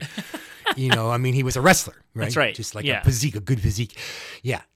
Yeah, if they could get Honky to shake his hips, I'm sure they could get a lot, a lot of these guys to kiss their biceps or, you know, like whatever yeah. whatever the little spots were. So I still want to know if that game had Perfect Plex or Bull, or Davey Boy, you know, if you, if yeah. you could do his running power slam. Yeah. And then what about, um, well, what would the Warlord do? I never He had knew. a running power slam. That was his move, too. He oh, full, Nelson, full Nelson and running power slam. And then what did the Mountie do? Sleeper? The Mountie, I haven't seen a Mountie match in so long. Jeez. I'm trying to think what he was using. Uh, I think it was some sort of a cheating, sleep. But then... It was definitely some cheating. I mean, near the end of his run, he basically was zapping people yeah. and then and then, and then yeah. pinning them off the zap. Yeah. Uh, but yeah, a we'll uh, we'll take a quick look, and before we go off the air, we'll make sure that we can properly correct ourselves on the Mounties, you know, because I'm thinking of like, you know, okay, what did the Rougeaus do? But it's like, yeah, it definitely wasn't, it wasn't the same moveset. Like he, okay. he basically brought in something. I think it was sort of like something along the lines of a sleeper because it was supposed to be police control kind of thing. Like he's an R C M P officer, so he knows how to. Okay. And then uh, hopefully they gave Sergeant Slaughter a Cobra clutch. Yeah, yeah, that's right. Yeah, that looked good in the uh, Royal Rumble game when Slaughter was giving you the Cobra, Cobra Clutch. Yeah, that's the, it, the the W W F game we talked about really overshadowed by a later game that was much better. But, yeah. you know, we loved the first one for what it was. Yeah, because the timing of when it came out and just and, and how groundbreaking it was. Yeah. And uh, and like I got screwed, you know. There's no Road Warriors and no Randy Savage in the one that I showed you today, but That's it had right, your, yeah, yeah, and all of your favorites, Bulldog and, yeah. and Perfect. There you go. Macho Man's watching from the side. He's there. We'll in spirit. Still be participating in the ring. Howdy, folks. This is Sam Elliott taking over the microphone for a couple of seconds for my good friends at Legendary Wrestling Obsession. A lot of folks are asking how do they listen to more Legendary Wrestling Obsession with a good sarsaparilla. Well, you want to get down to the refrigerator and pop yourself a tall, cool one and go down to patreon dot com. That's right, patreon dot com slash Legendary Wrestling Obsessions, where you can hear all the extra bonus content, maybe spare a few bucks for the boys so they can buy themselves a frosty sarsaparilla. Now the bestest, freshest, most first place to post our legendary wrestling session is at podbean dot com. So that's where you can go to make sure you're first in line and subscribe so you'll be notified when a new episode is available for your download. And that's legendary wrestling obsession dot podbean dot com. That's where we go. We get pay them the big bucks to get the legendary wrestling obsession to you. Now, here's the real tongue twister. We're on Twitter, formerly known as Twitter. Now they call it X. And that's where we tweet the guys who are going to get us the big ears, the big numbers, the big fans, the big bucks. So, I can't say it. It's a horrible curse that will summon Cthulhu to consume all the human souls, so it must not be spoken. It can only be kind of explained. At leg, that part you can probably spell on your darned own self. Now we got some goofiness. Re-obsession. And that's re with a capital W. So L E G W R E O B S E S S I O N. And some of those S's, I forgot to, to, to say, say them like Sam Elliott. So A for at, or each. At leg rush. No, never mind. You heard me the first time. At L E G W R E O B S E S S I O N. And that's how you can tweet us. I mean, X us. And X you while I'm at it. And everybody else. To heck with this. We invite you to join us next week when we travel back to Jim Crockett Promotions. We're not done. We're going back to the summer of nineteen eighty-six. That Great American Bash tour, we left it unfinished. There's too much to look at. So we're going to go back and get to the July twenty-sixth Great American Bash and all the great shows in between. I was really impressed when I watched the first of the three World Championship Wrestling episodes. It looked like I was watching a Clash of Champions from nineteen eighty-six. I can't believe this is on regular T V, like pay-per-view. Damn you guys. Like, superstars of wrestling never looked like that. It was just crazy. It was just super awesome. We'll talk about it next week. But yeah, well, we eventually... You know, eventually we got Saturday night's main event, of that's course. Right. Yeah, exactly. But, you know, took, took a while. Yeah. So anyways, that's where we'll be next week, and we hope you can join us. Spread the word. Help us share things. Follow us. Send in those letters. We need your help. But we appreciate all the listens we do get and people around the world that are listening. So it is appreciated and it is noted. Take care. Thanks for tuning in.